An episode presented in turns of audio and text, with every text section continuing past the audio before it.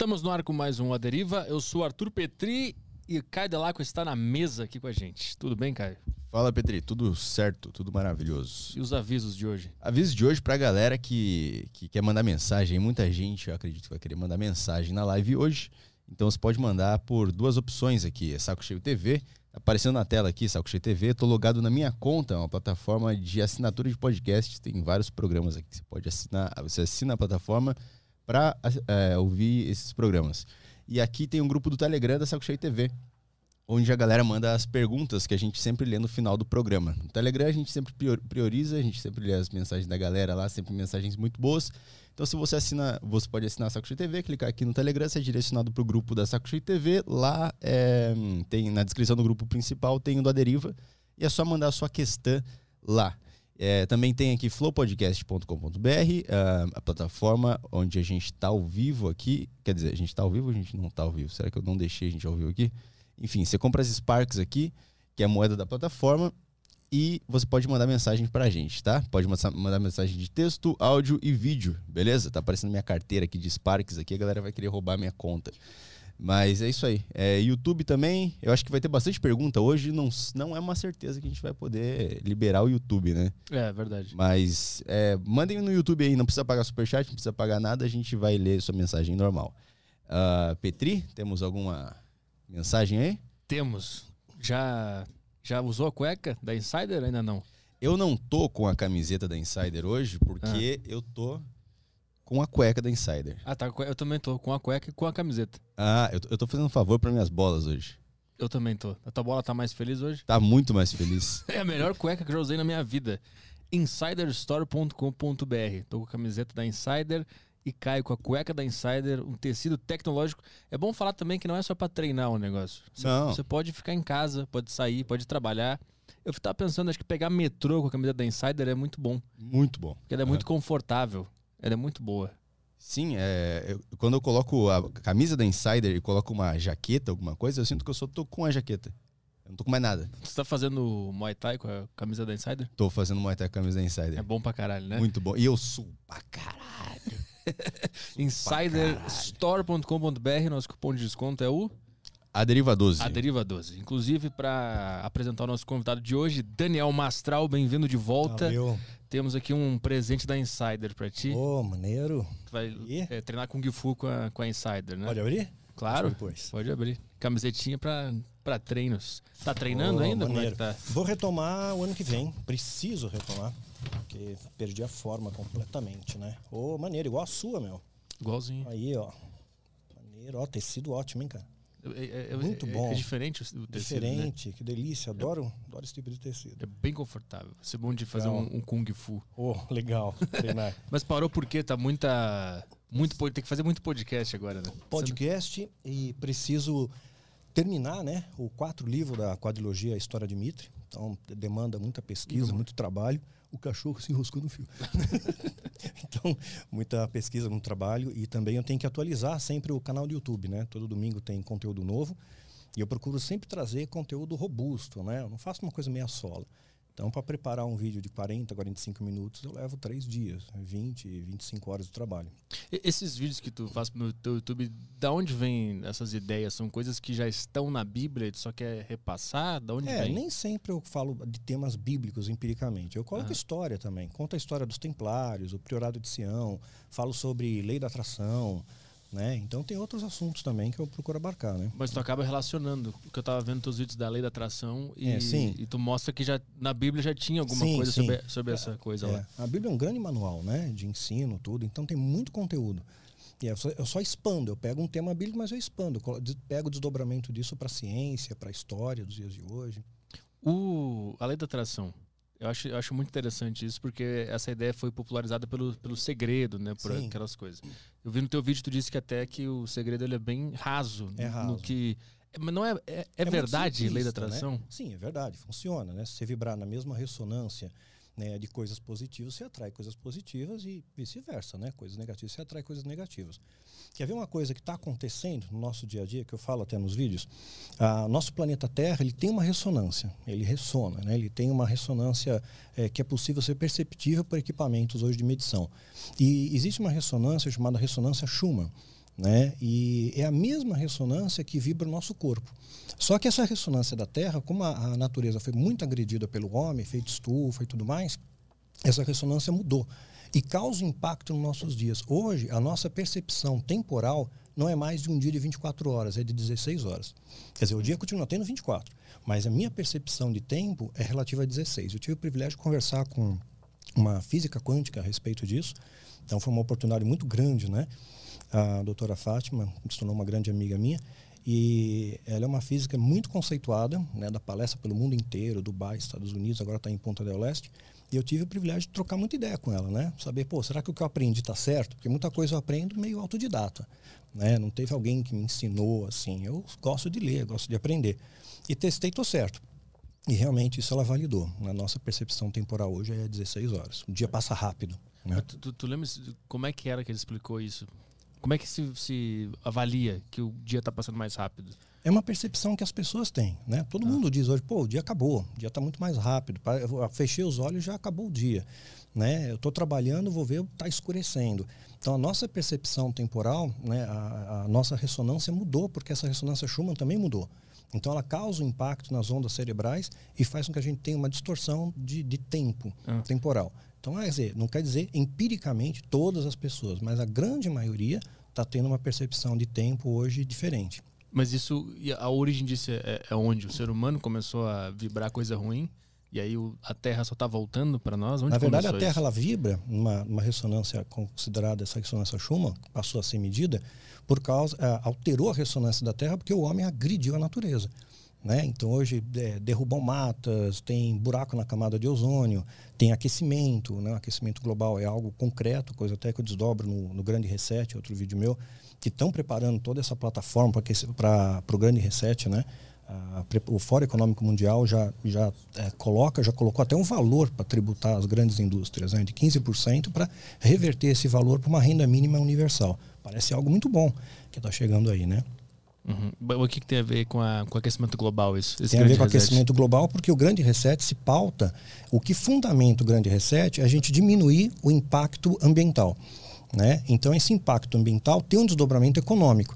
Quanto mais eu agrido a natureza, é, pior ficam as situações do planeta. Né? Então, a gente vai ter mais enchente, mais tempestade, menos chuva, seca. Então, isso impacta na, na agricultura, consequentemente, impacta na economia.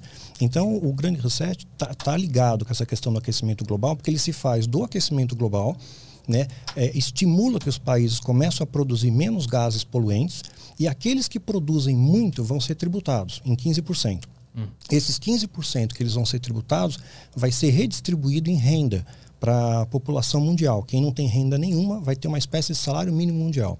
Isso não é teoria de conspiração, é algo que está sendo realmente discutido no Fórum Econômico Mundial. Foi proposto pelo, pelo Klaus e vai ser abarcado novamente ano que vem.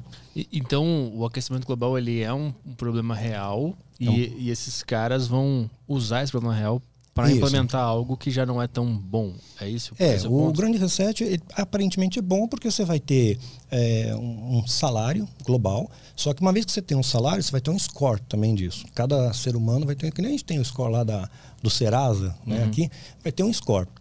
Então, dependendo do, do seu desempenho na sociedade, né, se você, por exemplo, não aceitar, ó, eles chegaram a, a uma super vacina. O Bill Gates está trabalhando nisso para poder combater possíveis variantes do corona. Né? Então, quer dizer, todo mundo tem medo de uma nova pandemia. A pandemia vai causar impacto econômico. Não queremos mais uma. Né? Já sofremos com essa. Então, se começar uma centelha aqui ou acolá, vai vacinar todo mundo. É a maneira de prevenir. Né? E vai ser uma, o Estado passa a ter mais poderes sobre o cidadão com esse score. Que quem não aceitar, por exemplo, essa medida, que é uma medida sanitária, né, que, que visa o bem de todos, ah, essa pessoa vai ter uma redução do seu score. Além de ser dificuldade, vai ter dificuldade para encontrar emprego, para viajar, para frequentar locais públicos, né? Uma série de restrições. Uma vez que, que existe esse salário é, global, a gente está na mão deles e aí. Porque eu não entendi a relação do como é que eles vão implementar esse score? O que, que tem a ver com, com ter esse salário global uhum. aí? Então, esse grande reset, o plano é bem elaborado, é, é mais amplo que isso, eu estou na superfície dele. Na verdade, o que eles querem estabelecer? Vai ter que ter um Estado global para gerenciar tudo isso. Então, esse recurso vai para o Banco Econômico Mundial E alguém, um Estado majoritário, né, uma força globalizada, vai ter que organizar, vai ter que ter alguém para dar as cartas nisso, para coordenar. Isso tá, já é, é uma plataforma para uma nova ordem mundial, que já tem lá na nota de dólar. Novos ordo seclório, né, em latim, nova ordem mundial. Provavelmente os Estados Unidos, por ser uma grande potência militar e também hoje uma grande potência política, econômica e tudo mais. Então, provavelmente vai ser orquestrado ali pelos Estados Unidos, os, os, países demais prestariam contas a isso. Então, cada cidadão vai ter o seu score, né? vai, vai ser subdividido, evidentemente, no Brasil, digamos. Você vai, o governo brasileiro vai avaliar isso né? individualmente, cada um vai estar medindo esse score, mas tudo isso tem que ser reportado para o Banco Mundial, porque é lá que vai sair o valor, lá que sai o dinheiro. Uhum. Né? E isso faz com que você tenha um controle maior sobre a população. Né? Se você não tiver é, em, em, sintonia com, com o Estado, com aquilo que a, o Estado a, é, preconiza que você tenha que fazer, você tem uma redução do seu score, você perde dinheiro, você não pode fazer uma série de outras coisas.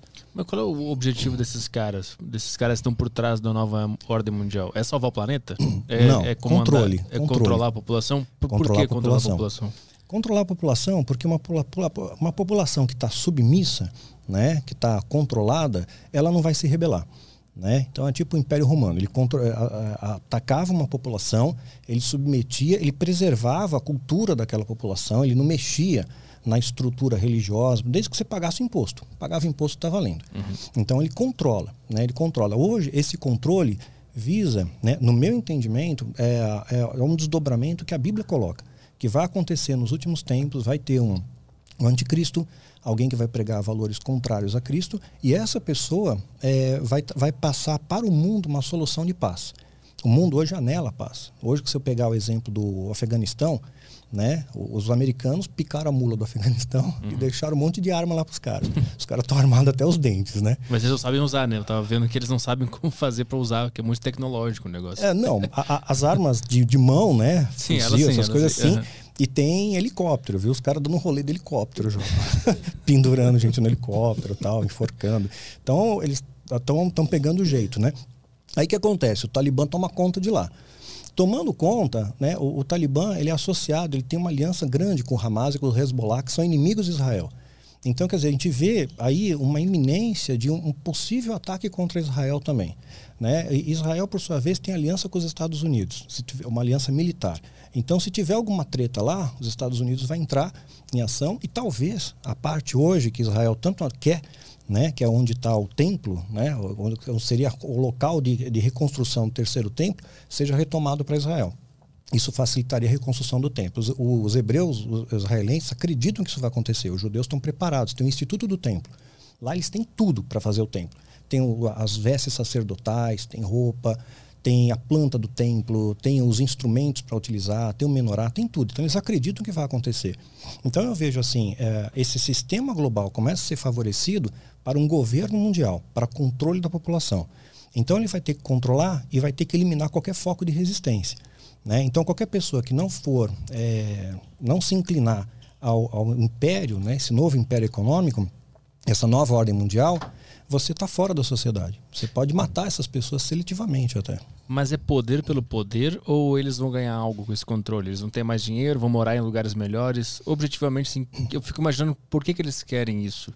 É, o controle mundial, todo mundo. É, é, aquela coisa. Hitler queria controlar o mundo também, né? Ele tinha essa ideia. Mas, pelo âmbito bíblico, o anticristo vai se manifestar, vai ter um controle global para.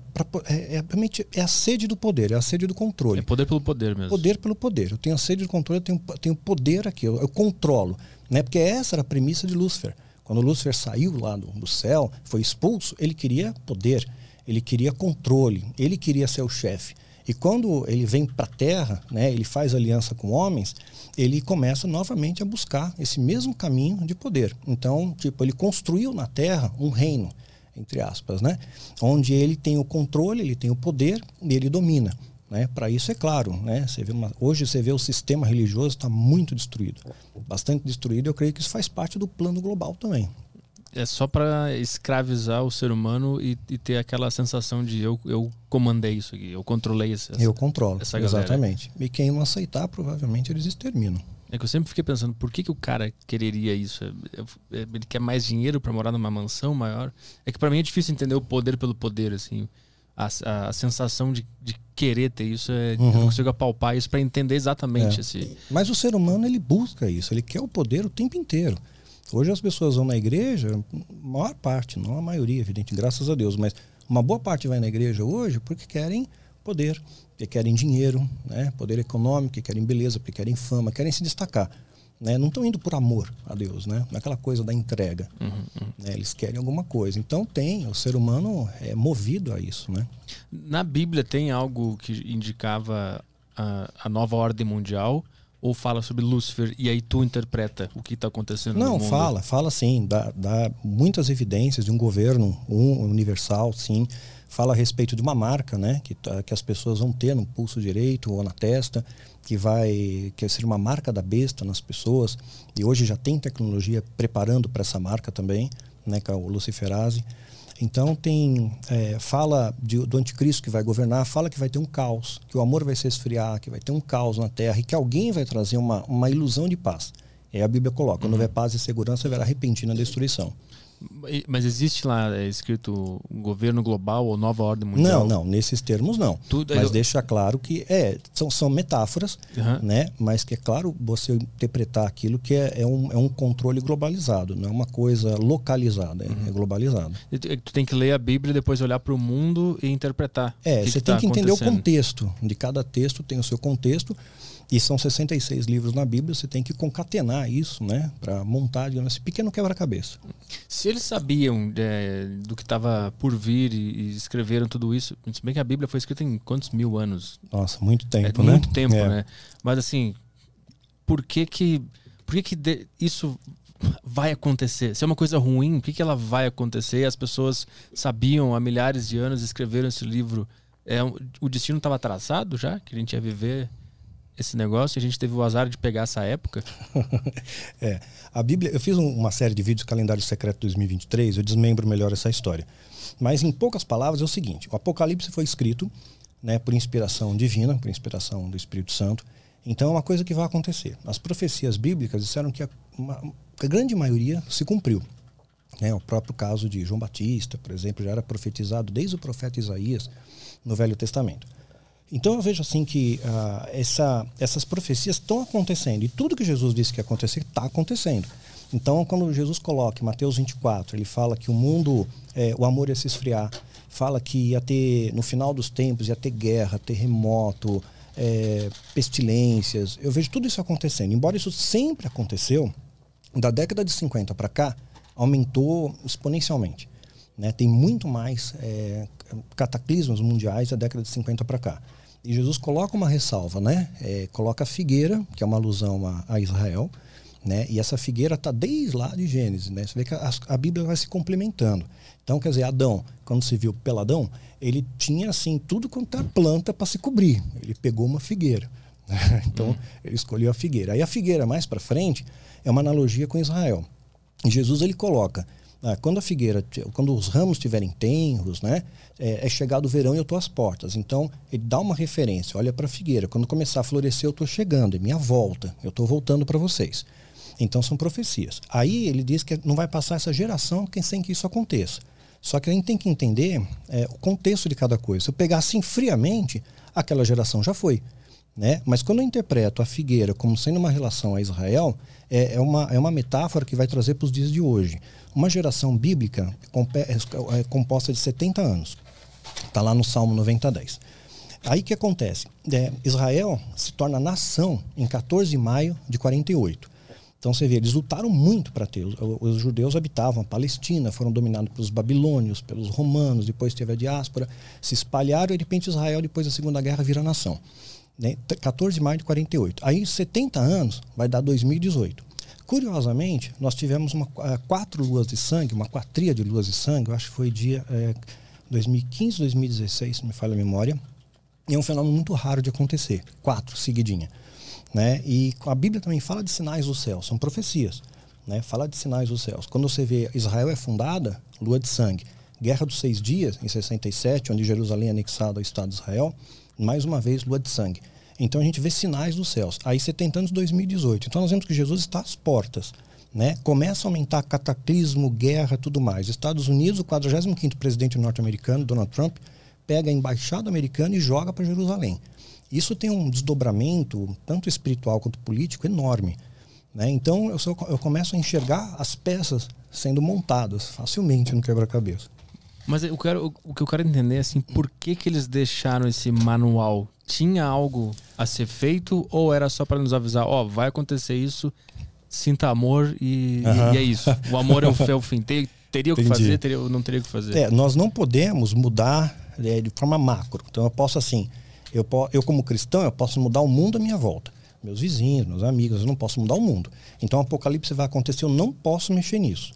O que acontece é que essa carta que Deus deixa para nós nos mostra parâmetros que, que eu, se eu obedecer esses parâmetros, se eu estiver fundamentado nessas premissas bíblicas né, que Jesus deixou como herança, é, eu não vou ficar para o período é, pior dessa tribulação. Porque a tribulação é um período de sete anos, dividido em tribulação e grande tribulação. Então, eu acredito na, na linha escatológica medio-meso tribulacionista, ou seja, a igreja vai ser arrebatada ou Jesus vem buscar a sua igreja, seu remanescente fiel, no meio da tribulação. Você não fica para a grande tribulação. Então, são oportunidades que Deus nos dá para você ter uma vida melhor, mais leve. Em vez de você correr atrás do dinheiro, preciso de dinheiro para viver, mas eu não vivo pelo dinheiro.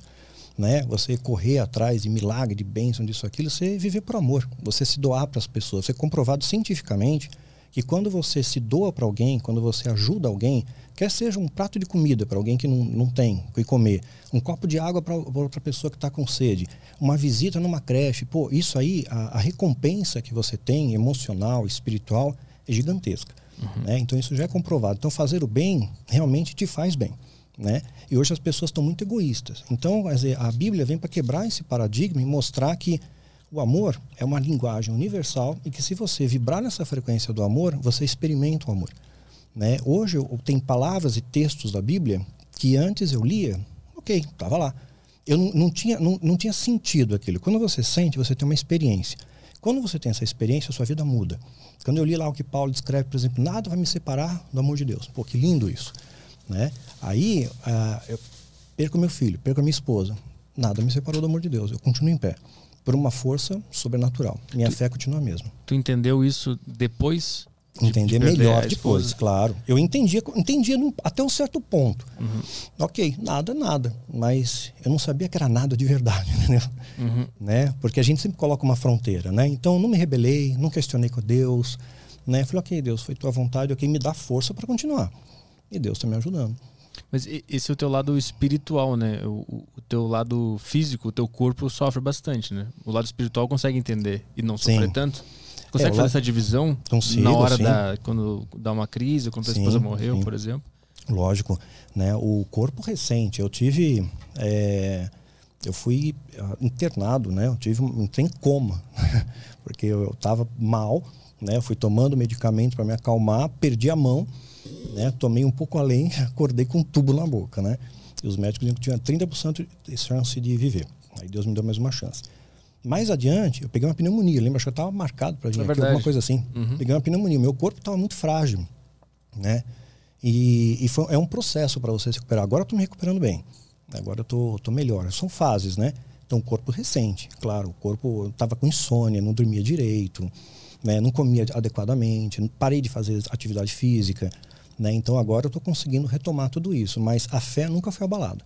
Né? Minha fé, o amor por Deus, minha vida com Deus Nunca deixei de postar vídeo no canal. Quer dizer, mesmo quando meu filho partiu, eu continuei mandando vídeo todo final de semana, porque aquilo mantinha a chama acesa. Eu vi até a entrevista do Caio Fábio. Aqui eu conheço a história dele também. Uhum. Uma das coisas que fez com que ele conseguisse superar a dor da perda foi eu vou servir mais a Deus, eu vou trabalhar a Deus, eu vou, eu vou ocupar minha, minha vida ajudando as pessoas.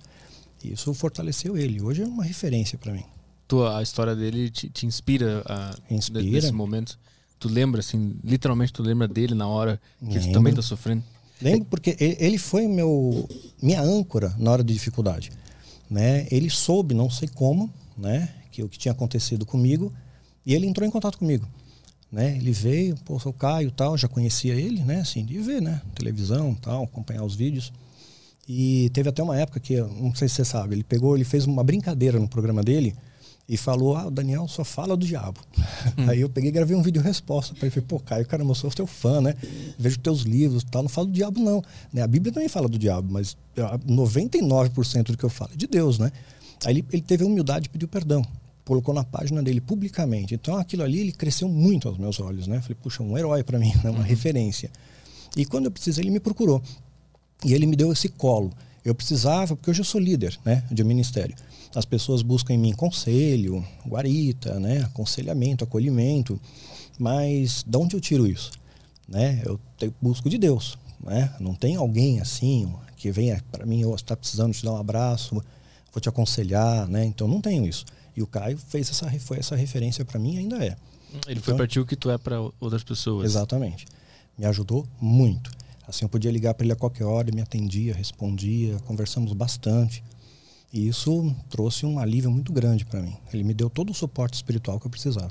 Tu consegue explicar o que, que é essa sensação ou essa, essa, esse sentimento de que tu está conectado com Deus, mesmo num momento horroroso nesse corpo físico e material? Pois é. Uma coisa curiosa é que você prova, não, não tem palavras para verbalizar bem isso mas você prova uma, uma esfera de paz que o mundo não dá. Se você tem paz hoje, né, humanamente falando, tô com a conta paga, tô com saúde, tá tudo bem no meu entorno, né? Tô bem no emprego, tal, tá bem, né? Aí traz paz, né? Mas essa paz que transcende o entendimento é tipo assim, tá tudo ruim do seu lado e por uma, uma razão inexplicável você tem serenidade nisso, uhum. né? Você consegue ter uma serenidade de, de cabeça, né? De coração. Aí você sabe que Deus está no controle. É uma, é, é uma sensação, é muito difícil de explicar. Difícil de explicar. O que, que é essa sensação e onde ela está localizada no, na cabeça também, no cérebro? É, não sei, não sei, mas é uma sensação que dá uma, uma serenidade, dá uma serenidade, dá uma paz, sabe que Deus está cuidando. Quando Jesus ele teve no Getsemane, ele faz uma oração, né? Pai, seja feita a tua vontade, né? Não seja feita a minha, mas sua vontade. E essa oração Jesus ensinou no modelo do Pai Nosso né? Seja feita a tua vontade, assim na terra como nos céus. Muitas vezes nós oramos querendo que a nossa vontade seja feita. Ah, eu quero um carro, eu quero casa, eu quero isso, eu quero ser curado, eu quero milagre, né? E quando você faz essa oração, isso eu provei comigo, né? Ok, seja feita a tua vontade, não a minha. A Bíblia diz que quando Jesus fez essa oração, anjos se acamparam ao lado dele e o serviam. E da mesma forma hoje, eu senti isso também, né? Assim, uma presença divina ao meu redor, assim, que me protegia, me guardava e me guarda ainda hoje. Mas assim, se, se Deus vai fazer a vontade dele de qualquer forma, qual é o papel da oração nisso? A oração, ela muda a sua história. Digamos assim, vamos supor que você tem, hipoteticamente, Deus colocou lá na sua linha da vida, você tem 50 anos de vida. Né? Você pode viver 50 anos bem, ou você pode viver mal. Então, por exemplo, o filho pródigo. A Bíblia conta a parábola do filho pródigo. Aí tem um filho que foi bonzinho, fica com o pai, e tem um pródigo que se rebela, cai fora, pega uma parte da herança e vai embora, pega a estrada. Esse filho que saiu, o pai deixou ele sair. O pai não falou, pô, não vai, meu filho, tal. Só que aí vai, é sua escolha, é seu livre-arbítrio. Né?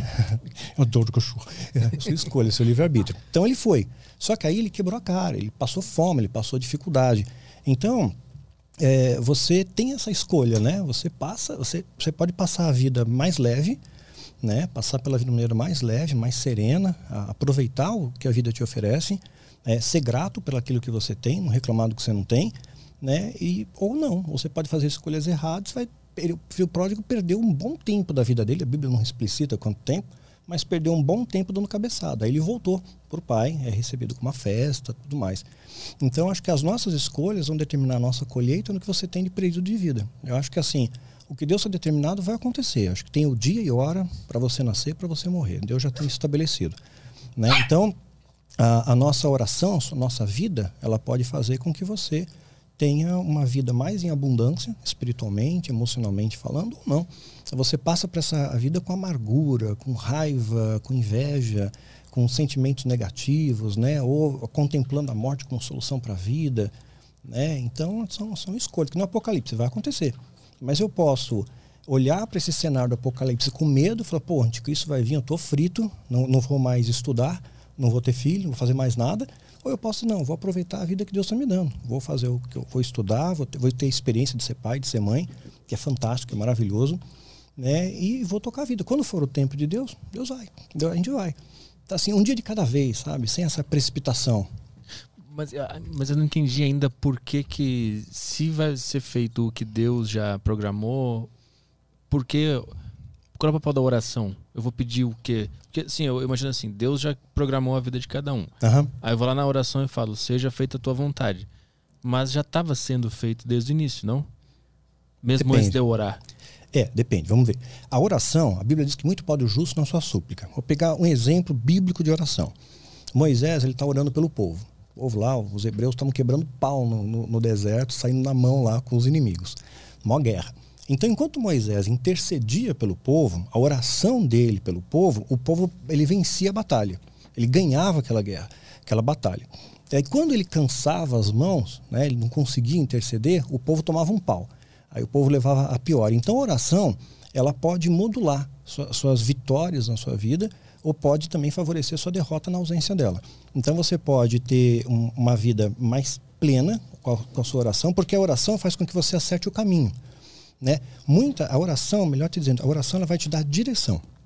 É isso, Senhor.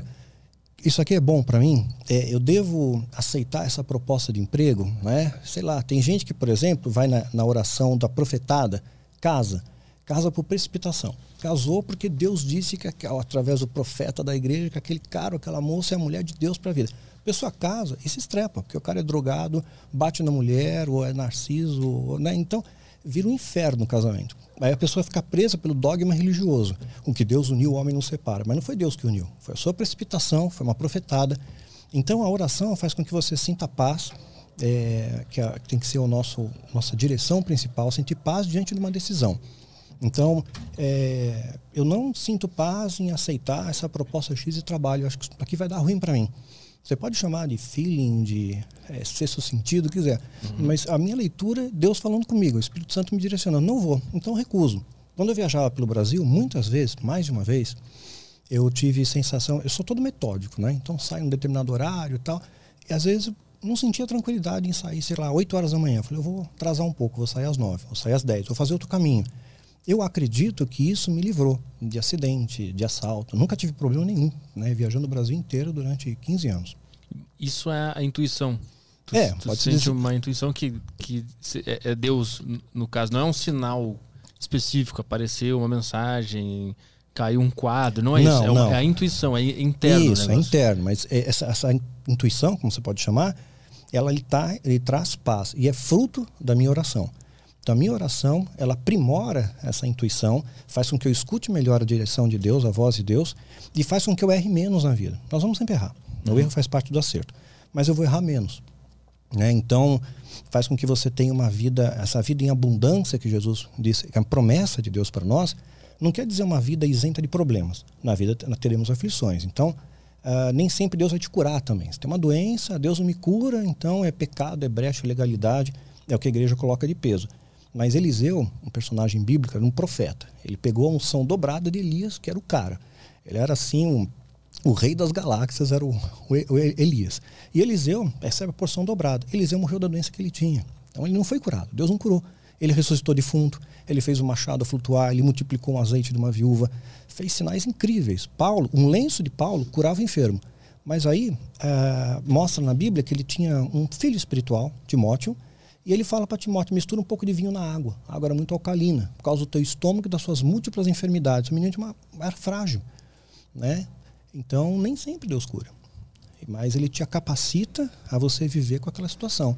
Então nem sempre Deus te isenta do deserto, mas Ele te dá força para atravessar o deserto. Então, para eu afiar essa minha intuição, que é Deus, eu uso a oração. Oração. A oração afia a minha intuição para tomar decisões intuição. durante a minha vida. Esse é o ponto. Esse é o ponto. E você vai ter mais acertos do que erro, consequentemente você tem uma vida mais de abundância, mais plena. Uhum. né?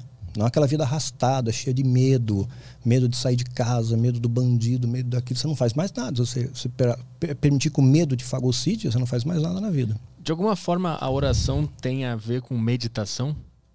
Em alguns casos, poderíamos dizer que sim, porque é um estado. Eu poderia dizer que a oração, dependendo do seu, é um estado meditativo, né? Onde você interioriza, né, os seus sentimentos, você é, está no momento com Deus, é íntimo, um momento muito íntimo, muito pessoal seu com Deus. A Bíblia fala que quando você quer orar, você vai no seu quarto, fecha a porta e ora, ou então vai no monte, um local que que não, não tem barulho à sua volta, né? Para você então você precisa, podemos dizer que seria um, uma forma de meditação, nesse sentido de você interiorizar os sentimentos. É que eu lembro quando eu comecei a ler um pouco mais sobre meditação e tal, eu, eu acho que eu li ou alguém falou que era muito semelhante a orar. Quando o cristão usa o terço, uhum. aquilo ali tem vários exercícios de meditação que usa alguma coisa para tu, tu se concentrar Sim, e contando. Você ativa a glândula pineal. O que, que, é né? isso? que, que é isso? É uma glândula que o nosso cérebro tem, que estudos têm mostrado que ela é responsável pela nossa percepção do mundo espiritual.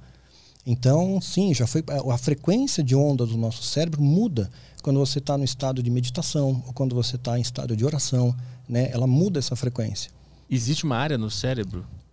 É, existe uma área no cérebro, sim, está sendo estudada. Vista que é a conexão com esse Exato, com esse que mundo. é quando você está tendo, ou quando você atinge um estágio de, de meditação profundo, ou no estágio de oração, ou no estágio de, de você sentir uma presença divina, tudo isso está é, tá dentro, né? O nosso cérebro foi equipado para perceber essa presença divina. Uhum.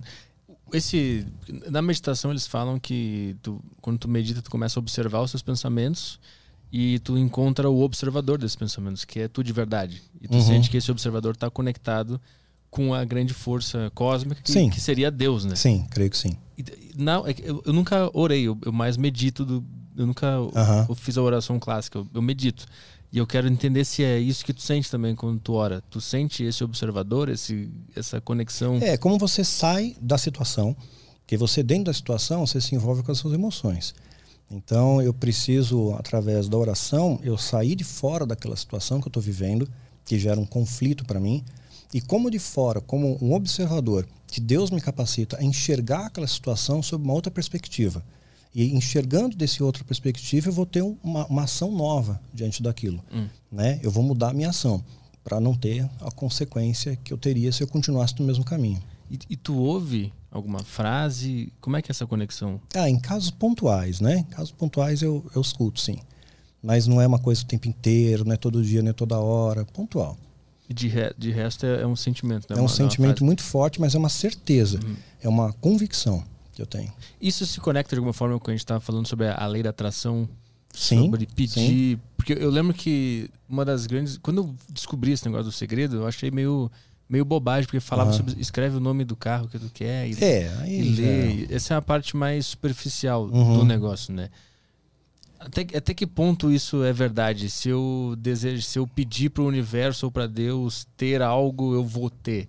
Porque não é bem assim, não é assim que se faz, né? Não é pedir algo pela ganância ou pela sim, ambição, sim. né? Onde é que está essa área cinza de pedir para o universo ou para Deus ter algo na vida? Uhum, pois é. Uh, eu acho que acima do ter, Deus, toda, toda embasamento, todo, tudo que o cristianismo se estriba, uh, vem pontuado na, no você ser. Né? Nenhum dos apóstolos foi rico. Né? E mesmo quando a gente vê personagens bíblicos que ganharam muito dinheiro, Davi foi rei, Salomão, filho dele, mas em determinado momento, Salomão, nem toda a sabedoria fez com que ele tivesse uma vida plena, porque ele caiu também, ele se inclinou a outros deuses, ele fez um monte de presepada, depois ele se arrependeu. Né? Então, uh, eu creio que essa, essa experiência com, com Deus diária, né? você tem que construir um relacionamento. Né? Tem que ser uma coisa diária, não esporádico. E aí vai fazendo com que você consiga apurar os seus ouvidos espirituais e consiga ter mais assertividade. Agora, a questão de você pedir coisas materiais é uma, vem como consequência do seu trabalho, do seu esforço, da sua honestidade. Né? Uma pessoa esses dias escreveu para mim e falou: Eu quero fazer um voto com Deus. Voto é um tipo um pacto com Deus que a pessoa faz. E eu vou, tô pedindo para Deus para ganhar na Mega Sena, que estava acumulado, não sei se alguém ganhou. e aí, se ela ganhasse na Mega Sena, ela ia doar metade para os necessitados. Eu falei, pô, a outra metade fica com você, né? Então, assim, acho que era 90 milhões acumulados. 45 é, pois é, então, para cada um. Pois é, racho com Deus e pronto, a negociar. Quer dizer, quando você parte dessa premissa, desse tipo de esfera de negociação, o negócio já, já nasceu morto, naufraga, né? Então, não, não é essa essência. Eu, eu, eu tenho o, o essencial para viver. E vivo bem, tá bom. Né? Não tenho grandes ambições, não vou deixar nada aqui mesmo. O que, que ambição é uma coisa errada aos olhos Não. de Deus? Não, uma ambição saudável. Eu vou me formar, eu vou ter meu consultório, né? Eu vou ter meu escritório de advocacia, eu vou ter uma casinha, uma família, um filho, vou dar uma boa educação para meu filho. Isso é uma ambição natural, saudável. Agora aquela coisa que você, é, os fins justificam os meios, né? Os meios justificam os fins, melhor dizendo, né? Que você vai, passa por cima do outro, puxa o tapete de um, fala mal do outro, que você faz de tudo pelo poder. Aí isso é destrutivo. Você não vai atrair coisas boas para você. A sua vida vai ficar ruim. Você pode até ter coisas materiais, mas você vai naufragar. Sabe o caso daquela enfermeira que fez uma fez um livro até falando sobre ah, pacientes terminais, né, que estavam tudo morrendo, e ela fez uma entrevista com esses caras. A, a grande arrependimento deles na, no leito de morte era não era devia ter ganhado mais um milhão, tinha que ter ido para Paris, puxa, não foi para Disney. Não era devia ter passado mais tempo com a minha esposa, com meu filho, devia ter Uhum. brincado mais com meu cachorro, sabe? Esse é o arrependimento, né, do final da vida. Não é o que ele teve, é o que ele deixou de fazer. né? Então isso é bem interessante. Então, na hora da, da oração, se a pessoa pedir algo material ou um dinheiro, alguma coisa envolvendo ganância, isso vai reverter e vai voltar algo negativo para a pessoa. Sim, porque você está fazendo ambiciosamente, né? Eu acho que uma questão é você pedir, Senhor, me dá sabedoria, me dá entendimento, me dá capacidade, força de trabalho, né? É é uma coisa, você falou, não, é assim, o dinheiro pelo dinheiro, fama pela fama, né? Tem que pedir os, os meios, tem que pedir os meios para ter alguma coisa. O É, material e o seu conquista. esforço particular. Isso. E seu esforço Aham. também, porque senão é muito fácil. Tem gente que dá depoimento aí, ah, eu era mendigo na rua, agora eu tenho uma frota de carro. Tá? Pô, é utopia isso. Né? O cara tá mentindo e ganhou, um- ganhou um cachê para mentir. Hum. Né? Você vê que a pessoa não tem tino comercial nenhum ali e dando testemunho, né?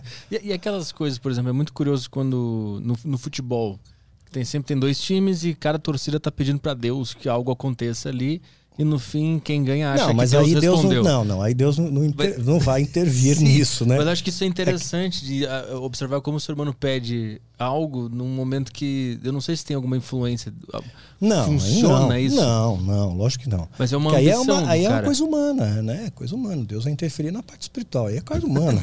É um jogo, né? Você vai, vai, vai no cassino e pede pra Deus, quero ganhar todas É, agora. exato. Vou ganhar tudo na roleta aqui, né? Mas, mas se o cara rezar, me dê serenidade para tomar as melhores decisões no cassino, talvez funcione. Não, porque aí no cassino é um jogo de azar. Feito pelo demônio. né? né? Deus não vai abençoar você lá no cassino jogando um pôquer.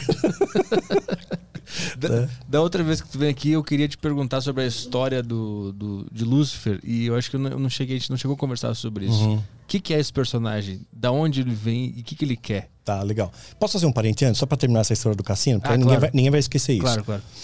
Tem uma alegoria, que eu acho legal, as pessoas pegam a alegoria e guardam isso, né? Teve um cara que ele- as pessoas são muito ligadas a número, né? Ah, Daniel, nasci no dia 7 do 7 de 77, então tem alguma coisa na minha vida, né? Sou Deus, então. É, então tem, é o demônio quer me pegar por causa da data, da placa do carro, enfim. Então tem, teve um, tinha um cara nessa alegoria que realmente, para ele, tudo dava 7. E 7 era o número que ele gostava muito. Aí ele conseguiu um trabalho, ele tinha que acordar às 7 horas, mas ele acordou um pouquinho atrasado, às 7 horas e 7 minutos. Então ele se desesperou, se atrapalhou. Para conseguir chegar a tempo, ele pegou um táxi, o final da placa do táxi era 77. Ele pega, chega no, no emprego dele, né, é, com 7 minutos também de atraso, porque correspondeu. E aí ele pega, vai, por acaso, ele olha o saldo dele no banco, como é que tá, ele tem 7 mil. Então ele tem certeza que Deus está falando com ele, ele vai no Jockey Club, aposta os 7 mil reais no cavalo número 7. aí que acontece? O cavalo chega em sétimo lugar. Então, quer dizer, toda essa bitolação, né? Não adianta nada, né? Então, quer dizer, se pautar por número, você tá lascado, né? E pode ser também o, ele, né? O Lúcifer se passando por Deus pra enganar o cara também, né? Às vezes a pessoa se enxerga o que quer enxergar também, né? Sim, sim. Às vezes, você- se você cismar com o negócio, você seleciona os dados, né? E aí você acaba enxergando o que você quer, né? Para favorecer seu ponto de vista. Tem que ter tanta coincidência nessa história também que é, É. é difícil o cara não acreditar, né? É, mas às vezes Que tem é um gente, por sinal. exemplo, acorda às três da manhã. Ah, acordei, é o horário do, do demônio, pelo satanismo, até a hora que faz os rituais mais robustos, Ah, é. né? É, para fazer um espelhamento, né? É, Jesus teve vitória na cruz na, na- às três da tarde. Jesus morreu às três da tarde. Aí começa a nova aliança. Aí, às três da madrugada, que é o efeito espelho, seria a hora do demônio. Seria mais ou menos o que aconteceu naquele, ah, no Horror em Amityville, né? Onde o menino lá matou a família inteira. Esqueci o nome do cara. Lembra dessa história? Isso foi, foi aqui? Aqui Não, foi nos Estados Unidos. Ah, tá, porque aqui tem uma parecida também, né? Do, do menino Teve também aqui? aqui em São Paulo. Como é que é? É um caso famoso. Tem uma delegada que veio e falou sobre isso. Eu não vou lembrar também. É. Teve o caso Evandro, é esse? Que o menino foi pra escola, matou a família. Não, não, esse é outro, é outro, é outro, isso aí é outro. Mas esse caso que tem a ver. O que era, era coisa. Não, é que aí que tá, que às três horas da manhã o povo acordava e achava Ah, que era do demônio. Mas é, é um ritmo biológico, né? Então, às vezes, a pessoa acorda, às três, acorda e, e calha dela acordar às três da manhã, ela fica pensando, pô, acordei às três da manhã. Aí você te programa o teu cérebro, né? Muitas vezes eu vou dormir e falo, poxa, preciso acordar às sete. Eu acordo às sete, né? Sem Ah, despertador. O cara né? pensou tanto três da É, é, eu já tô acorda- acostumado. Aí eu não posso atrasar. E eu acordo às sete, né? Agora, tem gente que fica tão bitolado e acorda às três da manhã e acha que é o demônio que tá acordando. Mas não, acordou porque acordou, né? Mas tem algum momento que é real? Que, que é um sinal do demônio? Ou que Ah, nem fazendo sempre. Aí, aí tem coisa? que passar muito filtro nisso, né? Que filtro porque, que se ah, passa filtro- descobrir? É, você tem que passar filtro da, da vida daquela pessoa, né? Quanto que ela é sugestionada, quanto que ela é susceptível àquilo. Porque senão a pessoa vai achar demônio em qualquer lugar. É, mas e como é que eu sei que isso é verdade? Como é que eu sei que é pra valer, que é Bom, verdade? se você é um cristão e você tem o Espírito Santo, é, Deus ele coloca aquilo para você de maneira muito clara, né? Que você está sob algum, alguma coisa. Se Deus está mostrando algo, tem que ter um propósito. Já começa por aí. Então não vai tipo te acordar às três da manhã para quê? Né? Para quê? Então, sei lá, é para você orar um pouco, né? Para você ler alguma coisa que vai te edificar. Agora acordei, pô, o demônio me acordou e daí? Te acordou e daí volta a dormir. Né? então, muito bem. Agora o demônio. É, Lúcifer, né? Ou Lucifer, né? Como chamam no satanismo, é, é dito em Ezequiel é, 28, é dito o seguinte, que ele era um querubim ungido, então ele, a- ele era um querubim, patente angelical dele, querubim, então tem demônios, né? Com desmembramentos de patentes e os anjos também. Anjo, arcanjo, querubim, serafim, e o Lúcifer era um querubim. Aí a Bíblia diz que ele era um querubim ungido. Ungido significa santificado, separado. Então ele era separado para um propósito, ele tinha uma missão ali, que era um dos guardiões da glória de Deus. E diz que ele era perfeito em formosura, cheio de sabedoria, coloca ele como muito inteligente, bonito. Ele ganhou nove pedras de Deus. Aí começa, Deus eh, desmembra nove pedras que ele ganhou. E ele pega esse número nove para ele. Puxa, eu ganhei nove pedras de Deus. Então o número nove para o satanismo é muito importante. Nem tudo que dá nove também é do demônio, né? Mas número nove é importante. Aí, logo depois disso, entra a iniquidade no coração dele, ele quer ser como Deus. Lá em Isaías, ele subirei acima das mais altas nuvens e serei semelhante ao Altíssimo. Então, você é semelhante a Deus. Eu quero ser como Deus. Ao querer ser como Deus, Deus o afasta da sua presença. Mas ele é um ser muito inteligente. Ele enganou a terça parte dos anjos. Isso é anjo pra caramba. Que não é pautado na população terrestre. não é? Ele enganou 7 bilhões e meio de pessoas, né? ou um terço dessa população. Estamos falando de uma dimensão espiritual. A Terra é uma poeira cósmica em relação ao universo. Nós somos nada aqui. É um pontinho. Então, bilhões, trilhões de anjos ali, ele conseguiu enganar. Então, o poder de persuasão dele é muito grande, muito forte. Aí é dito que ele foi lançado para a Terra com a terça parte. Aí o que acontece? Ele está numa dimensão, é, no paraíso, que é uma dimensão, no meu entender, ainda espiritual, onde Deus faz Adão e Eva, faz a sua imagem e semelhança. E aí tinha uma árvore do conhecimento bem e do mal que o homem não podia tocar, não podia comer. E o diabo estava ali. Quer dizer, ele não tinha ainda o poder de zanzar por todo, todo o planeta. E o poder dele geográfico se limitava ao perímetro dessa árvore, né? do conhecimento do bem e do mal. Mas por que, que ele tava ali? Então, ele foi, ele foi mandado por Deus ali. Né? E Ah, aí, ah, tá. ele estava no paraíso, porque havia uma única regra no paraíso. Não come da árvore do conhecimento. Não tinha dez mandamentos, né? É um só. Você não come dessa árvore. Um mandamento, um. Não tinha problema nenhum, sabe? Primeiro, Adão pulava no cipó pelado, caía no rio, tava tudo bem. Sem nenhum problema. Não tinha DR, não tinha sogra. Pensa bem na situação de Adão. começou depois da, maçã. Depois de Adão, depois, né? Então, E eles fizeram. So- Sogro de alguém é. também. É, então, quer dizer, não tinha problema, cara. Aí, de repente, Deus colocou, não vai nessa árvore. O demônio estava lá, até mesmo para testar a fidelidade, porque você tem um livre-arbítrio. Mas Deus sabia que ali tava o demônio? Sabia, claro, Deus permitiu que ele ficasse ali. Entendi. É o livre-arbítrio humano, a sua escolha. Deus deu a direção, não mexe. Um mandamento, não eram dez, um. Aí Eva chega perto, né? Eu imagino que essa sedução levou um tempo, não foi assim. E aí Eva, come a maçã. E a maçã é só uma alegoria, né? Na verdade, na, na Idade Média, as missas eram celebradas em latim E a palavra malum e malus é muito parecida no latim. Uma quer dizer é, macieira e outra quer dizer mal. Então a hum. maçã ficou associada a essa, essa simbologia do mal. Ah. Então vamos colocar aqui que seja maçã. Ele vai, ó, come a maçã, é bonita, é cheirosa, é legal. E Eva foi resistindo. Você vê que ele tentou Eva, ele não tentou Adão. Ele tentou na mulher. Tem algum significado isso? É, eu acho que ele tentou pegar assim o ponto fraco. A mulher é mais semântica, ela é, é, o homem é mais racional, até hoje, né? E a mulher é mais emocional. Então ele talvez tenha tentado pegar Eva pela emoção dela, né? Pela emoção. E talvez uma, uma hipótese que ele pode ter usado, ele pegou e falou: olha, como a maçã, como ela não queria. Aí ele falou: ah, vou te contar um segredo. Quando você fala para uma mulher, vou te contar um segredo, o que, que acontece? Todos os sentidos da mulher estão antenados em você naquele momento. Ou vou fazer uma surpresa, um é, dos dois. Acabou. Ela não tem mais espaço, tempo, mais nada. Só existe você naquele momento para contar o segredo. E Lúcifer deve ter dito para a mulher: olha, vou te contar uma coisa: maçã emagrece. Ela comeu o pé inteiro né, para emagrecer. Então, comeu, tá, tentou. Ela passa para Adão, os dois pecaram. Aí o que acontece? A partir daí, Lúcifer ele entra, entra na nossa dimensão de tempo, digamos assim. Que essa dimensão paraíso ainda era uma esfera espiritual. Ah, os judeus acreditam que existem sete céus.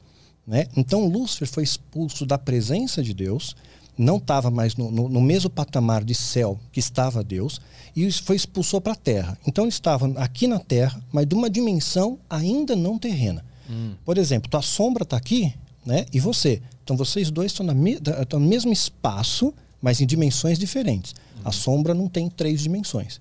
Né? E você tem. Então, as dimensões estão aqui, mas uh, em, no mesmo espaço, mas em dimensões diferentes, patamares diferentes. Tá claro? Tem? Uhum, uhum. Aí que acontece? Ah, então, eles estão nessa dimensão paraíso, que seria o equivalente ao terceiro céu. Que Paulo fala: estive no terceiro céu e estive no paraíso. Nessa mesma dimensão do paraíso, tem a árvore do conhecimento do bem e do mal e tem a árvore da vida. Né? A árvore da vida, Deus proibiu, era o mesmo local. Lá em Apocalipse vai dizer que a árvore da vida está no céu. Tá, é, faz parte da, da, da, do perímetro geográfico ali do céu, da Jerusalém celestial. Então ele pega a, essa árvore da vida, Deus coloca querubins para tomar conta do caminho, para ninguém chegar perto nela. Colocou querubim, mesma patente hierárquica que o próprio Satanás. Você pega um outro exemplo bíblico, você vê como é que existe esse respeito hierárquico é, começa a ter uma treta, eles começam a disputar o corpo de Moisés. Porque se Moisés fosse enterrado, os ossos dele seriam venerados. Né? Ele era um, assim, um profeta muito importante, libertou, libertou os caras do Egito e tal, né? Aí o que acontece? Lúcifer ele vai, vai querer pegar o corpo de Moisés, é descrito na Epístola de Judas. E vem um arcanjo, né? Miguel vai lá e, e, faz uma treta com o diabo. Só que o arcanjo não, ele não tem autoridade para repreender um querubim. Então ele fala que o Senhor te repreenda. Quer dizer, Deus vai te repreender, né? Uhum. Então os dois são irmãos, foram feitos por Deus. Então assim, o Pai te repreende, né? Eu não posso você, você tem hierarquicamente se acima de mim. Então você tem esse respeito hierárquico entre eles. Aí o que acontece? Voltando, então colocou querubim, mesma patente para tomar conta do caminho da árvore da vida. Quando o homem é afastado, imagina que o demônio, a Bíblia diz que ele é como o leão. Não é o leão, mas é como o leão ele precisava de uma legalidade do homem para sair daquele perímetro, da, daquela prisão temporária dele. O, o, perímetro da árvore. O homem podia libertar ele dessa. Libertou, dessa... com o pecado. Sim, sim. Né? Uhum, Aceitou. Uhum. Então imagina um leão dentro de uma jaula, a tranca está do lado de fora. Só eu posso abrir. O leão não pode abrir por dentro. Ele é muito mais forte do que eu, mas ele não pode abrir. Aí eu abro. Aí o homem abriu pelo pecado, ele entra na dimensão, na nossa dimensão. Entrando na dimensão humana, ele vai corrompendo o homem. Ele vai se apresentando como um Deus para o homem. E pior ainda, é, eles tiveram, esses anjos caídos tiveram relações com as mulheres. Em Gênesis 6, fala que os filhos de Deus, anjos, viram as filhas dos homens, né, humano aqui, que eram formosas e tomaram para si mulheres que tanto escolheram. Tiveram relações com essas mulheres e nasceram varões de grande renome, gigantes. Uhum. E a arqueologia comprova que os gigantes existiram, né, e, e comprova historicamente também pela Bíblia. Então eles trouxeram uma série de perversão para o homem, apresentando politeísmo, é, vários deuses, aquela coisa toda, e sacrifício humano, e foi indo, né, pervertendo a humanidade. E o objetivo dele é qual? Só perverter? Destruir. É tipo assim, ele sabe, né, tipo, que Deus é mais poderoso. É evidente que ele sabe. A criatura nunca vai ser superior ao Criador, mas ele vai causar o máximo de destruição que ele puder. Tipo, eu vou, eu vou, vou, vou para prisão, hum. mas eu vou levar todo o máximo de pessoas comigo. Vou causar o máximo de dano possível se nessa, nessa história a Eva não tivesse comido a maçã, como é que a humanidade estaria agora? Eu acho que estaríamos bem, de boa. Mas ia ser para sempre. Não ia existir terra, essa vida que a gente conhece aqui. Acho que a gente teria uma dimensão, estaríamos na dimensão espiritual, né? Que eu acredito que nós estamos, vamos voltar para essa dimensão espiritual, que é a nossa natureza, né? E não estaríamos é, sofrendo todo esse essa retaliação, né? Toda essa consequência que teve desdobramento do pecado original. Então nós somos filhos dessa de, do demônio? É, nós somos filhos de um pecado, ah. né? De um pecado, de, de, um, de uma falha humana, de pecado. Esse pecado deu a legalidade para o demônio para entrar na nossa vida, na nossa esfera, na nossa dimensão e causar destruição em nosso meio. Mas assim, eu, eu, tu, como indivíduos, a gente existiria da mesma forma nesse outro lugar? Eu creio que sim, sim. Só que não teríamos o, a mazela do pecado, não teríamos a dor, o sofrimento, né? Tudo que tudo que ser humano consiste. Agora, uma coisa que eu pondero quando perguntam para mim, ah, tem vida em outro planeta? Eu acho evidente que tem, né? Porque hum. o universo é gigante, né? Tudo que a gente enxerga é 4% só. A gente só enxerga 4%, o universo visível para nós é 4%. Esses 4% a gente não entende nada. Uhum. Ninguém sabe o que é matéria escura ainda direito. Não tem uma, uma, uma explicação para tudo isso. Tu, tu acredita que, que, que exista e essas vidas em outros planetas, elas de alguma forma elas participam desse jogo todo de dimensões e do que está escrito na Bíblia? Eu acho que estão, sim, em outras dimensões, algumas talvez, hipoteticamente, outros planetas, por que não? O universo assim, é muito grande, muito grande. Tudo faz parte da criação de Deus. Quer dizer, se toda dimensão celestial, que é, quer dizer, quando você pega as dimensões astronômicas, as distâncias astronômicas, tudo medido em ano-luz, sabe? Uhum. Trilhões de ano-luz. Você olha para o céu hoje, você está vendo o passado. Sim. Estrelas que não estão mais lá, que a luz dela chegou só agora, depois de um trilhão de anos chegou aqui. Então, quer dizer, o mundo nem existia quando a, aquela luz estava vindo para cá. Então, certamente tem muita coisa para. Então, quando imagina a dimensão celestial, que evidentemente é muito mais robusta, maior, encorpada, porque a, a, a origem da criação, né? Então, gigantesco, inimaginável. Aí não vai ter somente a população do nosso planetinha Terra lá no céu, né? Sim, mas vai, a gente vai formar uma, uma aldeia ali, né? Essa população que está em outro planeta, ela também participa desse negócio de, de, de, ser fruto do pecado. Tipo assim, tem um planeta em algum uh -huh, lugar agora sim. com pessoas também eles, eles qual é o papel deles nessa, nessa guerra espiritual é, inteira? Com a, com a, gente, não. Eu não vejo uma, um conflito conosco, nosso planeta Terra. Porque foi definido que Satanás e seus anjos foram lançados para a Terra, para cá. Ah, uhum. Especificamente para cá. Uhum. Por inferência, talvez. Cachorro Por inferência, talvez. Uh, eles não tenham errado, não tenham tido pecado. Né? E talvez desfrutem de uma, de uma vida muito mais abundante do que a nossa. Hum. Tanto na capacidade intelectual, tudo, porque a gente perdeu nossa capacidade intelectual. Adão era um cara muito inteligente. Quando você vê pela Bíblia, que ele, ele nominou o nome de todos os bichos que tinha. Pegou os répteis, os mamíferos, os herbívoros, as aves e deu o nome de um a um. Quer dizer, a, a capacidade de memória dele era 100%. Hoje a gente usa 10%. Essa história, por exemplo, de Adão e Eva, é uma história literal, real, ou ela é uma analogia para o que acontece internamente em cada um de nós, ou uma analogia sobre as energias cósmicas? Uhum. Eu entendo como real, eu vejo como real. É, eu interpreto a Bíblia de forma literal. Não posso fazer uma seleção da Bíblia. Isso, a crucificação foi real uhum. e, Adão e Eva não foi, por exemplo. É que quando, quando vejo alguma coisa, eu tendo a interpretar como uma explicação psicológica do que, que uhum. acontece dentro de nós mesmos. Que o demônio está dentro de nós, Cristo está dentro de nós, está tudo dentro de nós e aquilo ali é meio que um manual psicológico. Tem alguma, alguma, verdade nisso que eu estou falando? Não, acho que é, essa, essa essência que todos nós temos, de bem e de mal, ela está em todo ser humano, ela se aloja em todo ser humano. E acho que quanto mais espiritualidade você tem, você refina melhor esses sentimentos. Mas, evidentemente, nós temos um DNA divino, eu creio, e temos uma essência do mal dentro de nós também, que foi contaminado com o pecado. Então, você pode sim separar essas forças assim dentro de você degladiando, mas existem forças externas que também nos influenciam. Isso é uma pergunta que eu estou fazendo bastante para mim mesmo, eu perguntei para o Caio Fábio também. Como é que eu sei que eu não sou o mal?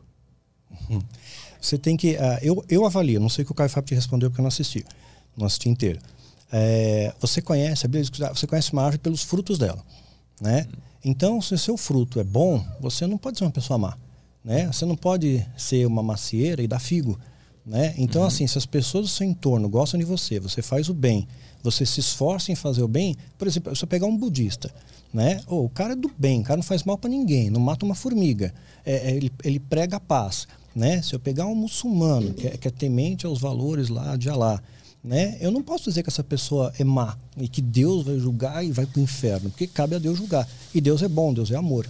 Então acho que tudo aquilo que é, transmite essa onda de amor é, mostra que você está mais em simbiose com Deus. Porque tem gente que é insuportável, cara. Não tem como você ficar perto, meu. São tóxicas, tóxicas, né? São pessoas assim que é, você fica perto de uma atmosfera ruim. Né? Então aquela pessoa não dá. Mesmo que ela fale flores da boca, uhum. né? A, a, carga dela é ruim. Meu. Pois é, mas como é que tu explica, por exemplo, um político, sei lá, um político uhum. qualquer que ele, na cabeça dele, ele tá emanando amor, porque ele tem os, os caras que votam nele, que botam a camiseta dele. Na cabeça dele, ele tá fazendo o amor. A minha pergunta é como é que eu avalio o meu fruto? Como é que eu, como é que eu sei que eu não estou sendo enviesado na avaliação do meu próprio fruto? Ah, aí acho que a melhor percepção para isso é quem está próximo de você. Porque eu posso ser um político e enganar milhões de pessoas aparecendo bonito na TV, no palanque, fingindo, interpretando um papel durante algumas horas. Mas quem convive comigo, a minha esposa, meu filho, uh, meu amigo, meu vizinho, né? Essas pessoas que convivem comigo, você vai perceber nelas, né? Se realmente você está é, tá, tá usando um impacto positivo ou negativo nelas. Eu acho que aí é, é o melhor, é, melhor medidor hum. né, que tem. Porque tem gente, meu, que é tão mal que os bichos não chegam perto. Meu gato não chega perto de gente ruim. Já não chega, ele, chegar uma visita lá e É, gato... chega uma visita, o gato percebe, ele sai fora. Aí você vai vendo, pô, essa pessoa aqui não é do bem, meu. o gato tem antena, meu. Eu, eu tenho muita dificuldade de avaliar se uma pessoa é do bem ou é do mal. Assim, eu, fico, eu, eu fico pensando, se, se eu avaliar alguém começando no mal, será que eu não estou sendo mal por fazer isso? Pois é, mas depende. Essa, a pessoa que realmente é, é do mal, ela pode até te enganar por, por, um período, mas ela não te engana por muito tempo. Você não consegue fingir por tanto tempo. Você não está no teatro o tempo inteiro. Então, você, essa pessoa, ela consegue até. Eu tive pessoas que se aproximaram de mim e ficaram dois anos como amigos meus. Amigo que eu confiei, via na minha casa, conhecia minha família, é, visitava a casa dele. Então, de repente, em um dado momento, você vê que essa pessoa espana. Tipo, ela cansou de fingir. Hum. Né? Aí mostra a natureza, mostra o que está por trás. Hum. Teve vários, isso aconteceu comigo, várias. E achar que, que faz parte do bem também não é, não é um perigo? Achar que eu sou o bem, eu faço ah, parte do bem. É, sim, se tivesse a soberba toda, porque aí é o orgulho de ser humilde, né? sim, é, é muito confuso saber se eu sou do bem, sou do mal, se a outra pessoa é do bem ou do mal. Quanto uhum. mais eu conheço, mais converso sobre todas essas coisas mais espirituais, mais confuso eu fico. Eu não eu tendo a apatia, ficar uhum. quieto na minha, porque vai ficando tudo mais confuso e mais difícil de julgar e de entender uhum. as coisas. É, eu acho assim, eu, eu procuro, no, no, meu esforço pessoal, e é, não é mais esforço, é uma coisa mais natural. Procuro ajudar, fazer o bem, evito falar mal dos outros, né? Evito reclamar das coisas. Então eu, eu procuro estar em sintonia com Deus. Claro que eu não consigo isso o tempo inteiro. Né? Até uma das coisas que às vezes as pessoas se aproximam de mim e, digamos assim, se desapontam, né? eu já falei isso em outro podcast também, é, as pessoas se aproximam imaginando que o Daniel Mastral é um cara que não erra, que não falha, né? tem, é super, mega, ultra espiritual, vê anjo o tempo inteiro, né? tem a resposta para todas as coisas. E, na verdade, o, o, sábio não é aquele que tem a resposta, é aquele que não tem mais pergunta. Né? Porque não tem mais que perguntar, Deus me basta. Hum. E aí, quando se aproxima de mim, vê, conhece minhas falhas também, conhece meus defeitos, né? Conhece o meu lado humano. Aí fala, pô, você me desapontou. Pensei que você era super mega. Não, não sou, não sou. Tem dias que eu não estou bem, tem, eu erro, né? aprendo com o meu erro, faz parte da jornada. Eu sangro, eu choro, eu transpiro. Né? É um ser humano. Né? E as pessoas têm essa coisa idealizada. E parece que faz bem para alguns líderes espirituais, eles aparecem nessa fotografia muitas vezes nos altares.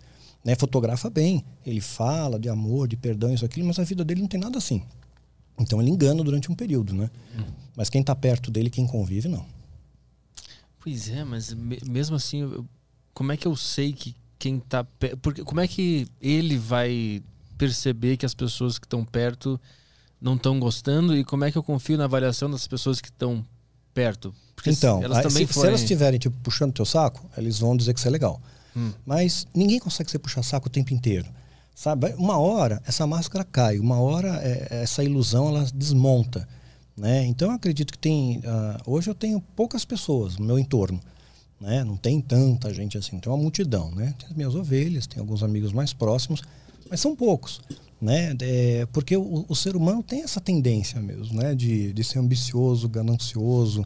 Então, acho que o melhor medidor é, é as pessoas que permanecem do seu lado. Se elas permanecem, elas gostam de você, elas te amam, elas sentem em você algo bom, porque senão elas não ficariam com você.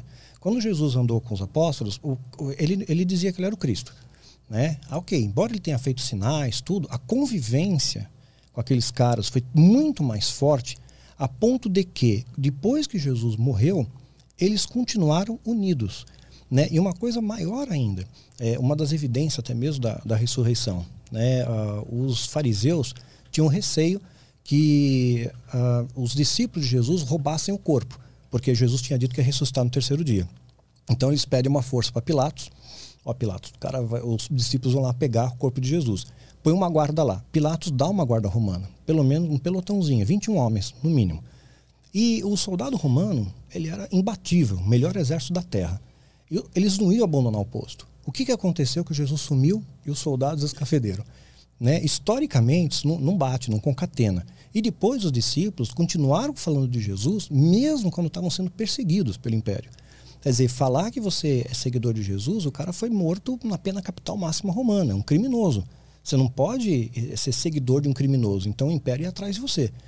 E isso aconteceu e eles continuaram perseguidos, presos, açoitados, apedrejados e continuaram seguindo Jesus. Uhum. Você pegar a história, os cristãos da, da igreja primitiva, quando começou as perseguições com Nero, eles eram queimados, vivos, no Coliseu. Cruzes assim, pregavam eles e queimavam eles vivos. Jogavam eles as feras, os animais, né? Deixavam os animais com fome, um tigre, leão, essas coisas, eles entravam, a história diz isso. Flávio Joséfo, Eusébio, Plínio Velho falam sobre esse período. Os cristãos se ajoelhavam no centro da arena e cantavam louvores. E os, e os, os, os animais traçalhavam eles. Quer dizer, o que, que, força é essa que permitiu com que eles ficassem unidos? Da onde veio essa força? Né? É, da, da onde veio esse desdobramento? Então, dizer, a convivência com Jesus, de Jesus com os discípulos foi tão forte, convivência, três anos e meio, que mesmo na ausência dele, ele se fez presente. Uhum. Né? E aquelas pessoas tiveram uma união muito grande porque conviveram, conheceram o autor da vida. E transmitir esse amor da mesma maneira. Imagina se um apóstolo da, do início da igreja é, primitiva fosse um cara arrogante, mexido, é, sei lá, altivo, quisesse ter um iate, né? Precisamos entrar na campanha profética para ter um iate, né? Então, não, eles pregavam e viviam o amor. Quando você consegue é, viver aquilo que é compatível com o seu discurso, viver o que você prega, é uma capacitação que Deus te dá. Aí as pessoas começam a observar, poxa, tem algo diferente aqui. Eu conheço missionários na Itália, né? Uma vez eu tive o privilégio de ir até lá, conhecer uma missão, eles queriam que eu ficasse lá cinco anos, mas acabei declinando, já tinha minhas ovelhinhas aqui, não quis largar eles. E, mas eles começaram muito bem. Foi um grupo de missionários para a Itália, predominância católica, e a igreja que mandou largou os caras lá tipo, largou na mão, né? Não mandou mais provisão, dinheiro, nada. Continuaram recolhendo ofertas na igreja para eles, mas só que não mandava mais. Ficaram, tipo, missionário fantasma na igreja. Aí que eles fizeram? Começaram a arrumar emprego. Né? Não tinha o que fazer, trabalhar na cantina, na pizzaria. E o dono, o proprietário, o dono da, do negócio, percebia, poxa, esse cara aqui, esse brasileiro, ele, quando ele vê um outro funcionário triste, ele se condói, ele vai lá e chora junto ele abraça, ele acolhe. Quando um funcionário é, é promovido, ele fica feliz, ele não tem inveja. Quando eu peço para ele trabalhar mais, ele trabalha, ele não questiona, né? Ele não vem brigar comigo. Então, esse cara tem alguma coisa diferente. As pessoas começaram a notar, pô, vocês têm alguma coisa diferente. E eles, discretamente, ah, a gente tem um grupo de oração. Hum. É neutro, não tem, não tem placa, não tem bandeira. E começaram a se reunir. Hoje é uma igreja que tem mais italiano do que brasileiro, mas eles conquistaram pelo amor, uhum. né? Então acho que essa é a grande grande pegada, né, do evangelho. Foi o que Jesus nos ensinou. Você procurar viver e pregar o amor. Né? Mas Aí funciona. Mas assim, é, Jesus também não acabou gerando vai ficar ruim essa frase. Ele acabou gerando também muita raiva, muito ódio dos seus opositores. Ele não gerou também essa energia, porque eu vi lá, eu vi depois que, que a gente conversou, depois de um tempinho eu assisti Paixão de Cristo. E aí tem aquela cena que ele está sendo julgado lá, a cena que uhum. o povo liberta o, o, o bandido, Barrabás. O, bandido. E naquele momento eu vi que, em primeiro lugar, a voz do povo não é a voz de Deus. Não, não, não é, é, a voz de Deus. Nesse momento eu já fiquei, achei muito estranho, mas também aquela raiva toda que as pessoas estavam querendo que aquele cara se fudesse e apanhasse. Não era uma, uma energia ruim que equilibra com o amor dos que gostavam dele? Como é que explica ele Você vê gerado... como o povo volúvel. Quando você realmente ama a Deus, você morre por Deus. Você vai, eu, hoje eu posso fazer minhas as palavras de Paulo: meu viver é Cristo, a morte é lucro. Mas quando você apenas tem uma fé, digamos assim, mais rasa, mais superficial, você é volúvel. Né? Então, aquele povo que pediu a crucificação, certamente eles viram milagres de Jesus, ouviram falar. Né?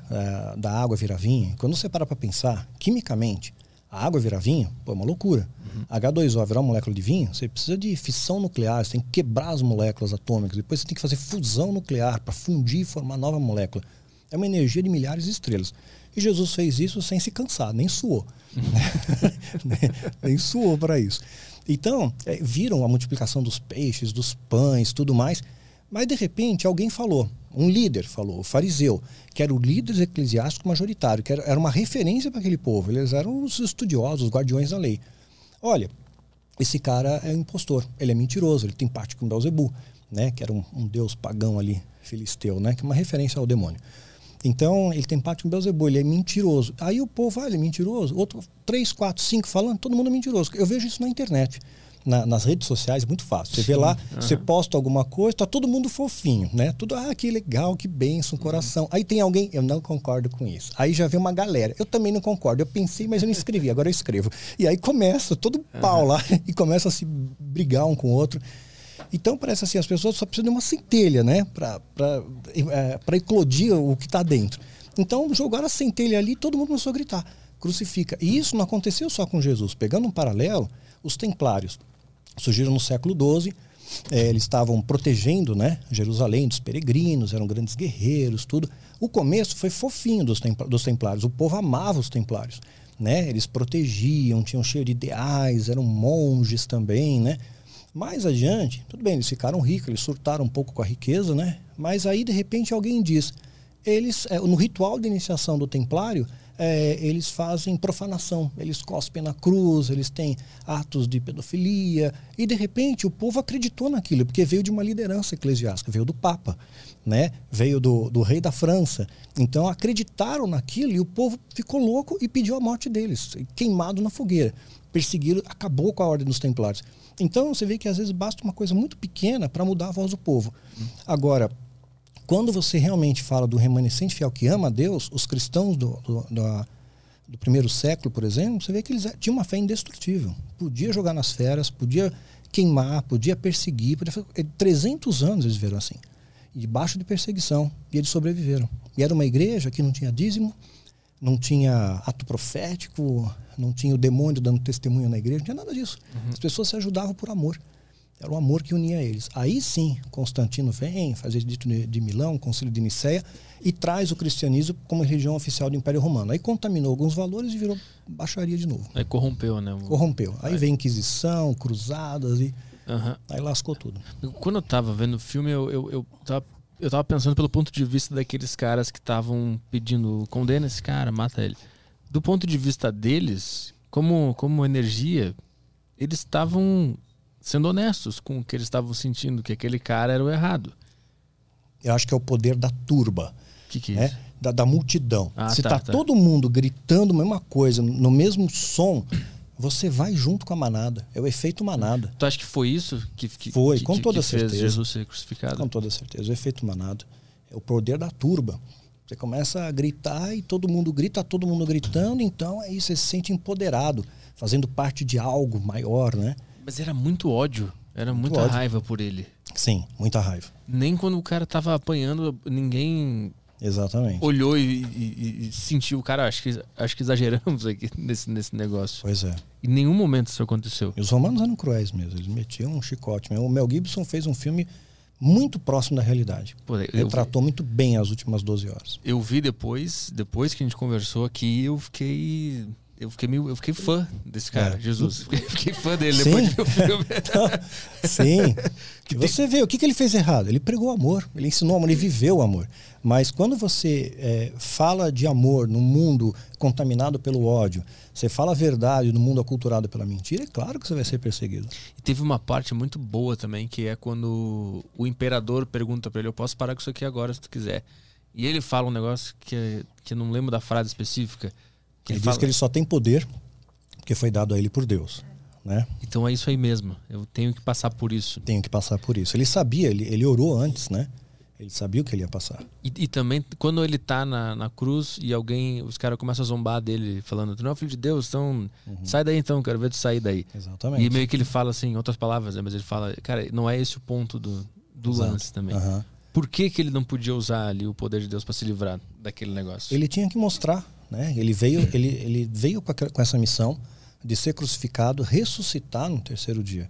E ele aparece de novo num corpo glorioso, né? Ah, Um uhum. corpo diferente. Ele apareceu entre a, a sua ressuscitação, a ressurreição e a sua ascensão, que ele vai aos céus.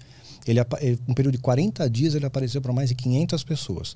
Então, todos eles que foram testemunhas desse ato, né, da ressurreição e da ascensão, têm a legitimidade de serem chamados de apóstolos, por exemplo. Foram testemunhas oculares. Quem não foi testemunha não pode ser. Lucas andava com Paulo, Lucas não tinha chancela de apóstolo, não pode ser, era um historiador. Escreveu o Evangelho de Lucas, mas é só um historiador. Marcos também, o Evangelho de Marcos foi escrito por Marcos que não conheceu Jesus. Então ele não pode ser apóstolo. Paulo pode, foi o último que Jesus apareceu. E hoje em dia está cheio de apóstolo aí, né? Está cheio de apóstolo por aí. Não foram testemunhas. Pedro fala lá em, em Atos, capítulo 1, né? Olha, é necessário que seja testemunho ocular da crucificação. E eles fazem isso na maior cara de pau do mundo, meu. Me convidaram para ser apóstolo, eu não aceitei, deu um que Ah, é? procó. Anos atrás, eles tinham um projeto Ah. de fazer uma coalizão apostólica no Brasil com 12 apóstolos que iam trazer restauração para o Brasil. Política só para dar plataforma para um outro político que dizia que ia ser o presidente do Brasil, que não foi, não teve nenhum por cento de intenção de voto, né? E também não aconteceu nada com esses apóstolos aí, não mudou nada no Brasil. Seria o quê? Anos 90? Ou mais É, recente? Não, uns 90. Anos 90? Só 90. tentar É, mais ou ver menos quem, acho que quem isso. pode ser. 90, talvez um pouco mais até, viu? É, 98 por aí. E, de- e depois também, quando ele, ele de fato morre, ele ah, dá um terremoto, né? Cai raio, começa a Isso, quebrar é, tudo. há uma, uma escuridão. Aí que é interessante você ver a concatenização, concatenização bíblica. Porque quando você pega a referência que houve três horas de trevas na Terra, né, humanamente a gente não tem como explicar muito bem isso, que um eclipse não dura três horas. Né, mas está escrito que houve trevas né, da hora sexta à hora nona, seria o equivalente do meio-dia às três horas da tarde, depois o véu do templo se rasga, e a partir daquilo ali é uma simbologia, não tem mais o santo dos santos no templo onde era a presença de Deus. Agora Deus se faz presente em nós. Isso é muito legal. E quando você vo- volta lá no Egito, a nona praga do Egito foi também escuridão. Teve escuridão sobre toda a terra do Egito, trevas.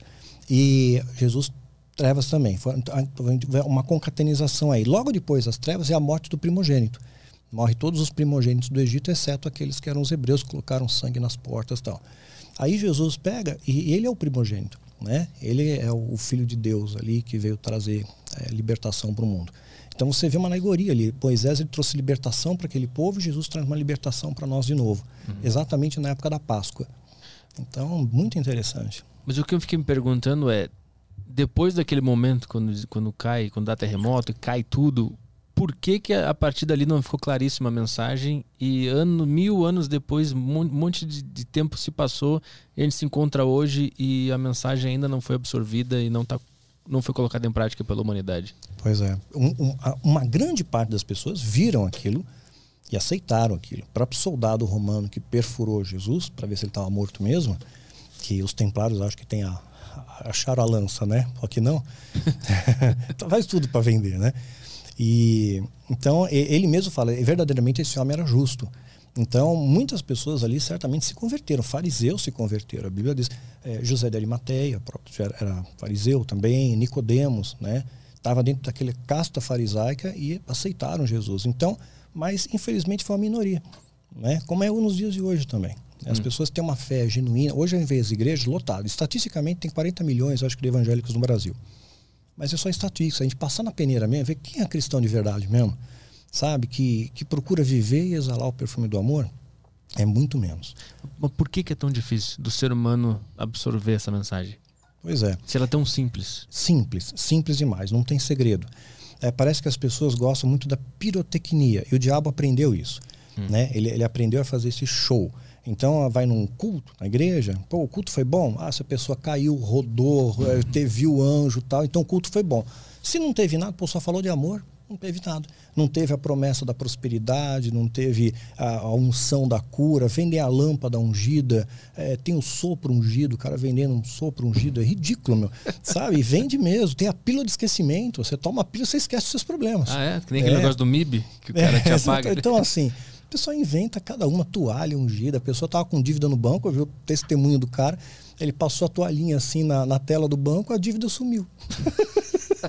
Quer dizer. O cara fez o Photoshop ao é, vivo. Brincadeira. não, ele só falou, não mostrou nada, né? Ah, ele só mostra, falou, mostra, pior ainda. Não mostra. É. Pensei que ao menos tinham feito um. Que é nada. Um então, pra... é. Então, um assim, o povo vai e vai. Esses dias mandaram para mim um vídeo, um pastor, claro, ensaiado com outro cara lá fingindo que estava jogando poderes no cara, o cara rodava, o cara caía, o cara pulava, ele fazia o gesto e o cara rodava, né? E, sabe, para quê? E o povo aplaudindo, meu. Uau, que incrível. Pô, põe esse cara no UFC. Ele não precisa encostar em ninguém. ele ganha. Leva o cinturão na boa. Tô só nos poderes ali. O cara é o Raiden no Mortal Kombat. Raider. É, Raider do Mortal Kombat. Então, se o amor é tão é, é, uma, é um conceito tão simples, eu acho que ele é tão simples que acaba ficando muito complicado de entender. Exato. O que, que é? Como é que eu entendo? O amor é uma experiência, tem que experimentar. Eu acho que falta no meio de nós referências do amor. Hum. As pessoas hoje buscam referências de, de sucesso, sucesso humano, né? mas está faltando referências de amor. E Jesus é uma referência de amor. Ele não era um sucesso humano. Humanamente falando, sabe, a, gente sabe que ele, por inferência, ele foi um carpinteiro. Mas a gente não, não, não, tem muita coisa. Ele morava em tendas, né? Comia na casa de um, na casa de outro. Quer dizer, era um andarilho né? Conversava com, com gente que a, a, o sistema social da época rejeitava. Ele, tipo, ele, samaritana, né? Só para fazer uma analogia aos tempos modernos, ele teria uns 40 seguidores no Instagram hoje. Não seria ah, um cara é, muito bombado. Não, não seria bombado. Ia ser odiado. Ia ser odiado. Ele ia ser expulso da igreja em nome de Jesus. com toda certeza. com toda certeza. e, e esse, a gente precisa então ter referências do que, que é esse amor. De é, pessoas tá que faltando essas, faltam essas referências. Mas se essas pessoas são rejeitadas pela sociedade ou pela humanidade, como é que a gente vai ter acesso a elas? Aí que vai, vai estar muito do olhar, né? Eu, eu, procuro sempre estar atento, eu preciso de referência, eu sou humano. Minha referência majoritária é Deus, mas eu preciso de pessoas do meu lado. Então eu olho, por exemplo, Caio Fábio é uma referência para mim. Paul Washer é uma referência para mim. Uh, David Wilkerson deixou um legado incrível aqui, é uma referência para mim. Então eu preciso de referências, né? Eu gosto bastante de algumas pregações do Augusto Nicodemos, que é aqui do brasileiro também, né? E do Ed René, então Paulo Júnior. Então são pessoas assim que olha, pô, são referências, sabe? Eles procuram pregar e procuram viver aquilo que eles pregam, né? E não são pessoas que enriqueceram as custas da fé.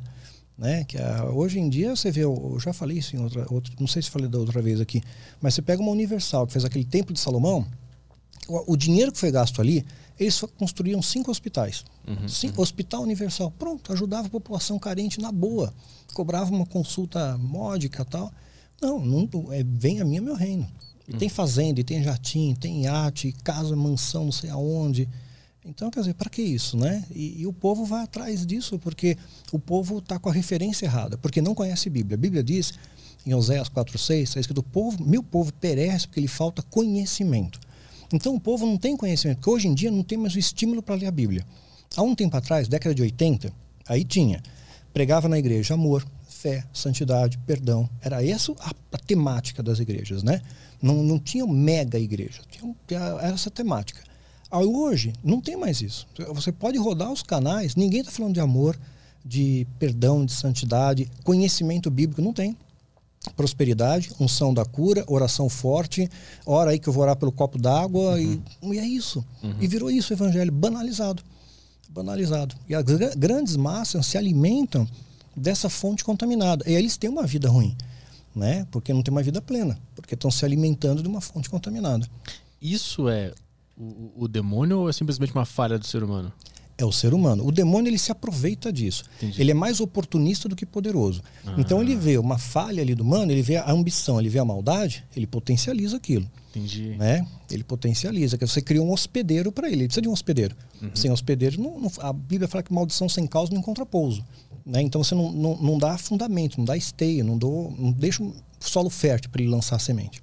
O lance da vida, então, é fechar as portas pra ele. Pra ele Fechar não as portas. Pra ele não conseguir se aproveitar das, das tuas falhas. Exato. Esse é o, esse é o, o segredo. Sim, o o seu grande segredo. segredo É, da vida. Nós vamos falhar. Mas, Aham. Senhor, eu procuro, eu vou aprender com o meu erro. Eu errei, vou procurar agir de maneira diferente. Vamos ver se tem alguma pergunta aí, Vamos. Caio? Toca a ficha aí que eu sei que o pessoal tá, tá ouriçado, né?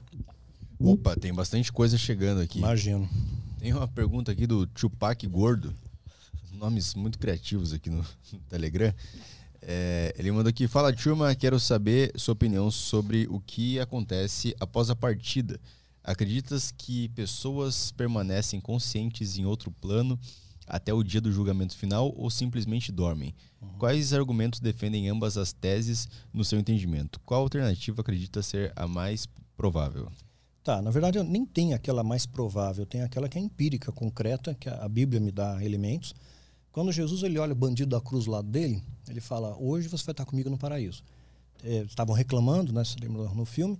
E um pegou, poxa, esse é o Messias, eu reconheço. Então hoje, você vai estar comigo no paraíso. Ele não falou daqui a mil anos, você vai tirar um ronco aí, vai tirar um sono, e aí depois eu volto. Então é hoje. Então, primeiro ponto. Outro ponto é uma parábola que fala de rico e Lázaro, né? Então mostra um homem muito rico, né? E Lázaro um pobre, um mendigo. E os dois morrem. Um deles ah, vai para o céu, outro vai para o inferno, né? Porque um era mau, foi para o inferno, outro que era bom, foi para o céu. E eles usam a alegoria lá, seio de Abraão, que era o cultural judeu da época, né? Mas é, trans- transportando para nossa realidade, céu e inferno. E aí ele está plenamente consciente de onde ele está, quem ele é, e, e, sa- e fica preocupado com a família até. Ele fala, puxa, eu quero falar para minha família que o negócio está estreito. E aí Deus fala para ele, não, eles têm os profetas na terra, tem os homens de Deus aqui, já estão dizendo. Então eles têm consciência de onde eles estão e eu tenho cla- clara convicção que é imediato. O próprio Jesus ressuscitou, apareceu no corpo glorioso, plenamente ciente de quem ele era, ah, qual era a sua missão, quem eram as pessoas. Então, você não fica, mesmo porque a nossa memória, ela deteriora. Né? Você pode ter um Parkinson aí, pronto, sua memória vai para o espaço. Agora, se esse cara que tem um Parkinson, ele morreu, a memória dele está 100% preservada, porque a memória não está presa à nossa carne, à nossa matéria. Ela está no âmbito espiritual, ela é como se fosse um HD externo. Né? Porque quando você está no corpo ressurreto, não está mais nessa casca, você tem, você tem plena consciência de quem é você, sua memória, está tudo preservado. Mas tu vai com a identidade dessa terra? Tu tem o mesmo nome, a mesma fisionomia? Eu creio que vai, vai ter uma fisionomia semelhante, não idêntica, porque quando Jesus ele está ressurreto, Maria Madalena foi a primeira a ir no sepulcro. Aí te- uma coisa curiosa, né? Porque as mulheres eram extremamente desprezadas naquela época, né? E Maria Madalena foi a primeira a ver Jesus, uma mulher, né? Aí tem as más línguas, diz que foi estratégia de Deus, né? Para a notícia espalhar mais rápido quanto para a mulher que ela fofoca, né? Aí ela apareceu ali e ela não reconheceu Jesus, achou que ele fosse o jardineiro. Né? E ela ainda fala, poxa, onde é que levaram Jesus? E com a hora que ele fala o nome dela, fala Maria, ela pela, pela voz ela reconheceu, poxa, esse é Jesus. Mas assim, Né? isso foi quando ele ressuscitou e voltou pra essa terra, né? Pra esse mundo físico. Isso. Porque ele teve que ter uma forma. Mas eu digo quando a gente morre e vai pra lá, seja lá onde esse lugar for, que a gente não sabe o que, que é. A gente carrega a nossa identidade? Porque não seria Não, meio... a, sua, a sua memória, eu creio que sim. Hum. Memória vai, vai junto, todas as suas vivências, suas experiências, sua memória vai junto, com toda certeza. Agora, a sua identidade física, né? A Bíblia diz que quando nós morremos, nós somos, ficamos como anjos. E anjo quer dizer jovem. Então, nós vamos ser uma espécie de adultos jovens, é na minha interpretação lá. É o que a Bíblia- Adão e Eva foram criados no paraíso, né? Uma dimensão espiritual, como eu já falei. Eles estavam adultos, não foram criados dois bebês no paraíso e hasta la vista, se virem aí, né? né? Já estavam adultos, né? Então, eu imagino adulto jovem. Né? Nós vamos estar lá com uma, com nosso, uma, uma forma como adulto jovem. É que eu fico pensando assim, se a nossa identidade, o nosso nome, as nossas memórias, elas não são meio que moldadas pelo nosso ego. E o nosso ego não é, não é uma coisa saudável de se ter. Ah, mas eu acho que aí você tem acesso a compartimentos né, do, da sua memória que a gente não Hum. tem aqui. Que a gente usa muito pouquinho do cérebro, né? Ah, é. Sim, tem É, esse ponto acho também. que abre essas comportas aí, você tem um vislumbre muito maior. Sua consciência é outra, né? Isso, é vê- isso. Porque é. eu imagino que se, se a gente for pra lá e, e- e carregar a mesma identidade, uma fisionomia parecida, meio que é o, é o ego indo pra lá. E eu acho Não, que mas aí não fica ego, é. Aí não não tem seria ego. isso, né? Não, não. Seria Aí você abre essas comportas, você tem as 100% da sua consciência cósmica, pode chamar assim, Aham. né? Aí você tem 100% dela. Toca mais uma aí?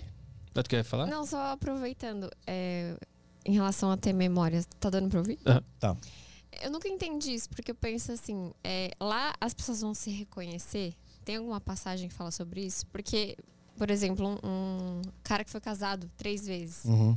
Tipo, como que fica assim, sabe? Porque a gente fala, ah, agora eu vou voltar a ficar com a pessoa que eu amo tal, mas seria uma puta confusão, né? Sim. Será que a gente vai ter esse reconhecimento? É, Porque tem quando eu falo memória, eu fico meio confuso. Sim, entendi. Eu creio que a gente se, ah, tem sim o reconhecimento de, de identidades. Acho que você vai reconhecer seus antepassados, com, com toda certeza, reconhece. Nossa memória não fica eh, desativada nesse ponto. Acho que a gente tem sim um, um grande reencontro no céu. Né? Agora, quanto à pessoa que. Isso eu gravei um vídeo até que eu dei o nome Casados para Sempre. Ah, digamos que você teve três esposas, né? mas ah, amor, amor, acho que você tem realmente um- uma vez na vida, de verdade, assim, aquele amor assim que de entrega, de, de se render. Eu creio que se você se encontrar novamente com aquela pessoa, é claro que você vai ter uma afinidade maior com aquela que realmente você amou, para valer, de todo o seu coração, todo é, entendimento, né? Hum. Eu acho nesse sentido.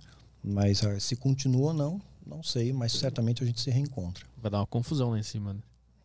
O pessoal, suas ex, exes. Vai ser o tipo programa do João Kleber. É. Tu- tu O desligou- segredo. desligou. Conta o segredo aí. Alô, Fala. de férias com ex, paraíso? Isso, ser de férias com esse. É, o Caio Fábio, quando ele esteve aqui, eu não sei se eu interpretei errado, porque ele fala muito difícil, sim. mas parece que ele falou que ele acredita que o inferno não é eterno. Sim, não é eterno. Eu Não tenho é? certeza. também. Eita! Ah, ela não conseguiu entender Eu isso. não consigo Eu te entender. Eu te Porque eu sempre achei desproporcional, por mais que a gente seja Lógico um pouco é cuzão aqui, porra, pra sempre essa Sim, punição. lógico, Deus é amor, Deus é justo, né? Ele não vai eh, condenar, vamos supor que você viva 70 anos. Aí você cometeu umas presepadas aqui na vida, Deus te condena a eternidade. Quer dizer, 70 anos na regra da eternidade é pífio. Sim. Né? Então, evidentemente, Deus é amor, Deus é justo. Você vai para o inferno e vai passar um período lá proporcional ao que você fez, às atrocidades que você fez. Base bíblica para isso, que é mais fácil. Ah, eu acho que está em 1 Pedro, capítulo 3, Jesus ele desce no inferno, desce no Hades, para pregar os espíritos em prisão, a Bíblia fala.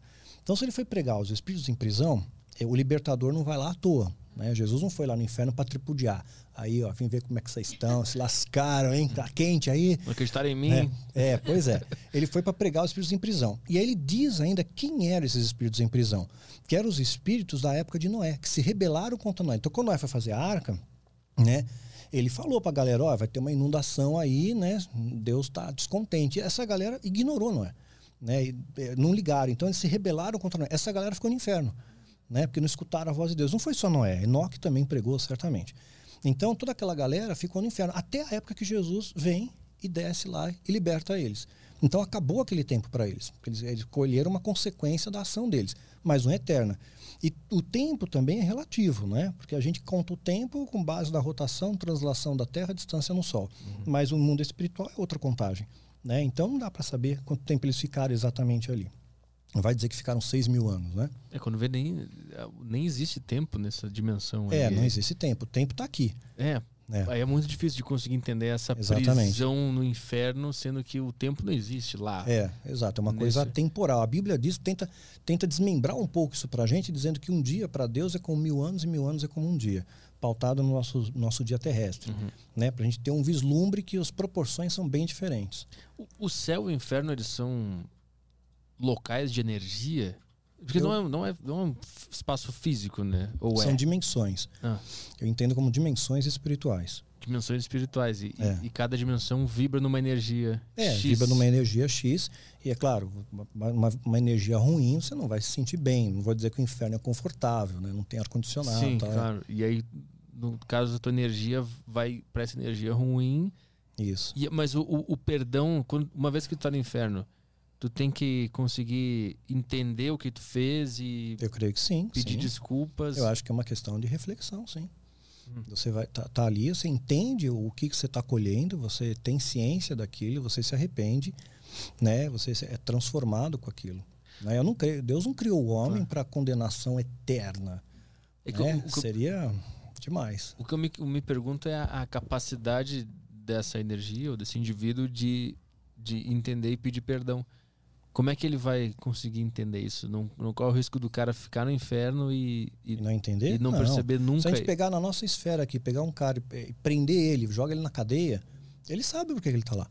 Ele sabe o que, que ele fez, ele sabe o que, que ele tá, foi condenado. Aqui no Brasil é meio zoado, né? Mas pega uma prisão que funciona, né? Ele sabe por que, que ele está lá. E ele vai procurar fazer de tudo para não voltar para lá mais. Tem, tem casos de, de pessoas que não se, não se arrependem, né? Não se importam com o que fez. Aí elas ficam, É, mas aí tem uns psicopatas aí também, né? Que pega prisão perpétua, o Charlie Manson da vida aí. aí eles ficam. Aí pra eles o inferno é eterno. Não, também acho que não. Porque ele, ele seria uma. Ele pegaria uma prisão perpétua na Terra, sob o olhar terreno nosso, até a morte dele aqui. Né? Então a gente tem uma limitação de tempo. Até mesmo a prisão perpétua, ela tem um fim na sua morte. Agora Deus não pode estabelecer uma coisa eterna, né? Desde que ele teve, um, sei lá, uma pessoa que tinha uma perturbação mental. Eu não sei como é que foi, a infância conturbada. Tem uma série de variantes aí que a gente não tem capacidade para analisar, que só Deus sabe. Né? Nós não somos justos nem juízes para analisar. Na, na igreja sempre foi pre- pregado o contrário, que o inferno é, é eterno, sim. claro, E tem pode... algumas passagens que meio que falam isso, ó, tipo Tessalonicenses. Eles sofrerão a pena de destruição eterna, a separação da presença do Senhor. Quando Uhum. fala eterno, é, Pois é, aí tem muita questão da interpretação. Se pegar a raiz da palavra, né, esse eterno. Quer ver um exemplo? Vou pegar outro exemplo que vai ficar mais fácil para entender. Você pegar o termo na Bíblia e Deus se arrependeu, vai ter muitas Ah. vezes.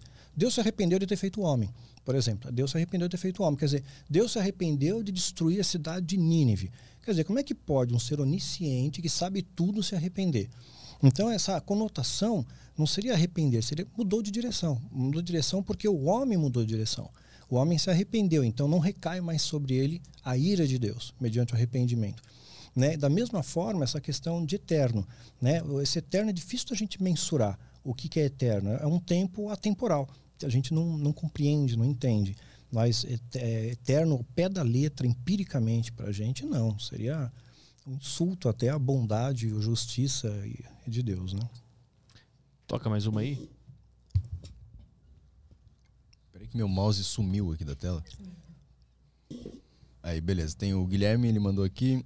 Uh, fala Arthur Caio Daniel, tranquilo. Uh, minha questão pro Daniel é sobre Hermes tri, é, Trimegistro. Trimegistro, falei certo? É isso? Não sei o que é isso. Ajuda dos universitários. É, vamos ver aqui se, se dá para entender. É, eu li uns livros que explicam os principais conceitos herméticos e alguns herme, Ah, hermetismo. herméticos. Ele escreveu herméticos. Aham. uh, conceitos herméticos e algumas delas uh, o Daniel falou na participação dele como o trabalho com meias verdades, o princípio da vibração, etc. Queria saber se as seitas utilizam esse pre- esses preceitos herméticos ou são conceitos diferentes. Tá.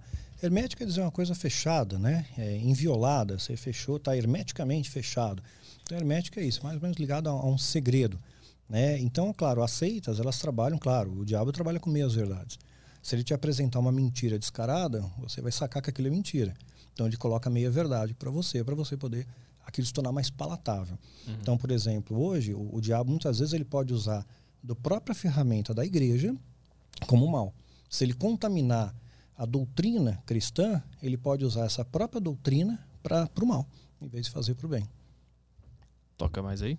Tem uma em áudio aqui do Kainazito. Vamos lá? Vai sair no fone. Opa, bom dia Arthur, Caio, Daniel, tudo bem com vocês?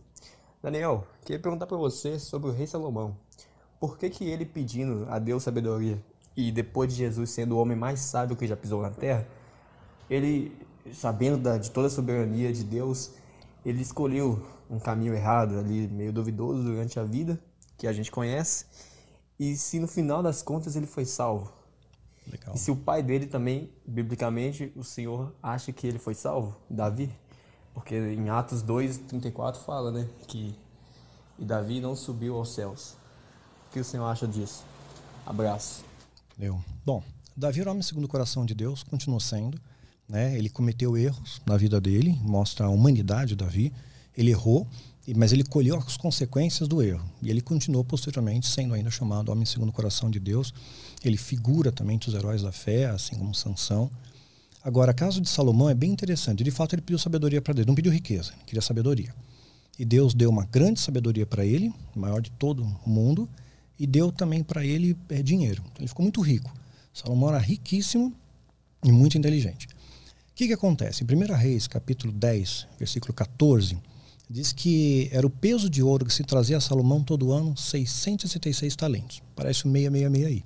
Hum. Né? Estamos no Velho Testamento, ninguém sabe o que é esse número. E ele fala em ouro. Né? E a extração de ouro é um minério, é sazonal. Já é estranho você observar que aquilo era linear, porque não é linear. A extração de mineral é sazonal. Mas ele recebia todo ano 666 talentos de ouro. Um talento era 34 quilos de ouro. Então era ouro pra caramba, né? Lá em Apocalipse 13, 18, nos fala que o número da besta é 666. Aí nós entendemos o que é esse número. Então, ou seja, o diabo ele articulou contra Salomão e colocou, um, digamos, uma armadilha na vida dele, né? Uma, um, uma, algo para enganá-lo. E mesmo ele sendo sábio, ele acabou tendo muitas mulheres. Pô, o cara teve mais de mil mulheres. Mil mulheres, sabe o que é isso? mil mulheres. Assim, uma já dá trabalho, né? Uma dá trabalho. Imagina... ao mesmo tempo? Ao mesmo tempo, ele tinha um, tinha um harém, né? Tinha a, a, as mulheres, mais as cucubinas, a mil. Quer dizer, você parava pra pensar, uma dá, já dá treta, mas já dá, tem DR com uma. Com mil, cara, meu, Salomão, ele perdeu a paciência. Uhum. Era muita mulherada falando a mesma coisa para ele, conversando, querendo brinco, saia. Então, e, e, assim, ele ficava com uma hoje, ó, você tá lá visto daqui dois anos a gente se encontra, né? Então, o que aconteceu com ele? Ele acabou se. É, é, essas mulheres acabaram seduzindo ele de tal forma, algumas que ele se apaixonou mais, que ele acabou se inclinando e adorando os deuses daquelas mulheres, que eram, tinham, culturavam deuses pagãos, entre eles o Astarote, por exemplo. Então ele se inclina, e quando ele se inclina para esses deuses, aí vem entrar a doutrina satânica. Até aí é o que a Bíblia fala, tá? ele se inclinou para esses deuses. Então ele se afastou de Deus. Então ele, ele, ele fez algo que a Bíblia nos orienta, no Novo Testamento, a não fazer. O que, que a Bíblia diz para a gente fazer? Orar e vigiar sem cessar. Te mantém a guarda alta. Né? Você não baixa a guarda. Você está numa guerra, seu escudo não abaixa, seu escudo tem que estar tá alto. Né? Você está lutando, guarda alta. Né? Você faz Muay Thai, sabe? baixou a guarda, você tá, vai tomar um vacilo. Né? Então, ele baixou a guarda, ele deixou de orar e vigiar. Ele cai, eu caio. Se eu parar de vigiar e orar, eu caio. É uma certeza matemática, né? É, é gravidade isso, eu vou cair, né? Porque eu deixei de vigiar e orar. Então ele deixou de vigiar e orar, caiu. Aí que acontece? Segundo a doutrina satânica, ao cair, ele aprendeu os segredos da alta magia, os segredos dos demônios, né? 72 demônios ele conseguiu subjugar e até prendeu no vaso de bronze, tem mil lendas a respeito disso. E escreveu livros como controlar esses demônios, a clavícula maior, a clavícula menor de Salomão e a chave de Salomão, um dos principais.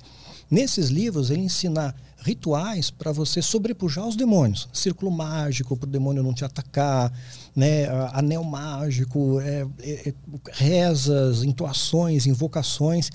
E isso é preservado tecnicamente pelas seitas de alta magia. Então você não vai encontrar na, na livraria comum. Você até encontra lá a clavícula de Salomão, mas é um plágio. Né? Passa muito, é um tipo um São Cipriano, sabe? É bobo. Né? Se fosse assim, o Lázaro não seria pego, né? Ele estava ele tava com a capa da invisibilidade, né? Foi pego e tomou pipoco ainda, né? Não adiantou. A capa não funcionou. Ou os caras mão de mira, né? E acertaram é, no invisível também. Pois é.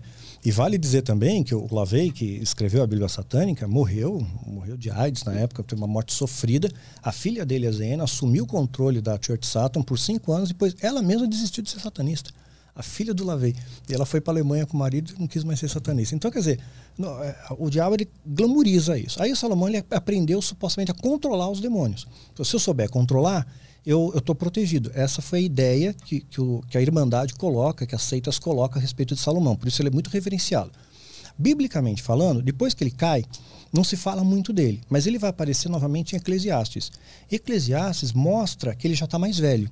Né? Ele está escrevendo aquele livro, ele já está velho.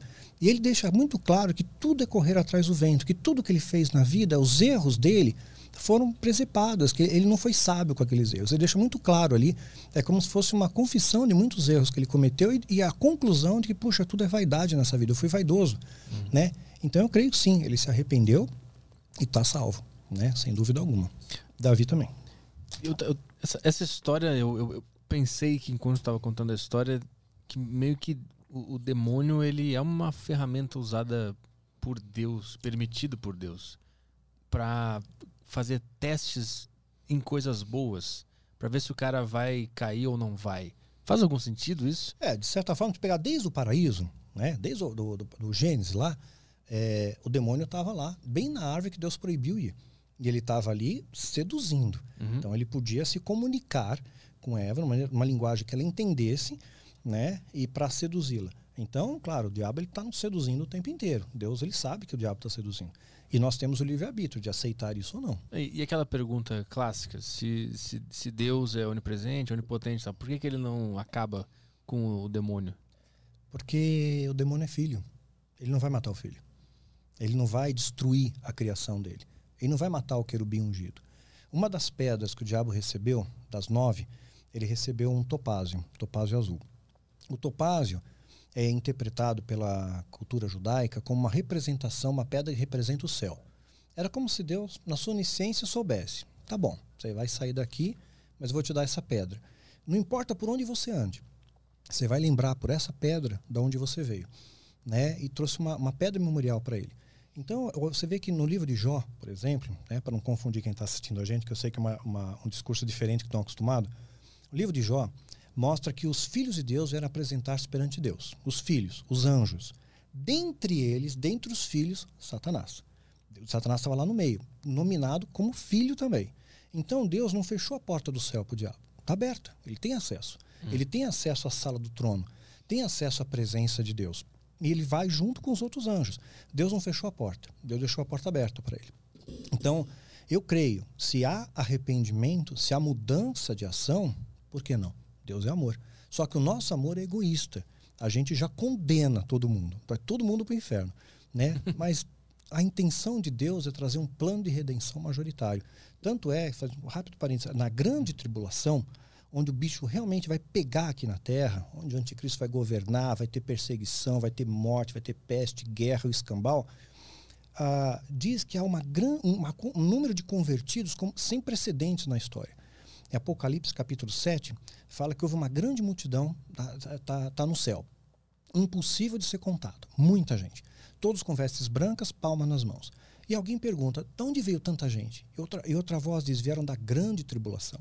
Então, na grande tribulação, que vai ser o período de maior sofrimento histórico da humanidade, muitas pessoas vão se render a Deus. Uhum. E na hora que está tudo acabando, puxa, só tem um, só tem um lugar para você para o braço de Deus. Existe alguma chance, se, as portas da, do, do céu estão abertas para o demônio e ele é filho de Deus, existe alguma possibilidade ou algo escrito que ele existe um meio de fazer ele se arrepender e voltar para lá? É, não, esse meio é voluntário. Ah, existem textos bíblicos. Quando Paulo teve no terceiro céu, ele, de, ele deixou claro uma coisa, ele teve uma experiência, foi arrebatado no terceiro céu. Provavelmente foi no momento que ele foi apedrejado. A Bíblia diz que ele foi apedrejado de tal forma, consideraram ele como morto e jogaram ele para fora da cidade. Porque ali seria com, é, os cães é, comeriam o cadáver dele. Então consideraram que já estava morto. Só que ele ficou bem. No dia seguinte ele já está pregando, né? Então, provavelmente nesse momento histórico, ele deve ter tido uma experiência quase morte, sabe? Uma EQM foi para o céu. Uhum. E lá ele falou que ele ouviu palavras inefáveis, que ao homem não é lícito falar. Porque eu não posso falar isso para vocês, porque o povo está no leite. Não, não posso dar uma feijoada para essa galera. Então, Paulo não falou a experiência que ele teve lá, não contou as, as palavras que ele disse, hum. mas ele deixou pistas nas suas epístolas. Então, tem um pedaço aqui, um pedaço ali, um pedaço acolá. Eu gravei um vídeo chamado A Justiça de Deus e monta esse quebra-cabeça. É interessante que o Hop Bell, um escritor americano, escreveu um livro chamado O Amor Vence. E ele fez a mesma construção, né? Mesma construção. E, então, tem, tem textos né, que Paulo deixou para nós que deixa muito claro que o que ele escutou lá significa que o amor de Deus, o perdão de Deus, não tem fronteiras para isso.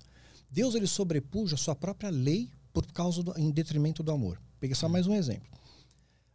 Jesus, no João capítulo 8, uma mulher adúltera foi pega, em flagrante, adulterando.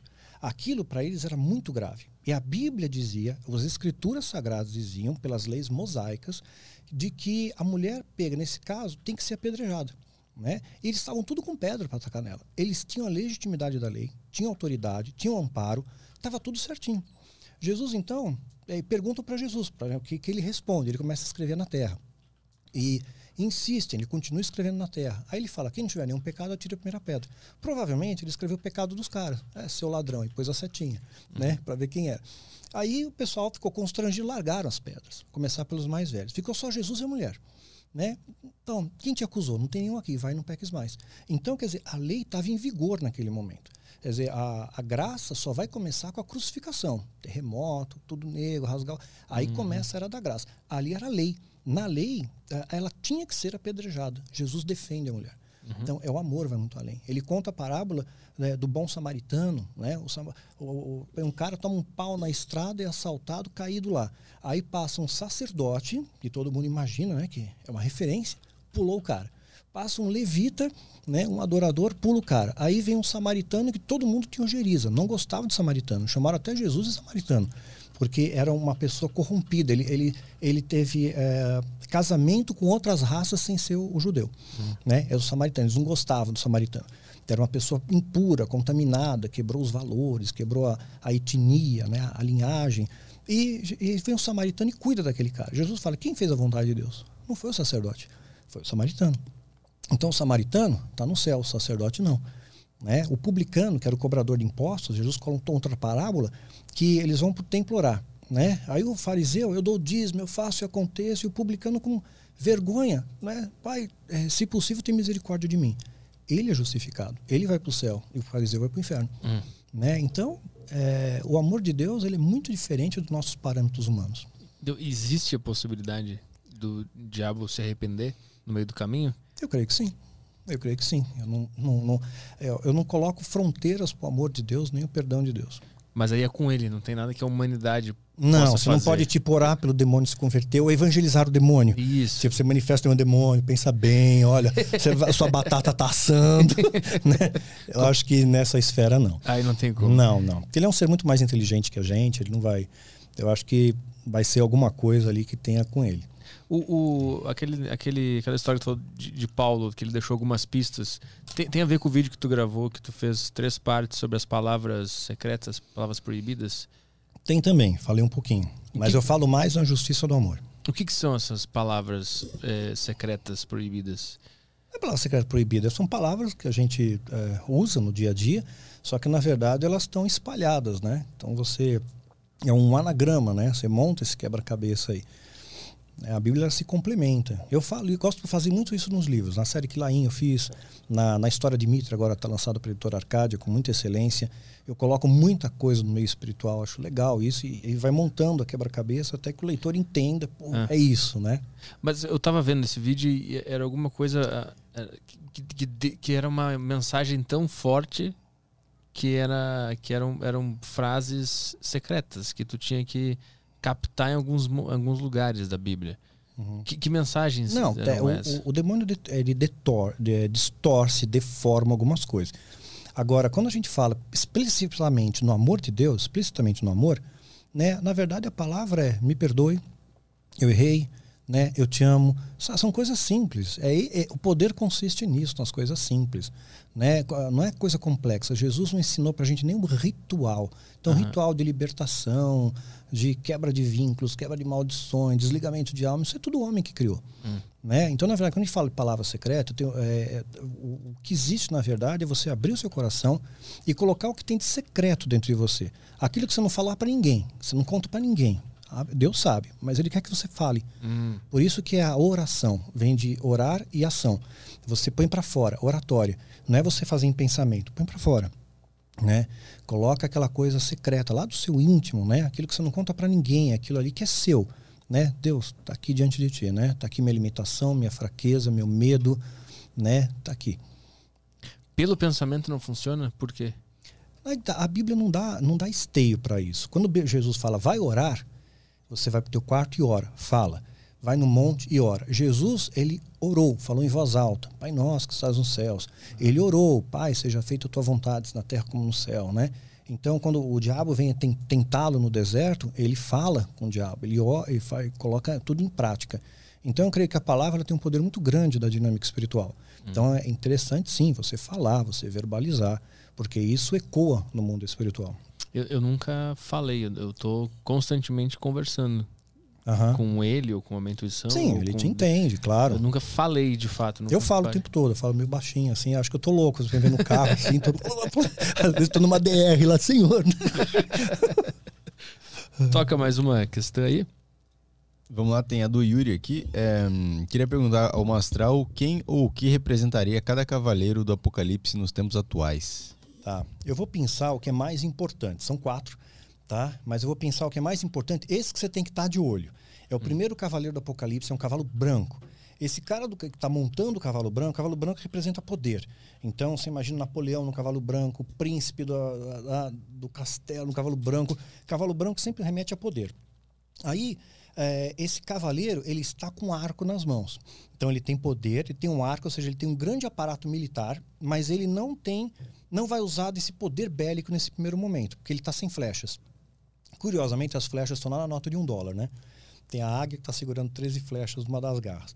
Então ele não tem flecha. Então mostra que vai ser uma pessoa que vai chegar, vai trazer uma proposta muito boa para a humanidade, né? Que vai trazer a ilusão de paz, de segurança. Embora ele tenha grande poder bélico, ele não vai usar. Vai usar da diplomacia. Que uma Bíblia fala, quando houver paz e segurança, verá repetindo a destruição. Então da diplomacia. E os marcadores de tempo estão tudo aí. Quando a gente olha, por exemplo, a Bíblia fala em Apocalipse 17, fala do oitavo rei, né? fazendo uma analogia aqui com a Babilônia tal, vai remeter ao oitavo Papa depois do Tratado de Latrão. O próximo Papa, depois do Francisco, é esse cara que vai vir depois do Tratado Latrão. Eu fiz um, um podcast com a Vandinha, a médium, ela, pela, pela linha dela, pela linha espírita, também, o próximo Papa é um cara assim que não vai ser muito bom. Né? Tem uma profecia de um contemporâneo de Nostradamus, né? também que era um profeta, que ele fez uma contagem a partir do ano 1400 e bolinha, não sei quantos papas, acho que o 13 terceiro papa, depois de uma determinada contagem, não lembro bem os números agora, é, ia, ia ser o papa do mal. E coincide de novo, né? Então, quer dizer, seria o cara, a, o, a pessoa que estaria dando apoio, esteio para o anticristo. O anticristo tem poder militar, mas a igreja tem que dar apoio, ele tem que ter o suporte da igreja. Né? Todo mundo hoje vai lá receber a bênção do Papa. Tem uma importância grande. A igreja católica não tem tanto poder quanto tinha na Idade Média, de, na Inquisição, nas cruzadas, mas hoje tem muito poder ainda. Bastante poder de influência. Então, é, esse próximo Papa, pelas profecias, tudo indica que ele vai dar apoio ao anticristo que vai se levantar. Aí, quando eu vejo essa plataforma associada ao Grande Reset, as soluções que estão apresentando, já teve o G20, já votou a favor dessa tributação de 15%. Né? Você vê lá o Bill Gates trabalhando numa super vacina, né? que ele quer atacar todas as variantes de possíveis corona. Claro que não vai conseguir imunizar tudo, mas ele vai procurar fazer um esforço coletivo para melhorar. Melhorar e a gente não passar por uma nova pandemia. Né? Então, isso é um interesse mundial. Então, a gente vê todas essas coisinhas montando, né? Para mim é muito claro, o cenário está tá se moldurando cada vez mais ao nosso redor. Mas assim, eles, esses, esses Cavaleiros do Apocalipse, sabendo que, por exemplo, tu já sabe disso e tá falando e as pessoas estão ouvindo, isso não muda os planos de alguma forma? Não muda, porque você não vê um esforço coletivo para mudar. O ser humano, muitas pessoas estão cauterizadas. A Bíblia fala, acorda ou tu que dormes, né? Muita gente está dormindo, né? Não está preso nessa realidade espiritual. Está vivendo o seu dia a dia, né? Está buscando teu trocar de carro, né? Viajar para Miami, né? entrar para política, ganhar dinheiro fácil, não é não? Toca mais uma aí. Vamos lá, a próxima aqui é do Natan. Ahn, boa tarde, Tutu, Petri, Caio Mastral. Gostaria de perguntar ao Daniel se ele tem é, conhecimento de alguns sacrifícios humanos disfarçados de desastres. Também, por curiosidade, queria saber se o Daniel gosta de um Iron Maiden. Iron Maiden. Eu curtia bastante Iron Maiden, o Phantom of the Opera, né? É, quando eu era mais, mais jovem, gostava assim do Iron Maiden. Ah, na verdade, e por, por inferência, havia dentro de um, de um calendário, de uma programação, para abrir portais, essa é a leitura que, que, a, que o satanismo coloca. Né? Para abrir portais dimensionais, rasgar essa película de espaço-tempo e abrindo esse portal, liberar uma entidade para entrar numa determinada região, né, que seriam os espíritos territoriais, às vezes é necessário uma quantidade grande de sacrifício humano. Né? A, curiosamente, cabalisticamente falando, o que ocorreu com as torres gêmeas, né, ela coincide muito com esse dado cabalístico. E uma coisa curiosa é que antes disso parece que alguém já sabia disso. Tem um filme, acho que foi o primeiro filme do Exterminador do Futuro, tem um trecho da cena, é, está andando de moto e passa uma ponte e coloca ali exatamente o mês, né? 9 do 11, né? 11 do 9, e aí coloca é, cuidado, a caution, né? tem a cautela, né? E coloca ali, então ele está passando baixo da ponte, mas focaliza muito bem, né? Isso se fuçar na internet é capaz de achar. Dá certinho, quer dizer, é, parece certinho, acho que é no, no primeiro, Exterminador do Futuro. Tá certinho lá, 11 do 9 e cautela. Então, e cabalisticamente também é uma coisa que concatena. Então, quer dizer, muitas pessoas sacrificadas dentro de uma roupagem de, de sacrifício, de, de acidente, né? E dentro desse acidente, é, muita gente morreu e a, a, supostamente abriu o portal que eles queriam. Tu viu o que aconteceu ali? Show? Caution, 9-11. Isso é, no, é uma cena rápida do filme, é isso? É, Exterminador do Futuro é o primeiro. 1991. Cara, que loucura. Muito doido, né? Tu viu o que aconteceu no festival do Travis Scott eh, semana passada? Não, não. É, bota aí Astro, Astro World. É, um monte de gente começou a passar mal, um monte de gente morreu lá. Acho que não sei quantas pessoas pode conferir na notícia aí. Como que é o nome mesmo? Astro, Astro World. Astro World. Um festival musical? É. Um monte ah, isso de... pode estar nas notas musicais também, né? Como assim? Você pode programar notas musicais que vão causar um, uma, uma, um desequilíbrio bioquímico nosso. Causa desequilíbrio bioquímico, dependendo da, da nota sonora, por exemplo. Não são todos. Né? É, isso é o meu procedimento. Antes de eu assistir um filme que eu não conheço, eu gosto muito de filme de suspense, gosto de terror. Né? Acho legal. Eu não tenho medo. Hoje, não, ser sincero, não tenho medo de nada. Eu só tenho medo de desagradar a Deus. né? Mas não tenho medo de capirota, viu o vulto. Não tenho medo dessas coisas, né? Mas uma, eu por uma prudência, eu oro, Senhor, se tiver alguma coisa aí que vem me influenciar negativamente, porque eu sei que você pode colocar comprimentos de onda sonora em, em alguns filmes que, que vão deixar você mais tenso, mais assustado, é, dar mais medo. É, que nem você pegar um exemplo mais fácil, vai. Barber, Samuel Barber, ele foi um compositor e era judeu. Então ele queria retratar através de uma sinfonia o sofrimento do povo judeu. Então ele tem o chamado um adágio de Barber é uma música que você escuta aquilo ali, você fica uh, angustiado, da angústia a música. Ela produz aquilo de propósito, é só instrumental. Não tem ninguém cantando, falando, você vai ter angústia, nada de mensagem subliminar, traz para frente. É só a vibração, a vibração sonora. Uhum. Né? E isso é colocado em filme. Então tá tendo uma discussão, ele joga a Dodge de Barber no fundo. Tá passando uma, uma cena tensa na novela, joga a Dodge de Barber. Hum. Então eu já tô acostumado, eu já sei, eu já conheço, então eu vejo, puxa vida, estão usando de novo, e dá angústia, fica pilhado. Então, sei lá, pode ser aí que tenha acontecido alguma coisa nesse show aí. Ver quantas pessoas morreram. Foi fim de semana passado. E eu li muita, muito relato de pessoas falando que pareciam que elas estavam no inferno, só que tem coisa. Eu vou achar as imagens que é muito estranho, assim. Pode ser teoria da conspiração ou não. Deixa eu achar aqui. São essas fotos aqui? Porque o, isso aí é a foto da, do, da confusão, o pessoal caindo, passando Caos, mal e tal. É, mas é que acontece assim, o, o cenário do show é um monte de pirâmide com um monte de olho. Ah, tá. tem isso aí também. Isso, é, eu quero uhum. ir mais além do negócio. E o, uhum. o cara tava usando. Ah, e tem, tem um. Tem uma foto do, do, desse cenário com as pirâmides e tá escrito assim no meio: See you on the other side. E o cara tava usando, o Travis tava usando uma camiseta que era um, um cara atravessando um portal. Uhum. É, agora, pois eu não é. sei se sim, isso é verdade, sim. se não é. É muito louco. Só isso que eu tô falando, tá, pessoal? Pois é. Então tem a mensagem subliminar associado a ondas de vibração sonora, né? a comprimentos de onda de vibração sonora. Então as duas coisas concatenadas, assim. A Coca-Cola fez uma experiência dessa na década de 50. Passaram um filme que não tinha nada a ver de Coca-Cola, entre um frame e outro colocaram beba Coca-Cola. Todo mundo saiu do cinema foi beber Coca-Cola. E foi provado que a mensagem subliminar funcionava. Gente até que não gostava foi tomar.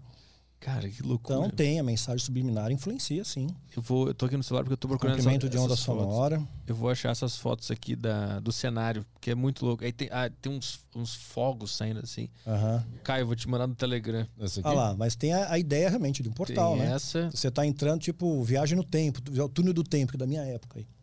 Olha no Telegram, eu te, eu te mandei duas fotos e isso é muito louco. É. O que eu ouvi falar, a última notícia que eu li foi que alguém tava injetando droga nas pessoas com uma agulha, assim. Foi o que a Ah, mas polícia. era muita, muito injetada, né? é, Eu acho mais a vibração sonora e a mensagem subliminar explicitada no, no altar aí. No altar, no palco. Lembrei de um, de um conjunto de louvor que fez isso, meu. Fez, colocou um pentagrama no, no meio do, do CD, né? Então, estranho, né? A pessoa da adoração, pentagrama de ponta cabeça. Mas o que, que é isso aí? Porque eu não acredito que o Travis Scott seja um cara satanista ou do mal. Acho que ele está fazendo um negócio dele que ele acha Sim, legal. Mas e quem tá nos bastidores? É, esse que é o, o lance. produtor, Que quem é faz o essa? cenário. Muita gente é ligado a a seitas, ela- elas, trabalham nos bastidores, não estão na linha de frente. Não é o presidente, é o vice, por exemplo. Sim. Né? Viu? Eu te mandei aí no Telegram. Eu estou abrindo o Telegram aqui. Foi. Peraí, rapidinho. Se tu jogar no navegador, acho que rola. Aí, agora foi. Aqui. Ahn, Quero ver se eu acho a camiseta também dele. não tá abrindo aqui, só um minutinho. Mas aí faz É, sentido isso, isso ser alguma coisa. Ó, É, na verdade, eu vejo assim. tem que- sempre eu penso no desdobramento, no propósito. É só deixar as pessoas mal alucinadas? Eu, é, é mais do que isso. É um teste. Eu estou testando para ver se isso funciona. Eu estou testando para ver se isso aqui eu posso influenciar o coletivo de maneira maior. De repente funcionou nesse show, amanhã eu coloco numa propaganda, eu coloco na televisão, né? E eu consigo controlar melhor as pessoas. Você vê que lembra nos Estados Unidos teve a embaixada americana em Cuba, que o pessoal ficou tudo com dor de cabeça e suspeitado de uma arma sônica, né? Uma arma de, eh, sônica que estavam utilizando. eu não lembro disso. É, teve isso também. Isso aí tá varreu as redes também. Mas aí faz sentido ser um, um- um sacrifício humano ou é um, é um acidente? Nesse caso, É. nesse caso aqui não é, seria um- eu, eu vejo assim, né? Esse, pelo modus operandi, né? Me parece mais um teste. Estou testando ver se esse cenário funciona, se essas cores, se esse tipo de, de vibração sonora funciona. Eu faço um laboratório para ver como é que funciona né, com essas pessoas. Depois eu vou fazer isso em escala maior. Hum. Que nem tem as ondas HARP. As ondas HARP, é, isso não é novidade. Isso aí, os Estados Unidos têm, Canadá tem, a Rússia tem. Eles são, aque, é, são aquecedores ionosféricos. O objetivo da onda HARP era militar. Você aquece a ionosfera e você conseguiria colocar um apagão no, num país, sei lá, os Estados Unidos jogam um apagão no Japão. Ele vai aquecer a, a ionosfera, essas ondas emitem um sinal, aquece a ionosfera, todo o Japão fica cegas, todo o sistema de navegação japonês fica cegas, radar não funciona, avião não funciona, nada funciona. Você é uma arma militar que estava sendo desenvolvida para a guerra. Só que aí descobriram que isso também pode ter outros desdobramentos, pode causar tempestade, pode causar chuva. Né? Existem teorias, né? aí entra na teoria da conspiração, mas eu acho que tem uma parte de verdade.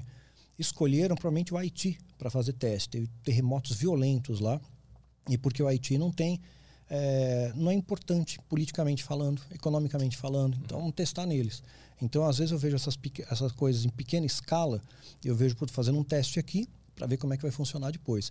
O número de furacões nos Estados Unidos aumentou muito. Né? Não- hoje, agora, tem a temporada de furacões, que um, uma década atrás não tinha. Agora está tendo cada vez mais. Eu já li bastante sobre esse.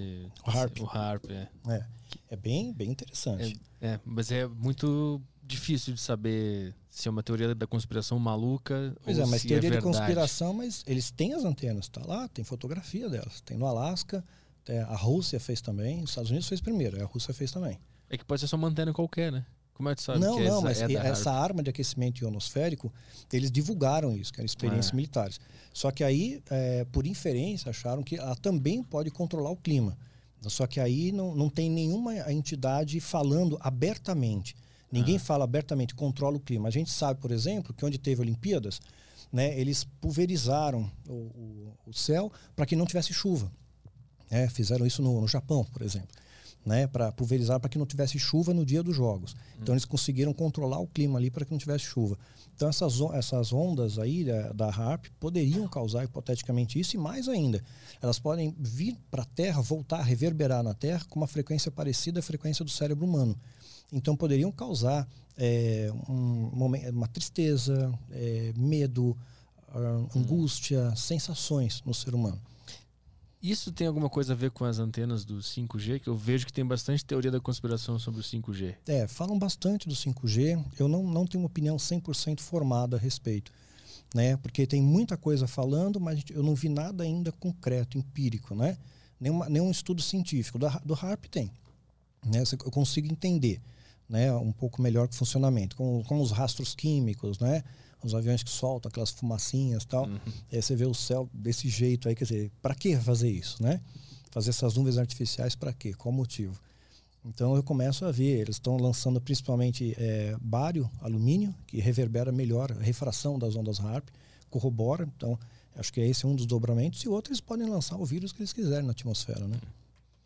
Ah, é, eu li algumas teorias da conspiração sobre o 5G e corona, tô lembrando agora. É, porque você aplica, tem nanorobôs, né? Essa E loucura aí, de é. repente, ativa com o 5G e você tá. Isso, isso, é isso. tipo, é Ah, projeto é. MK Ultra, né? E você ligou a Isso. ignição. Isso, eu li um que a, a vacina tem um nanorobô e aí quando eles implementarem o 5G, eles vão começar a te controlar por esse nanorobô. Isso, Era isso, essa exatamente. tese.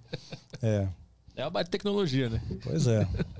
Vê, ah, só, só confere aí, vê quantas pessoas morreram só pra não ficar sem a informação desse festival aí do, Ah, do Astro, Astro World que a gente tava falando aqui. Eu não sei se foi uma multidão, deixa eu ver aqui.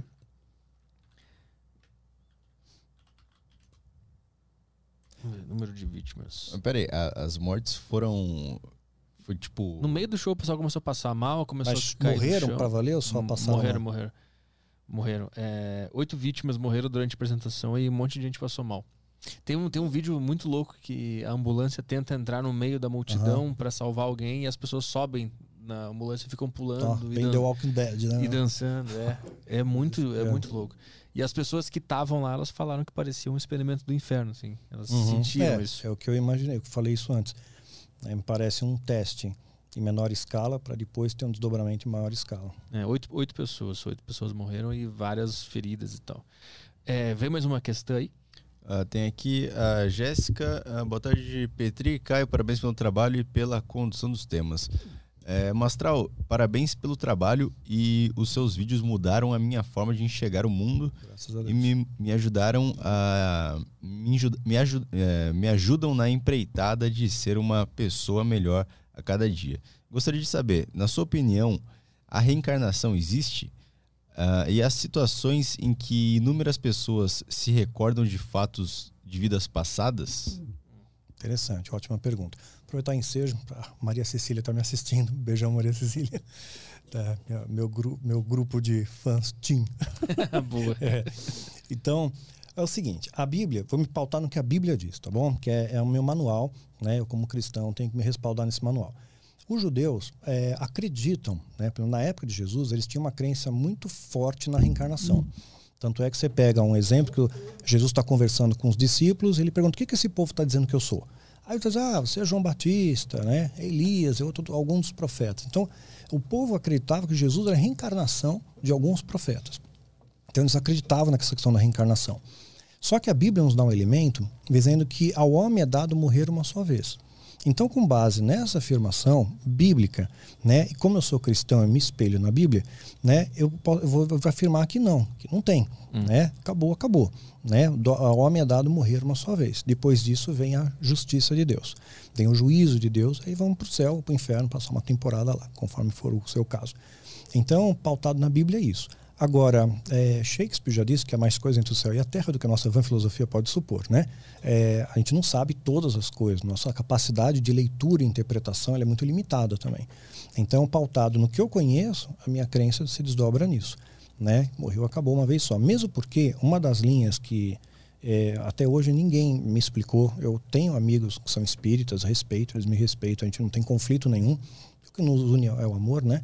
Não vou ficar nessas especulações bestas, mas uma coisa que até então não conseguiram me explicar é porque a reencarnação parte da premissa de que você vai, você está se lapidando, se refinando para uma coisa melhor. Então a próxima encarnação eu vou ser melhor do que eu sou hoje. Você é uma pessoa mais evoluída. E assim por diante. Só que o mundo hoje está ficando cada vez pior. As pessoas estão ficando mais egoístas, mais arrogantes, mais soberbas, mais insuportáveis, né? Hum. Então, tá ficando. o mundo está piorando. Então, eu acho que aí não tem uma, uma cadência, não tem uma lógica. E essas pessoas que lembram de outras vidas, aí a gente entraria um pouco na parapsicologia, mas eu vou me ater ao que é mais concreto. Existe um, uma coisa que você passa por um local, por exemplo, puxa, esse local me lembra alguma coisa, eu já estive aqui antes.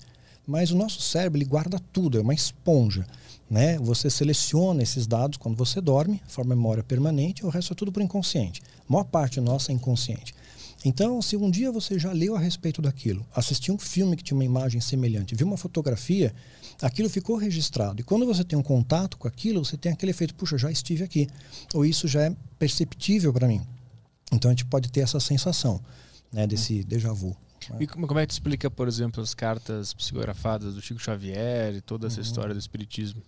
Pois é, aí que tá. Chico Xavier, primeiro, ele, eu olho ele como homem, como pessoa, um cara extremamente iluminado.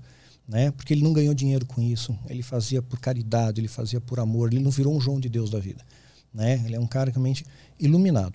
Então eu vejo assim, é um cara do bem, né? Agora a, as cartas que ele escrevia, pessoas chegam a, a, dizer que não apenas ele acertava o que aconteceu, mas ele também a, algumas a, palavras, tipo a assinatura era a mesma da pessoa. Né? Uhum. Eu, como cristão, tá? respeito Chico Xavier como pessoa incrível, tenho certeza que ele está no céu. Tá? Porque tudo que ele fez, ele fez buscando agradar a Deus, ele não fez nada de maneira com subterfúgio. Eu vi a biografia dele, achei incrível. Né? Então não tem nada negativo na vida dele. Até eu pegar o Allan Kardec, a história de Allan Kardec é incrível. Tem uma série no meu canal sobre espiritismo. É, é incrível a inteligência dele, só quis fazer o bem. Né? Então eu creio que nesse percurso né, ó, existe talvez alguma lacuna, porque o diabo ele sabe o teu passado, ele sabe o que você fez, ele sabe o que você gosta, ele consegue imitar a sua voz. Né? Em caso de possessão genuína, ele pode imitar a voz de quem ele quiser, ele pode falar a língua que ele quiser. Né? Então ele, não, não, ele quer te impressionar, né? então ele não vai falar errado. Então ele, ele pode usar um subterfúgio, uma meia-verdade, para te fazer com que você se incline para a mentira. Hum. Né? Então creio que existem outras forças aí. Né? Por outro lado, né, eu também não posso descartar que existem pessoas que têm uma sensibilidade maior, né? isso é outra coisa também que eu acredito que exista. Essas pessoas com essa sensibilidade conseguem perceber esse mundo espiritual ao nosso redor, conseguem romper essa película, né? Não necessariamente é, ouvir a, o que a pessoa, o morto tem a dizer, mas talvez de perceber, olha, eu sinto que ele está bem, sinto que essa pessoa está bem, uhum. né? Então, acho que essa percepção, né, da, dessa energia, acho que pode existir. O mundo espiritual tu concorda que existe, tu só não, não acredita que exista o contato é, os, acredito não, porque a, quando a Bíblia coloca aquela parábola que eu falei de Rico e Lázaro, um está no céu, outro está no inferno. O que está no inferno, ele quer voltar para a terra. Ele quer dizer, puxa, o inferno existe. E ele pede né, para Deus, deixa eu voltar, deixa eu avisar minha família, né? Porque eu tenho familiares, eles estão indo no mesmo caminho que eu. Eles vão chegar aqui também. E Deus fala para ele, não, você não, não pode voltar. Não tem caminho para você voltar. Na terra tem os profetas, então tem homens e mulheres de Deus aqui que estão apontando o caminho. Não precisa vir um espírito dizer que, é, que o céu existe. A Bíblia diz que o céu existe. Não precisa um espírito dizer para mim que o inferno existe. A Bíblia já diz que ele existe. Entendi. que a gente vai ter uma consequência. Uhum, então a Bíblia seria o meu manual, mas eu respeito qualquer esfera religiosa. Toca mais uma aí. Vamos lá, tem um áudio aqui do Tiago. Boa tarde, Mastral, Caio e Petri. Mastral, deixa eu fazer uma pergunta. É, você disse que o primeiro cavaleiro do Apocalipse ele vem com um arco sem as flechas, ele vem num cavalo com arco sem as flechas. E que ele tem o poder da oratória, que ele não vem para guerrear, ele vem para para falar, ele vem para mudar o mundo através da fala. Em contrapartida, você é um cara que fala muito bem. E você já fez parte do, da turma da bagunça do outro lado.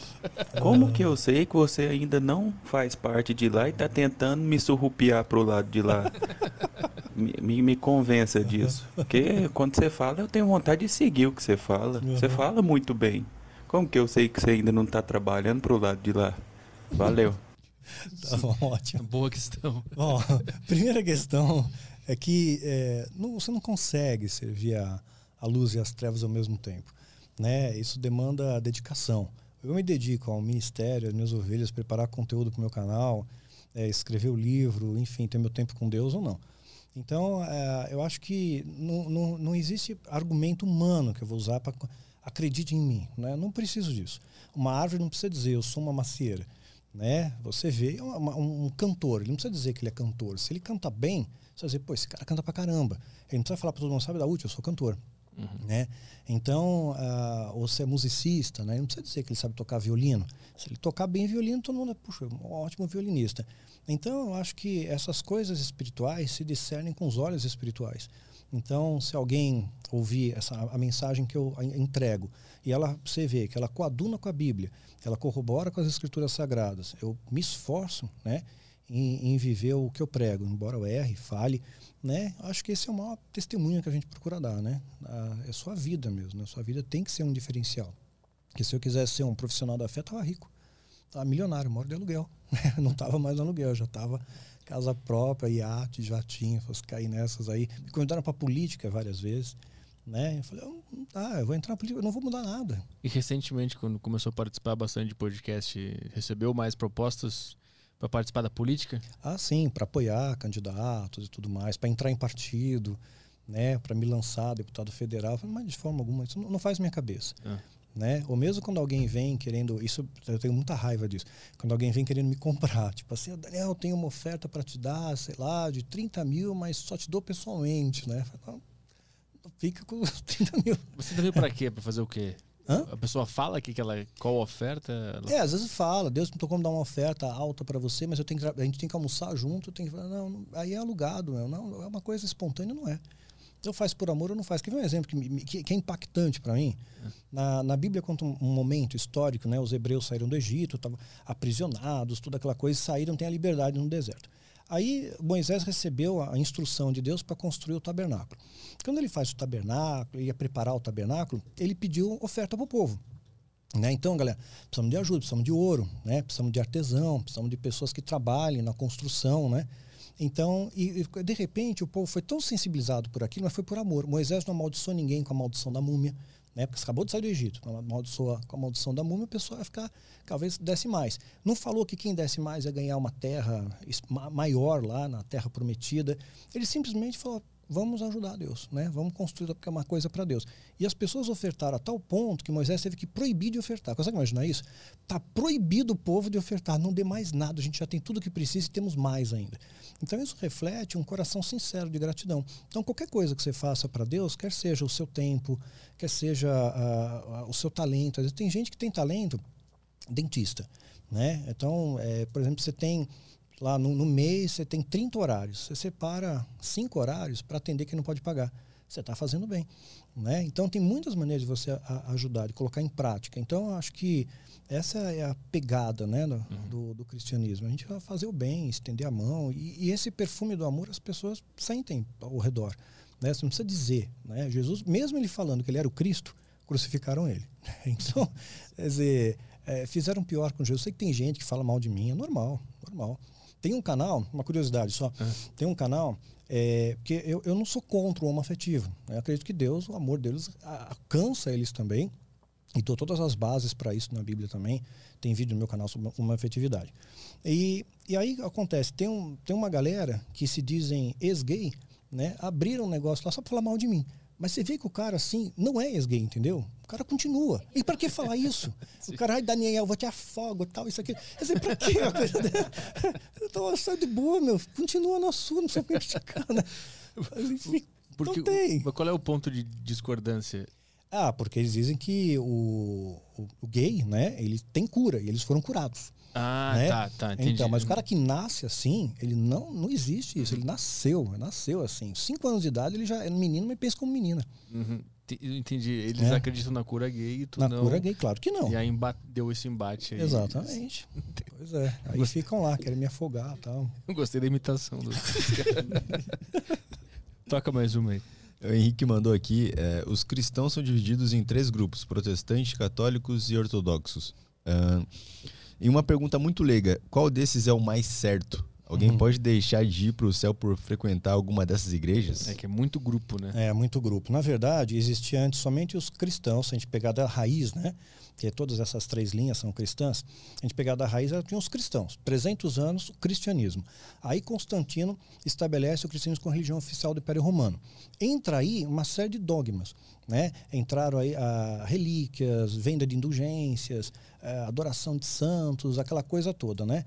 Ah, pedaço de osso sendo adorado, eh, dos mártires. Aí que acontece? Em 1517, dia 31 de outubro de 1517, Martim Lutero faz a reforma protestante.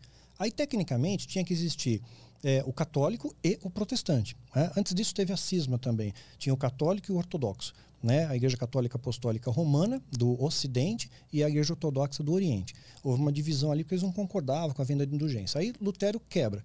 Então ficaram três grupos. Em suma, católico, protestante. Só que aí, entre os protestantes, desmembrou de novo. Hoje tem batista, metodista, presbiteriano, pentecostal, é, assembleia, e cada um com a sua vertente. E brigam entre si ainda. Só que lá no céu não vai ter placa, não vai ter nada disso. Então, não existe, eu não posso dizer que essa é a certa.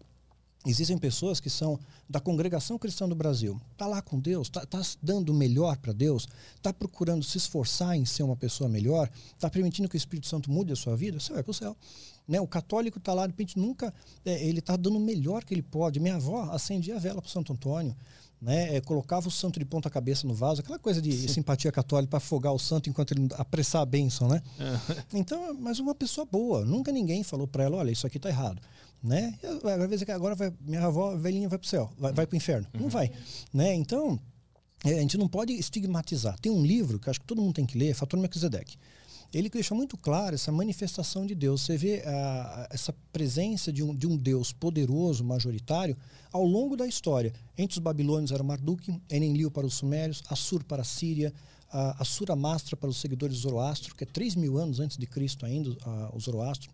Então eles acreditavam num Deus único, né? como Alá para os muçulmanos. Aí como é que eu vou dizer que o, o- o meu Deus é, é diferente do Alá? Né? É um Deus único, é monoteísta. Né? Então não posso dizer que ele está errado. Não posso falar que ele está errado. Então Deus ele sonda o nosso coração. Felizmente é Deus que julga. Né? Se fosse a gente julgar, é muito. Eu vejo o cristão julgando todo mundo. Né? Esse aqui é para o inferno, esse aqui é para o céu. Para quê? A Bíblia não dá legitimidade para nenhum de nós julgar ninguém. Não está escrito. Ide e julguei os povos. É ir de levar a mensagem a Deus a todos os povos. Não julgar as pessoas. Isso não. Pior Não, caminho. não o externo, o nome do que tu está seguindo que interessa. É o Exato. que está dentro de ti. Está dentro. a essência interessa. de Deus, divina. Procurar fazer as coisas certas, procurar olhar para Deus. Eu não tenho nenhuma, assim, que religião nenhuma que eu me classifique, que- eu frequente e tal. Eu só sinto esse, esse Deus dentro de mim e pra mim basta já. Eu, não- eu Exato. nem, eu nem sei qual a vertente, eu não sei, eu nem sei o que, que, que se diferencia cada uma dessas que tu falou. Uhum. Não faço a menor ideia. Tá dentro É, de mim precisa, pronto. exato. Deus é, em mim. Deus é bom, Deus é amor. Então eu vou procurar exalar o perfume bom, um perfume de amor, né? De perdão. Toca mais aí? Gabriel mandou aqui. ah, gostaria de perguntar para o Daniel Mastral a respeito da igreja adventista. Já vi algumas pregações de pastores adventistas e a mensagem deles é muito boa. Mas a respeito de guardar, é, mas a respeito do mandamento de guardar o dia do sábado, você acha que é fundamental seguir a risca? Ou de fato esse mandamento não é tão importante nos dias atuais? Esse mandamento não é tão importante nos dias atuais, mas a gente tem que respeitar a doutrina do Adventista. Não vou lá chegar, meter o dedo, que vocês estão guardando o sábado, vocês estão errados. Se para eles está bom, se eles se adaptaram àquilo, está tudo bem. Até a nossa Constituição preserva isso. Então, o que acontece com a questão do sábado? Jesus é, era lei. Sétimo dia. Deus ele eh, fez o- mundo em seis dias, descansou no sétimo. Então era, era um momento de descanso. Era assim que era a lei. Ah, Jesus ele foi indagado pelos fariseus, pelos doutores da lei na sua época, porque ele estava colhendo espigas e milho no sábado, né? Porque ele fez cura no sábado. E Jesus ainda fala, quer dizer, se uma vaca sua atolar no sábado, ela morre, né? Você não vai fazer, porque eles não querem fazer trabalho nenhum. Tipo assim, nem apertar o botão do elevador. É uma coisa muito extremista, né? E aí hoje em dia, à luz do Novo Testamento, Jesus ressuscitou no terceiro dia, no domingo, né? no alvorecer do terceiro dia, no domingo.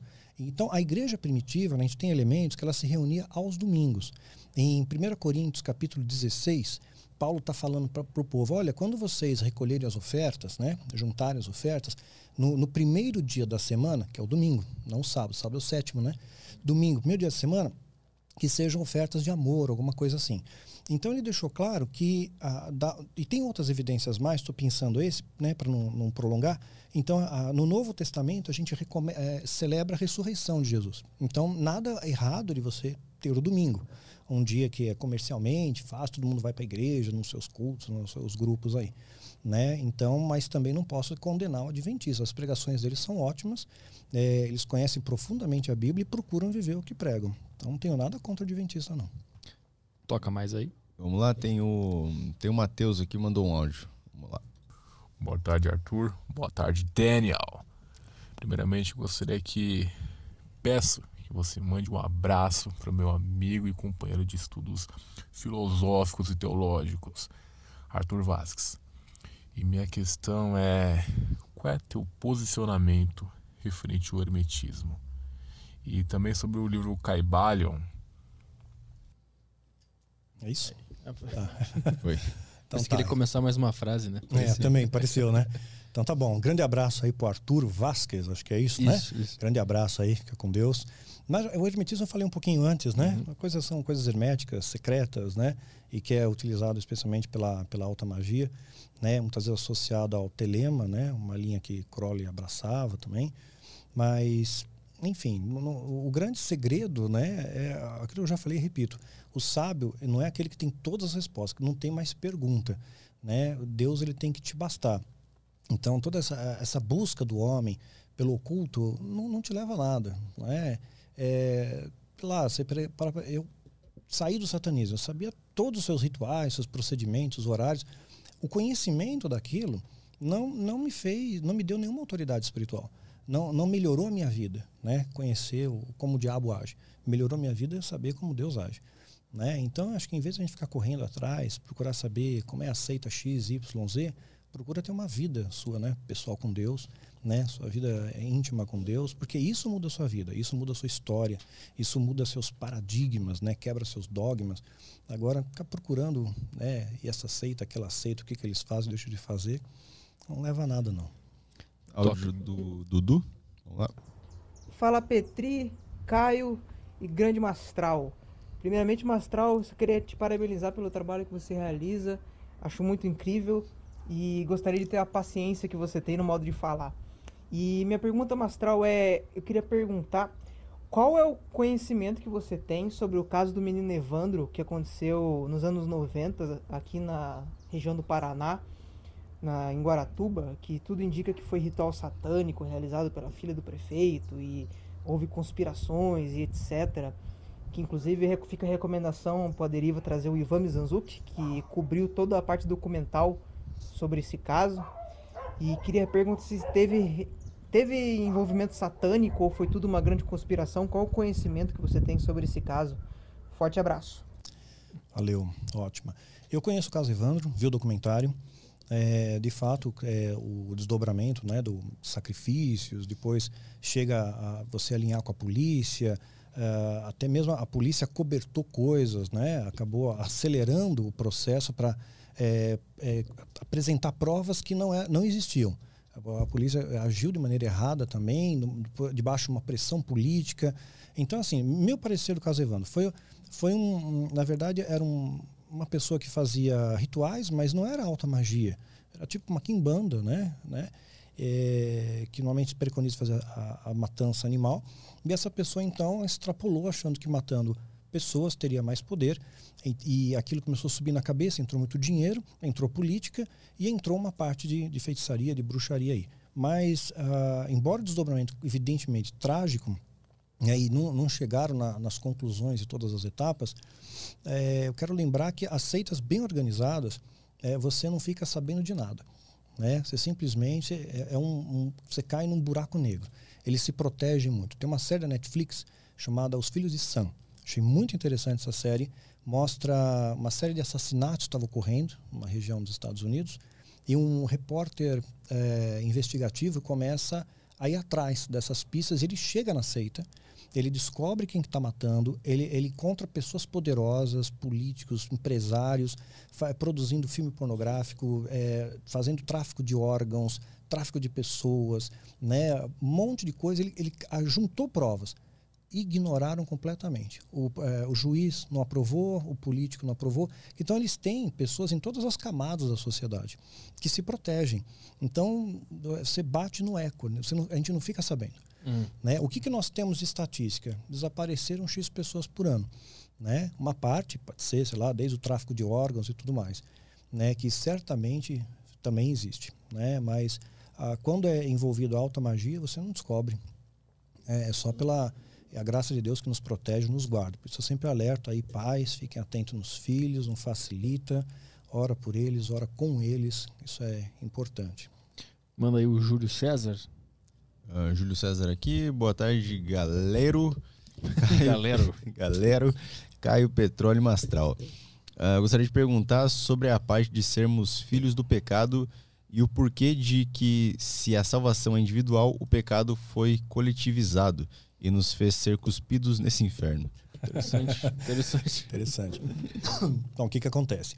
O pecado original trouxe para o homem uma, é, uma, uma, deformidade no, no seu espírito. Imagina, então, o espírito do homem ele sofreu uma deformação. Ele não é mais perfeito, não é mais limpo. Então, uma vez que aquilo está deformado, toda a genética daquela pessoa, né, a partir daquele erro, daquela falha, é, vai estar vai tá contaminada. Então nós nascemos com uma essência do mal, todo mundo tem. Você tem uma noção do que é mal, do que é bom, você tem essa essência. Muitas vezes você tem até vontade de fazer o mal, mas o seu lado do bem controla aquilo. Se, se não tivesse alguma série de freios morais que a gente tem, freios da lei, certamente gente viraria aqui, matava bestamente, né? como faziam no garimpo. Né? Você não teria freio nenhum moral para nada. Você falaria coisas que você não falaria. Então, nós temos essa, essa é, nós somos receptáculos, né, dessa essência do mal, também está dentro de nós. E você também tem uma essência do bem, de Deus. Aí cabe as suas escolhas, né, para você colher a coisa boa ou a coisa ruim. Foi o que nós falamos no começo. Talvez ele não tenha pego desde o início. Né? Então, quando você faz as escolhas mais assertivas, você deixa de ser um, um, cuspe no mundo, né? Você passa a ser luz do mundo, você passa a ser sal da terra, você passa a ser uma referência. As pessoas começam a olhar para você com outros olhos, a sua vida muda, você prova aquela paz que transcende entendimento e você consegue mudar vidas no seu entorno também, hum. né? Porque você, você muda esse vetor de você. Então a salvação não é individual, porque quando tu se salva ou se ilumina, tu acaba afetando as pessoas ao redor. Então, se afeta, claro. Não é individual, como É, como você tem um impacto coletivo, né? Na medida do momento que você aceita Jesus, as pessoas no seu entorno é muito comum isso, né? Uma pessoa aceita Jesus numa casa, os familiares acabam também se convertendo porque vê um testemunho daquela pessoa, né? Vê um testemunho real, vê uma mudança, uma transformação, né? Muitas pessoas acabam sendo transformadas dentro da prisão até. Tá uhum. na cadeia, vai lá, o cara aceita Jesus lá na cadeia, ele sai, ele sai transformado, porque o sistema não, não, não, não conserta ninguém. O sistema daqui você deixa a pessoa mais revoltada ainda. É. Vai o Tupac Gordo. O Tupac Gordo ele já mandou, eu tô pulando quem mandou, ah, já mandou? duas vezes. Uhum. Tá. Tem bastante coisa. Uh... É, tem um áudio aqui do Jean Azevedo. Fala Mastral, equipe da Deriva. Minha questão é sobre qual é a tua visão sobre a predestinação? Eu sei que tu falou aí na conversa que houve algumas coisas do Augusto Nicodemos e de outros que têm essa visão. E eu vejo que fala bastante no livre-arbítrio, que é, é, é, é, falado de forma diferente na, em quem tem a crença da, da predestinação. Inclusive, diz, vários trechos na Bíblia fala que Deus opera em nós tanto querer quanto realizar, segundo bem plácida da sua vontade, ou então Jesus falando com as pessoas que não ouviram ele porque não são dos seus, porque aqueles que são dos seus, eles ouvem o seu chamado e vêm até ele, né? as, as ovelhas no caso. E qual a tua visão assim a respeito dessa dessa questão? Uhum. Excelente. O que, que acontece? A predestinação, né, o, o, satanismo chama de selados, né? Falo isso no livro Raço do Oculto. Mas o que, que seria? Por exemplo, vamos pegar o Noé. Noé, quando ele Noé nasceu, o pai de Noé, chamava-se Lameque, ele pega, segura Noé no colo, ele fala: puxa, essa, essa criança aqui vai trazer é, uma bênção para essa terra que está amaldiçoada.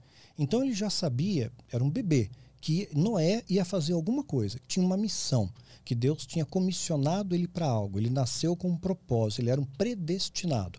Então ele não, ele não ia conseguir sair dentro da sua predestinação. Por mais que ele tentasse desviar para a direita ou para a esquerda, ele acaba voltando para o mesmo caminho.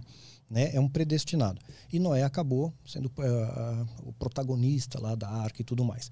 Se a gente pegar um pouco mais, é, mais para a época de Jesus, João Batista era um predestinado. Né? Isaías profetiza sobre João Batista, diz que ele seria o voz que clama no deserto, ele prega no deserto, por isso que é o voz que clama no deserto. Ele era filho de sacerdote, ele deveria estar pregando no templo, mas não, ele vai no deserto. Ele se vestia diferente dos outros. Mas vestiam túnicas, ele veste pelo de camelo, cinto de couro e comia gafanhoto com mel.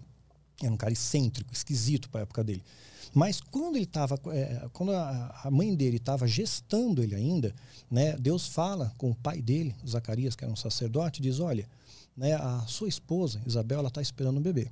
Né? E, e, ainda diz o nome que ele tem que se, se chamar. É, João, que era Johanan, na época não tinha o J né, vai se chamar é, João, e ele vai ser cheio de Espírito Santo desde o ventre materno. Né? Então, grande diante do Senhor. Nem tinha nascido ainda, Deus já tinha determinado o que ele seria. E lá o profeta Isaías já tinha dito que ele ia, ia, é, ia preparar o caminho para a vinda de Jesus. Ele foi o cara que batizou Jesus. Né? Então, Jesus ele começa o seu ministério público pós o batismo que João Batista faz para ele né, batiza ele. Depois ele vai para o deserto, é tentado, aquela coisa toda. Então, existem pessoas é, predestinadas. Tipo, é, Deus sabe que, como Paulo, né, um predestinado, sabia que aquele ia, ia ficar. Né, com ele como João, como Pedro, como João Batista. Então tem pessoas que têm, digamos assim, um, um chamado espiritual que são predestinados para isso, que quando Deus chama, você, puxa, era o que estava faltando na minha vida. Era exatamente, me completou. Né? Então eu não consigo imaginar, no meu caso particular, é, eu fazendo outra coisa na vida. Né? Eu sirvo a Deus há mais de 20 anos né, no ministério. Então não consigo imaginar outra coisa, porque é, dá muita alegria servir a Deus. Tem as pedradas, né? tem o pessoal que quer me afogar, né? então tem, faz, parte. Né? Tem a, passa a privação, né? porque eu não, não tenho essa de é, pedir dinheiro pro povo, ameaçando maldição, essas coisas, uhum. ou vendendo porcaria ungida. Então é normal, como todo brasileiro, tem meu alto e baixo, flutuações, é normal, mas eu sou muito grato a Deus, é um privilégio para mim servir os que servem. Então, acho que quando você, digamos, é um predestinado, Deus tem uma missão para você e você vai cumprir aquela missão. E aquilo te complementa, aquilo te, te, dá, te dá paz, você, você puxa, eu estou dentro do propósito de Deus. Mas todo ser humano é predestinado a algo ou tem ser humano que nasce vazio? É interessante. A Bíblia diz que Jesus está falando que muitos são os chamados, mas poucos escolhidos.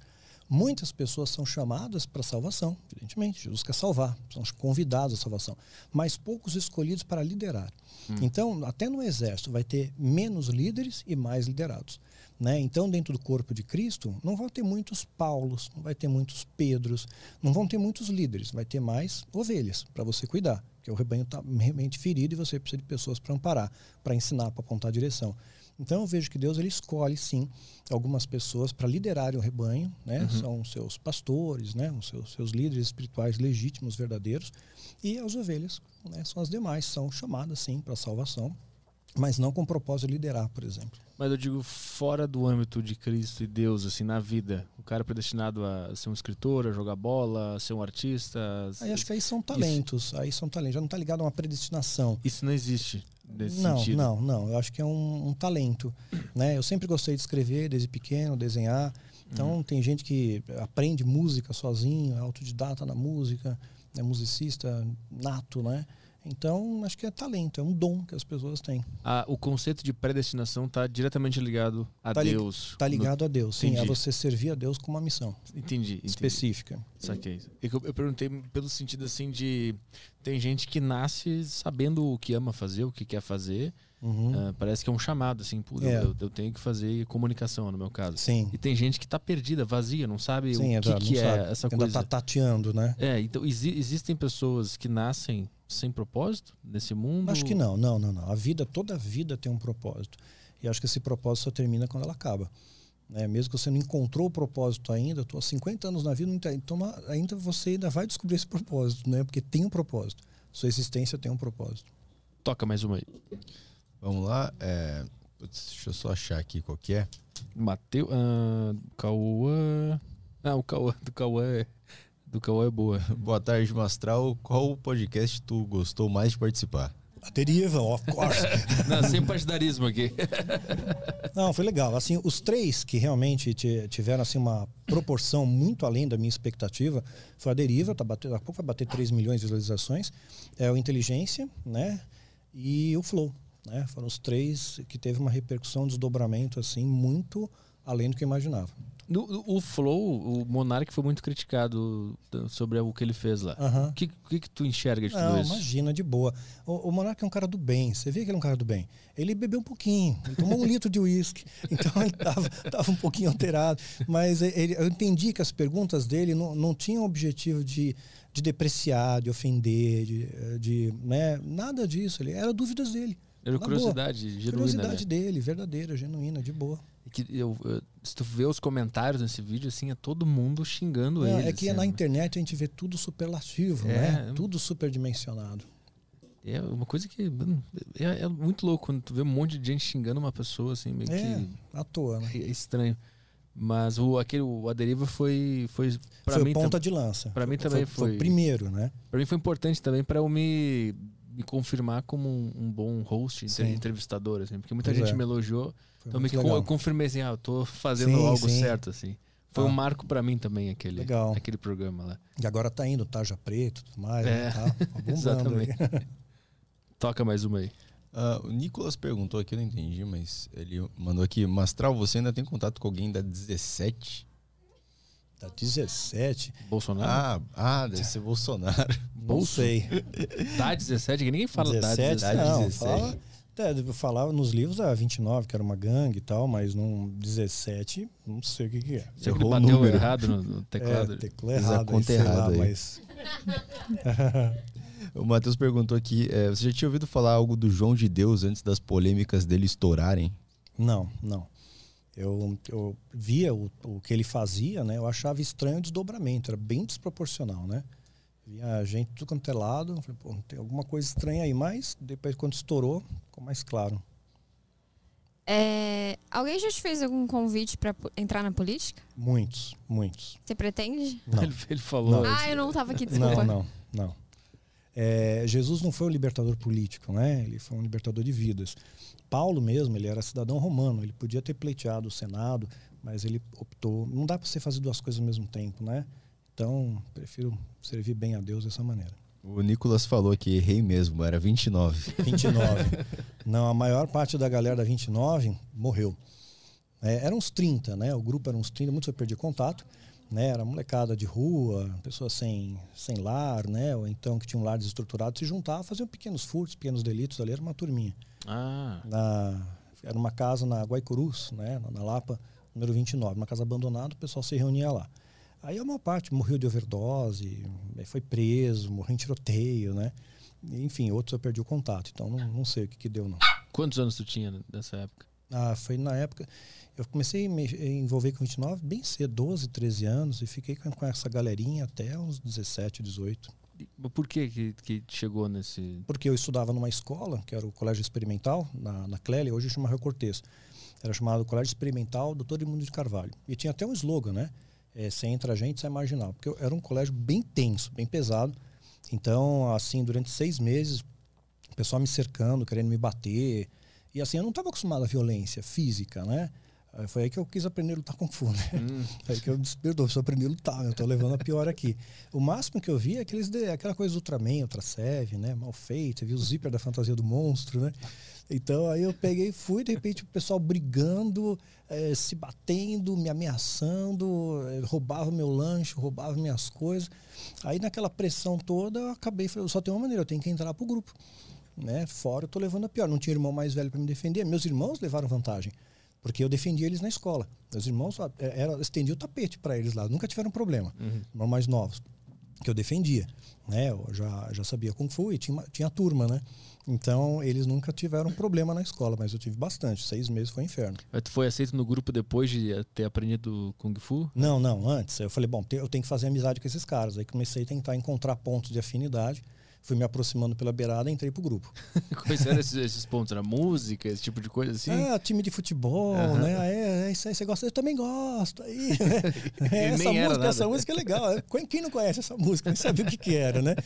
Fumo um teco aí, fumo, né? Cheira qualquer cheiro. Vamos fazer assalto, vamos. Então comecei a topar tudo. O negócio vai evoluindo assim. Mas É. tu, tu sabia que tava fazendo coisa errada ou foi uma bola de neve que foi rolando? E... Ah, no começo sabia, sabia, mas eu, eu não vi alternativa. Aí eu falei, ó, não tem outro jeito de eu me defender aqui. Tô- todo, todo mundo tem grupo, todo mundo tem, tem os grupinhos, né? Uhum. Eu tenho que ter o meu para me defender. Se eu não for lá furtar com eles, eles vão me expulsar daqui do Exato, grupo. me expulsar do grupo e eu fico sem proteção. Aí tinha muita briga, muita briga. Briga assim o tempo inteiro. Né? Então, aí que eu quis aprender a lutar para me defender um pouco melhor. Mas mesmo assim, tinham brigas que, mesmo sabendo lutar, era estreito. Teve uma, não sei se você lembra, tinha um grupo Sérgio na, na Vida Angélica, uma travessa da Angélica ali. Ah. Tinha um grupo Sérgio bem grande, de esquina, e perto de onde é o shopping em Genópolis. E aí, nesse, além de comida e tal, tinha uma parte de bilhar, né? Aí fui com o pessoal, tal, tava jogando bilhar. Sabe a bobagem? O pessoal brigava por qualquer coisa. Você tá assim com o taco, encostou, né? No popozão do cara lá. Cara, é, esse taco aí, você fica, esse taco fica enfiando em mim, isso aqui. Ele começou a ameaçar e saiu mó pau. Vou bolinha de, de bilhar tudo foi lado. Aí eu saí correndo. Eu falei, naquela situação não dá pra lutar. Aí eu senti meu braço ardendo, né? Parece tomar alguma coisa ardendo. Tomei um tiro de 22 aqui. Cara, aí só vi um filetezinho. E aí, na época, falaram pra mim: não, não vai no hospital, não, que vão perguntar o que, que foi que deu fuga tal. Aí tinha um amigo meu, aprendiz de auxiliar de enfermagem, jogou éter. Antigamente vendia éter em farmácia, né? Adormeceu tudo, ele tirou com a pinça lá. Então, aí cicatrizou por segunda intenção. Então tinha muita briga, muita confusão. Aí que eu aprendi a lutar, né? Eu colocava em prática, né? Eu falei, pô, que legal, né? O que eu aprendi funciona. Né? Então fiquei meio briguento na época. Aí depois um mestre meu foi me dando uns toques, né? E aí fui mudando. toca mais uma aí. O, o Brown quer, quer atenção aí. É, acho que do, do Telegram aqui foi, se não for fazer as repetidas. Eu só vi algumas do YouTube aqui também. Ah, vai, vai catando no YouTube então. Ah, no- na plataforma não tem nada? A plataforma não tem nada. Achei que ia lotar aqui, mas a galera não mandou. É, O YouTube tem bastante super bagos, né? Tem, tem bastante coisa. Eu separei aqui. é, tem uma galera que só tava mandando à toa mesmo, sem mensagem, mas eu separei algumas o- coisas. O áudio tá baixo, como sempre. O pessoal tá reclamando. O áudio tá baixo? É. Tá baixo, o retorno tá bom aqui. Não, o áudio tá de boa. Não, É. na live deve estar, porque nosso retorno fica diferente mesmo. Ah, a galera que aumente o volume. É, vamos Porque o lá. nosso fica sempre mais baixo que os outros. Não sei o que, que tem que fazer. A gente tem que comprar um pré-amp. Já tô de olho em um já. Ah, então vamos comprar. É, Oi, Daniel, adoro seu trabalho. Queria saber se você acredita e o que. E, peraí. Queria saber se você acredita e o que acha dos relatos de experiência de quase morte. Ah, eu falei um pouquinho aqui de DQM. Ah, na verdade, a experiência quase morte, existem ah, estudos a respeito que mesmo quando você está com o seu organismo totalmente eh, não está funcionando mais nada, seu coração parou, o cérebro ainda está funcionando. Tem até uma teoria que diz que na época da guilhotina, né, quando você decapitava alguém, a pessoa ainda era capaz de enxergar e escutar. É uns né? três segundos, né? Por Ah, uns era- segundinhos, é. Porque o cérebro ainda estava ligado. Né? Leva, levava um tempo, a não ser que a pessoa morresse de choque. Né? Tem, eu já cheguei a ouvir falar de 7 a 13 segundos que a pessoa podia ficar É. né, olhando as coisas. Né? Então, Olho no chão a- ou o céu, né? Pois é. Então, o que, que acontece? Quando o seu corpo ele para, o seu cérebro ainda tem oxigenação, ele ainda emite impulsos nervosos. Ness- nesses impulsos nervosos, você projeta imagens. Né? Então, tem, tem essa vertente científica que fala da IQM sendo experiências naturais. E você sempre vai ter a mesma histórica. As pessoas sempre se veem eh, flutuando como um balão e vê o corpo, ou então vê o túnel de luz. Então, como isso está no inconsciente coletivo, é que nem você viu o ET. Como é o ET? Ah, ele tem olhos grandes, é, boca pequena, sem orelha, é cinza. Então, é meio está no inconsciente coletivo. Então, tem uma fatia disso, né? Você não pode colocar todas as EQMs como reais. Mas tem alguns casos de EQM que é muito louco. Assim, você só morre para valer quando o cordão de prata se rompe. A Bíblia fala isso, né? É, então, quando realmente você desliga. A medicina não tem uma linha para isso. Minha esposa, médica, ela, sempre ela falava disso. Tem pessoas que estão no hospital que você vê, essa pessoa vai morrer a qualquer momento. e Ela vive. E outra pessoa que está bem, de repente ela morre. Quer dizer, quem tem esse botão é Deus, né? Por mais que o homem tente se esforçar, ele vai ter uma limitação.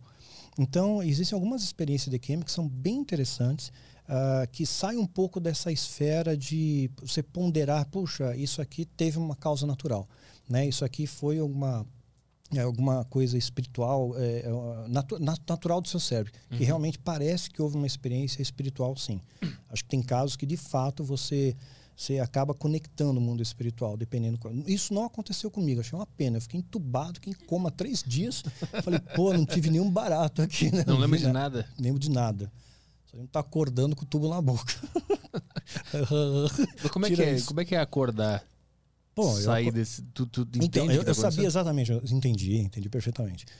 Porque eu lembro quando eu, a, eu fui apagando, né? Eu lembro da minha esposa falando comigo, pô, vou ter que te levar para o hospital, né? Você fez bo bobagem, fez merda, né? Falei, pô, isso é hora de dar uma bronca, né? Então, eu lembro alguns fragmentos, assim. Eu lembro, pá, tô no hospital, lembro deles passando sonda, né? E aí, de repente, apaguei de verdade. Então, quando eu acordei, eu sabia onde eu estava, eu sei que eu estou no hospital, eu sei que eu estou no UTI, eu sei que eu estou entubado.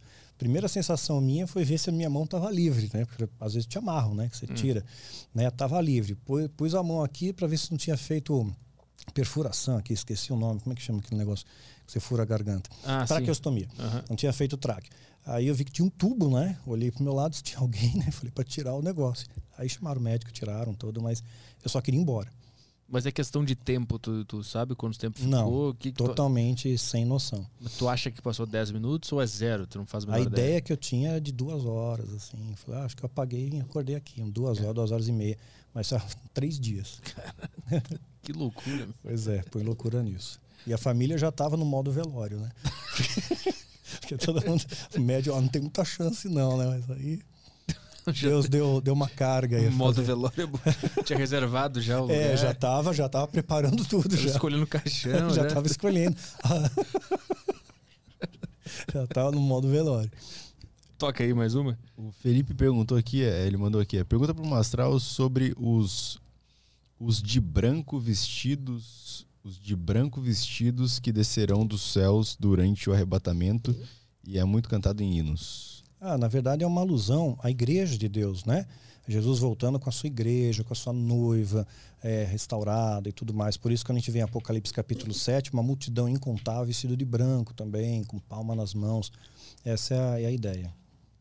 Vamos lá, tem o Elvis, ele mandou aqui, uh, não sei se foi falado disso. É, é, Daniel, poderia comentar um pouco sobre a magia dos salmos e a relação de Salomão com a prosperidade?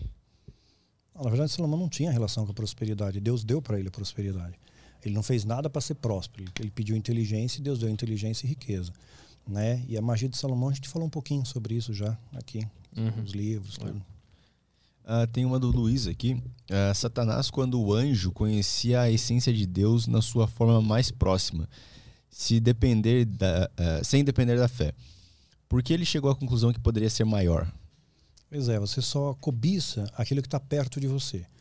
Então, imagina que você olha para o presidente norte-americano e fala, puxa, eu queria ser ele. Está muito longe. Mas se você trabalha no gabinete dele, você está próximo dele e você vê, puxa, eu queria ser ele, está mais perto, aquilo fascina mais. Em algum momento, né, o coração de Satanás se corrompeu e ele sempre teve o seu livre-arbítrio, né? Todos os filhos de Deus têm esse livre-arbítrio, e ele passou a ele querer comandar, ele querer ser Deus. Eu conto melhor essa argumentação. Existem muitas, é, muitas especulações em qual argumentação que Satanás utilizou para convencer os anjos. Né, da, como é que ele enganou os anjos, né? Qual, qual poder, o que, que, ele, o que, ele falou, né? Então eu, é, isso, eu li um livro chamado O Paraíso Perdido de John Milton, né, contemporâneo de Shakespeare, e o livro bem difícil de ler, bem complicado. E eu achei muita coisa interessante nesse livro e coloquei né, até na maneira mais romanceada na história de Mitre. Então eu coloco um pouquinho algumas dessas possibilidades, né? uhum. né? Mas é, é, amplo, não dá para sumariar aqui. Tem uma última aqui do Juan Chaparro. Eu quase li Juan Carrapato. Aqui. Juan Chaparro, isso. É, voltando ao tema de Astro World. Não é muito estranho que toda a indústria musical, em especial a pop music, idolatram tantas imagens satânicas? É para chamar atenção ou existe uma agenda maligna? Tem um pouco de cada. Tem algumas que fazem parte de uma agenda maligna, sim, para mandar, mandar uma mensagem é, explícita ou implícita, subliminar ou não. né, para que as pessoas se familiarizem né, com essa questão diabólica, mas tem muito marketing também. Acho que a grande parte é marketing. Já sabe que aquilo vai chamar atenção, já sabe que aquilo as pessoas vão olhar, vão observar e colocam como marketing ali. Uma grande parte. Sem a in- intenção por trás, só pela, pela estética, pelo design. assim, o- É, ele, O- faz, ele faz de propósito, ele coloca tipo um pentagrama no cantinho lá, Ah. sabe que todo mundo vai reparar naquilo. Tipo, é uma estratégia, virou uma estratégia de marketing, né? Ah, sim. É que eu imagino que às vezes o artista ele nem tá envolvido em nada disso, Não, ele só não. acha legal a imagem Isso, e acha põe. legal. pra- Exato. pra ser- Aí os produtores, quem tá nos bastidores normalmente, né? É, então, então, mas quem tá nos bastidores sabe o que tá Tem acontecendo? gente que faz de propósito, Hum. ou faz como marketing para tentar vender mais, porque chama atenção daquilo, ou então coloca realmente de propósito para deixar uma marca ali, ou é consagrado aquilo, né, para uma entidade. Tem esses tipos de rituais também. Eles Hum. consagrarem alguma coisa específica para que aquilo tenha um desdobramento de sucesso, que as pessoas escutem e fiquem maravilhadas com Hum. aquilo, né? Que tenha uma histeria coletiva. Você vê que o caso dos Beatles, por exemplo, uma coisa curiosa, você sabe que tem aquela lenda, né? Que o Paul McCartney não morreu, né? Já ouviu falar dessa? Sim. Pois é, que é um Eu- sósia e tal. Mas, supostamente, pautado nessa, nessa lenda urbana, eh, John Lennon sabia disso e tentou colocar isso na capa dos discos, né? Então ele coloca uma capa que estão os quatro atravessando a rua, Uhum. Paul tá de olhos fechados, é o único de olho fechado. Né? Tem outra que mostra o Crowley na capa, né? num cantinho assim, e com contrabaixo, como se fosse um enterro, um funeral. Uhum. E era do Paul, porque era um contrabaixo de canhoto, a posição tá de canhota. E depois o, o John Lennon dá uma entrevista dizendo que cansou de ser macaco na mão deles, né? De ser marionete. E naquela noite ele morreu. Então, sei lá, fica uma coisa Fica no ar aí, fica no ar aí. E aí? Bom, é, Quer falar? Não, tá frio? Tem mais pergunta aí, Caio? Cara, das que eu separei aqui já foi tudo. Foi tudo? Aham. Telegram não entrou nada? Telegram. Nesse meio tempo? Será que entrou? Vamos ver. Ah, os caras estão falando que eu fiquei com preguiça aqui. Galera mandando um monte de pergunta uma atrás da outra aqui. Tem que dar chance pros caras, porra. Todo mundo manda mensagem. Tem um emblema de hoje? Você Ah, chegou é. a ver? Vamos lá. Vamos mostrar. Que- Pra você que ficou até o final, você, É, vai, os merecedores do emblema. você vai poder resgatar o emblema. Emblema maravilhoso feito pelo Caprino. Caralho. É naquele estilo aquele anime Jojo. Conhece? Não Não conheço. conhece? Jojo. É um risco parecido. Então você pode resgatar lá. O código é o retorno. flowpodcast.com.br barra resgatar. Você digita o retorno tudo junto. Você tem até amanhã às duas e meia da tarde para resgatar esse emblema. E tenho notícias que o Veiga me passou que os emblemas serão comercializados logo. É mesmo? Logo, logo eles vão estar valendo grana, Sparks. Na, na- ah, vai ser, vai ser, vai ser um, um marketplace dentro da plata- pla- plataforma do Flow, né? Não dentro vai... da plataforma. Ah, tá. Pensei que é Mas- pra, pra Binance. Mas a gente nunca sabe, né? Pode, pode ser que role aí na, na Binance. Não sei. Ia ser interessante. Pode ser. Vai ser o que? É, é, é o Mastral e o demônio atravessando a rua? O que, que é isso aí? é? Não, não, fala. Você, pô, né, você nunca Fala. assistiu o anime? Não, pô. Não Aquela assisti. cena pré-batalha. Que que é? é? o Não é não. pauleira. Não é o astral e o demônio, não. Não é o que então? É o Isso- Toninho do Diabo Jesus. um ir de Cristo. Não, ficou muito legal. Como é que é? flowpodcast.com.br, né? Barra resgatar. Isso aí, o retorno. Não custa nada, é só ter um cadastro lá, né? É, só o é, pessoal não, saber que não tem precisa. não tem que pagar nada. E assim, esse aqui eu acho que vai ser um dos que vai valer uma grana aí, hein? Vai valer uma grana. Eu, tô, eu tava olhando meu perfil, os, os que eu tenho resgatado, eu devia ter resgatado muito mais, Eu cara. não tenho nenhum. Às vezes eu esqueço. Ah, é hora. Se ficar falando pra eu investir dinheiro, eu vou falar pra É, você resgatar emblema É agora. Mas eu vou ali, eu vou na salinha do lado e peço todos os emblemas. Me Aí o manda cara todos aperta dois agora. botões ali e já É. aparece tudo. Manda pro meu e-mail hoje. É isso aí então? Vocês não, eu Quer não falar tava alguma aqui, coisa? vocês falaram algo sobre línguas estranhas? Não. Não. É, eu queria saber o que, que era, de fato, Uhum. naquela época, o que é hoje, Uhum. se você fala, Tá. e contar uma experiência bem traumática que eu tive. Hum. Na época que eu era da igreja, já todo mundo falava, né? E é meio como se você fosse um calouro, né? Todo mundo já é veterano, fala tal. É, e aí eu, eu namorava um menino na época que era da igreja e ele me obrigou a falar. e eu me senti muito idiota, que eu fiquei lá, Uhum. rachada, cara, cara, cara. O que, que é isso, línguas estranhas? Então, é, explica pra gente. Tá bom. Então é, é o seguinte: eles interpretam como línguas estranhas você falar hipoteticamente a língua dos anjos. Só que é, isso daí está fundamentado num, num- num acontecimento que ocorreu em Pentecostes, capítulo 2 do livro de Atos. Que, que aconteceu ali? Ah, o Pentecostes caiu, o Espírito Santo caiu sobre os apóstolos e eles começaram a falar línguas que eles desconheciam, mas eram línguas conhecidas. Era época de Páscoa, época de festa em Jerusalém, tinham muitos estrangeiros. Então vinham estrangeiros ali e escutavam o idioma deles. Pô, esses caras, esses galileus, estão falando no meu idioma, eu estou reconhecendo. Então todos que estavam vindo entenderam o que eles estavam falando. Eles estavam falando um idioma que era desconhecido para eles. Não era uma língua angelical, era uma língua humana. Né? Então, com base nisso, né, muitas pessoas que, que, por exemplo, vamos supor que tenha, eu estou falando inglês com você e passa um francês. O francês não entende o que eu estou falando e está achando que eu estou bêbado. Né? Então, na, na Bíblia coloca que eh, as pessoas questionaram, pô, esses caras estão embriagados de vinho. São nove horas da manhã, eles estão encher a cara de vinho. Porque eles estavam falando um idioma que aquela pessoa específica não entendia, mas outros entendiam. E a Bíblia chancela isso.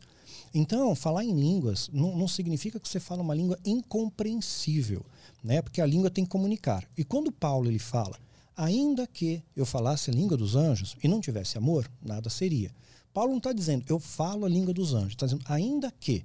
Né? É, é uma retórica de linguagem. Então, quando ele fala, por exemplo, ainda que eu tivesse muito dinheiro e distribuísse meu dinheiro aos pobres, sem amor nada seria.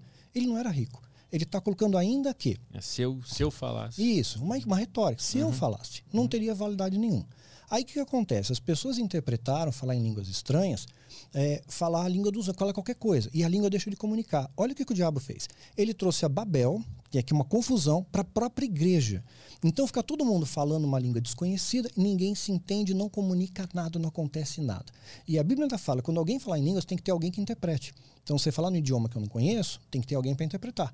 Né? Você fala inglês, eu estou falando para uma galera de brasileiro, né? de- é, eu, tenho que, eu tenho que interpretar isso daí. Eu vou traduzir o que você está falando para as pessoas, senão não comunica, não funciona.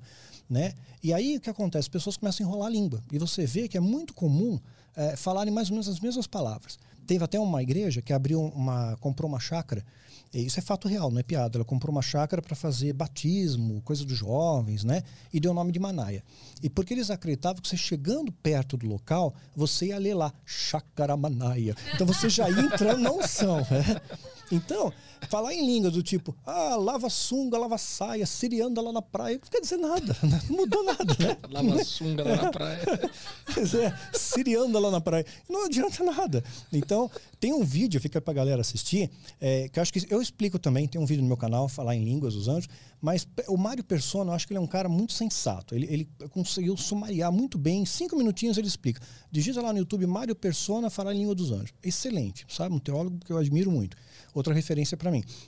Então, é, essa loucura que acontece dentro da igreja não tem fundamento nenhum cristão. Não tem base nenhuma para a pessoa cair no poder. Porque você pode induzir a pessoa a cair, neurolinguística. né? Qual era o objetivo lá? O que, que eles falavam? É, falar em língua para dizer que você é batizado no Espírito Santo.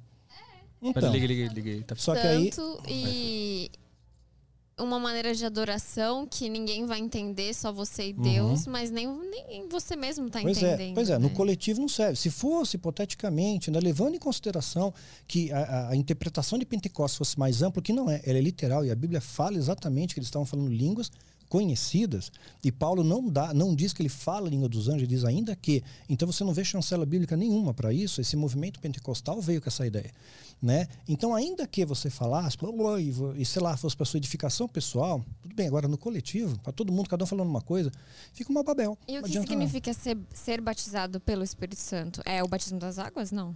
Não, o batismo das águas é uma da- das premissas que a, a Bíblia coloca para você. É o batismo e a ceia. Agora, não é uma funda... É, tipo, você está num leito de morte, você está morrendo ali. Pô, não foi batizado? Deus vai para o céu do mesmo jeito. O bandido estava na cruz, não deu tempo. Então, é preconizado que você sim, se batisme, batize faça ceia. Agora, a questão do batismo no Espírito Santo, você... Qual é o fruto do Espírito? Né? O maior dos frutos do Espírito Santo é amor. Então, se uma pessoa diz que é batizada no Espírito Santo, mas ela não tem amor, está batizada coisa nenhuma. Não tem. Ela é invejosa, ela fala mal de todo mundo, é maldizente. A Bíblia ainda diz que se alguém dizendo se irmão for maldizente, você nem senta à mesa com ele. Você fica longe, que essa pessoa é tóxica para você. A Bíblia diz para você se afastar da roda dos escarnecedores.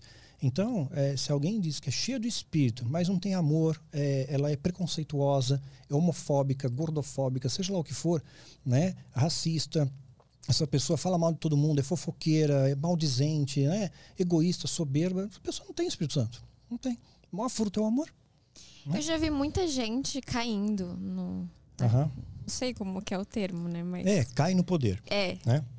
E é, é di- é fácil, assim, a gente acreditar que é charlatanismo quando a gente não conhece a pessoa. Mas quando é alguém que você convive, quando é seu amigo e acontece Aham. isso, você acha estranho. Existe algum fenômeno que explica a pessoa... Eu já vi gente bater na cabeça no chão. Mas não se machuca, né? Não. Pois é. Tem, tem o, você pode cair legitimamente, sim, pelo poder, pelo impacto da presença de Deus. A Bíblia chancela isso. Em Crônicas, eu acho que é a segunda Crônicas, quando fizeram a casa de Deus, né, diz que a presença de Deus, a glória de Deus se encheu na casa. E os sacerdotes não conseguiam ficar em pé.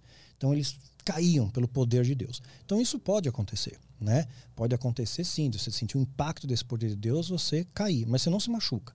Né? E tem aquela questão de a pessoa induzir você. Agora eu vou orar e você vai cair, vai sentir o sopro, e a pessoa está te induzindo. E já começa a mãozinha aqui. Vai. É, já eu te já empurra. É, você faz vezes. até ponte assim para trás, né? Já passei por Pois isso. é. A pessoa empurra, né? Dá o totozinho para ver se cai, né? É. Então, né?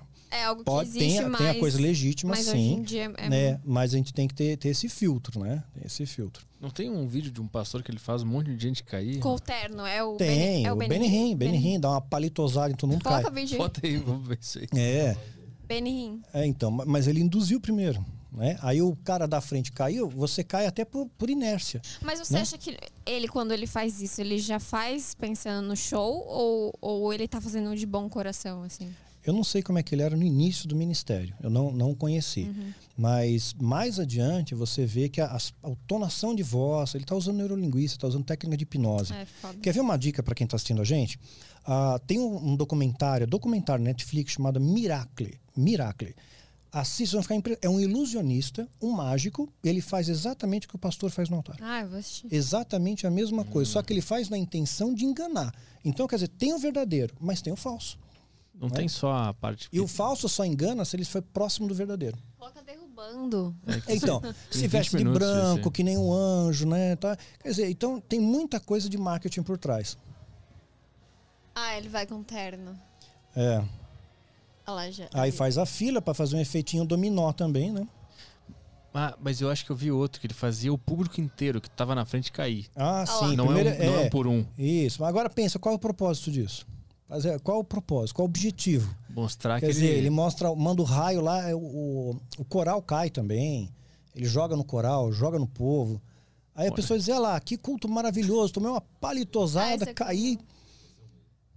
É, chega uma hora que ele fica, fizeram até, até meme na internet, com barulhos, com os sons, psh, pum, pum.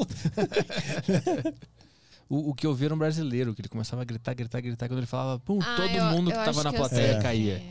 É, é um cara. Putz. Eu não lembro o nome dele. Pois é. Então tem, tem muita gente aí que faz isso, sim. Palavra proibida? Não pode? Putz, um puta mercenário, filho de uma mãe. É, tem um monte. O cara tem que um faz monte. beijar os pés dele. O truque? Algenor Truque? o- Esse Algenor Truque. É, pois é. Algenor Truque. É, Olha aí, o olha fim da isso, picada. o é. tá vendo a isso? esposa dele se atirou numa piscina, lembra? A piscina da bênção.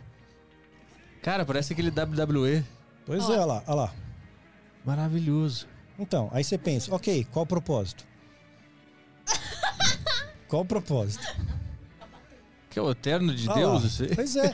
Esse cara no UFC acabava é que com tudo, meu. que Ganhava ele, cinturão. ele era um Que cara Bruce Lee nada, de meu. Deus, mas acho que deu uma piradinha. Então, começam certo. Eu conheci igual muita gente que começou né? sério, começou de É verdade. pois é, o negócio é se manter em pé. A Bíblia fala disso. O grande desafio é se manter em pé, não é estar em pé. É se manter em pé. Porque para cair é rápido. É que nem aquele lance, né? O, o, o, o negócio da vida não é chegar no- nas tuas conquistas, é manter elas depois, né? Mantê-las depois, exatamente. E não se deixar corromper ou deixar a Exato. soberba ou, sim, ou sim, isso tudo. vem o tempo todo. A hora que você achar que você é a última bolacha do pacote, acabou. É, Isso deve acontecer com esses caras. É. Eu, eu acho que tem gente que cai E, e não é na maldade, assim, Não, não, não é é o porque- espírito, mas não. também eu acho que tem um lance da histeria, né? Tem a histeria coletiva, tem o Que é- efeito manada. Que é provado É. cientificamente, né? Pesquisa lá, efeito manada, ou então tem um vídeo muito legal chamado Conformismo Social, Sala de Espera. Incrível, Ah, eu já vi esse. incrível. Ah. Você repete o mesmo padrão, por quê? Eles botam o pessoal numa salinha e sempre que tem dois atores, dois ou três atores, e aí tem, sei lá, dez pessoas numa sala. Sempre que toca uma campainha, os atores levantam e sentam. É, Quem não é ator fica olhando assim, e daqui a pouco um, um que não é ator levanta também na hora da campainha. é. E quando, aí passa um tempo, tão, tão Todo todos mundo levanta. levantando e sentando sem É. saber por quê, só porque tinha um cara que tava fazendo Sim. isso. Exatamente. Alguém fez alguma questão aí sobre essas coisas ou podemos ir embora? Sobre esse assunto, acho que não. Não, qualquer coisa. É... Os caras estão falando do emblema aqui. Por que os crentes é, descon- desconsideram os dez mandamentos se o próprio Jesus disse que não veio para anular a lei e sim para aprofundá-la? Na verdade, não tem desconsideração nenhuma. Quando Jesus estabelece os fundamentos, os pilares da nova aliança, amar a Deus acima de todas as coisas e ao próximo como a ti mesmo, tudo isso está implícito nesse bojo. Né? Se você amar o próximo como a ti mesmo, você não vai adulterar, você não rouba, você não mente, você não engana. Né? É a mesma premissa. Ele só simplificou. O Marcos Vilala disse que é o Marcos Pereira, o nome do pastor, que faz a galera cair no chão. É? Marcos Pereira. Bom, teve a unção do riso uma época, coisa mais ridícula. Você lembra disso? Lembro. A pessoa ficava rindo à toa. Você fazer- perdeu todo o seu dinheiro, receba a unção. Eu vou fazer stand-up pra esses caras. Isso! É muito mais fácil Bem mais do que o meu público. Nossa, eu, eu já vi muita coisa. Eu, eu- uma vez eu fui na Universal, eu era. Eu era criança, acho que eu tinha, sei lá, uns sete anos. E eu vi possessão lá. Pois sim, som. Fiquei Então, com muito medo. É, mas tem possessão que não é demônio. O demônio não vai perder o tempo É, o Caio lá. Fábio falou, né, que essas televisadas, ah, Uhum, na maioria são falsas. são falsos. E o demônio fala tudo errado ainda. Né? Quer dizer, o demônio quer te impressionar. Nós vai fazer ele cair da bicicleta, tropeçar na tauba. Né? Tá tudo errado, não. Tá tudo errado. Que demônio é esse, meu? Vai ler caminho suave. Quer dizer, aí o culto virou isso, entendeu? Não tem mais uma pregação, uma palavra, uma reflexão, um desafio. Não tem. Fica isso aí. Como é que foi o culto? Foi isso. Todo mundo caiu, rodou, pulou. É que eu acho que tem um, um lance do ser humano, eu já passei por isso também. É, era muito falado que quando você sente o poder do espírito, é a maior droga, é melhor do que qualquer droga. Aí o crente não pode usar droga e a gente quer experimentar um baratinho. Você entra na histeria coletiva. E aí o cara É. começa a procurar uma emoção, assim, né? Aham. Não mais o, o- a palavra. É, exatamente. Já passei por isso também. Fica só- Hoje eu uso fica drogas. Desisti de encontrar Deus e todas as drogas agora. É, porra, a gente não vai achar. Era um que era uma galera, assim, ele fazia pá, e todo mundo é. Eu sei caía também, ao mas mesmo eu não tempo. lembro o nome. Putz, isso era muito engraçado. Isso é muito Coloca legal. um som do terno, deve ter. Unção do. Terno. Deixa eu ver aqui nesse YouTube. Última tentativa aí. E o processo vem como? Ah, eu posso, É. eu posso assistir Ah, o tá no vídeo. YouTube, né? É, pô, posso assistir e rir. Isso não dá processo. O cara entra no processo, ele, ri, ele viu meu vídeo e riu. Ah, eu acho que é esse É. aqui. Danos morais. Achou não som do terno?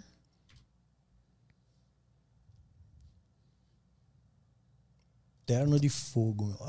É, também não era esse mesmo, mas tudo bem. É que deve ter tantos, né? Ai, meu Deus. Era uma do céu. multidão, assim, uma- era, uma, era um É. lugar maior, assim. Tem um monte de tranqueira. O que, que é unção do, no terno? O que, que significa isso? É, a hora Não, que você pega o tomar... terno e derruba. É, Ah, é o que a tava tomar vendo ali. Tá, entendi, entendi, entendi. você cai ela. Fez a- Entendi, a, entendi. filinha, ó. Aí efeito dominó. Aí quer dizer, como é que foi o culto? Que você- Como é que foi a igreja tal? Isso aí. Olha lá, é o som do cavalinho. Essa aí eu vi, é um som do cavalinho. Bota aí, unção do Do cavalinho. cavalinho, olha lá. Ela começa a girar com o cara nas costas. E o cara é pesado, hein? Gente, Ela treinou bí- o bíceps femoral, quádriceps, quadríceps.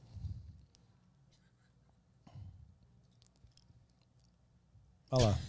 Maravilhoso. o cara montou na tia, mano. Pois é.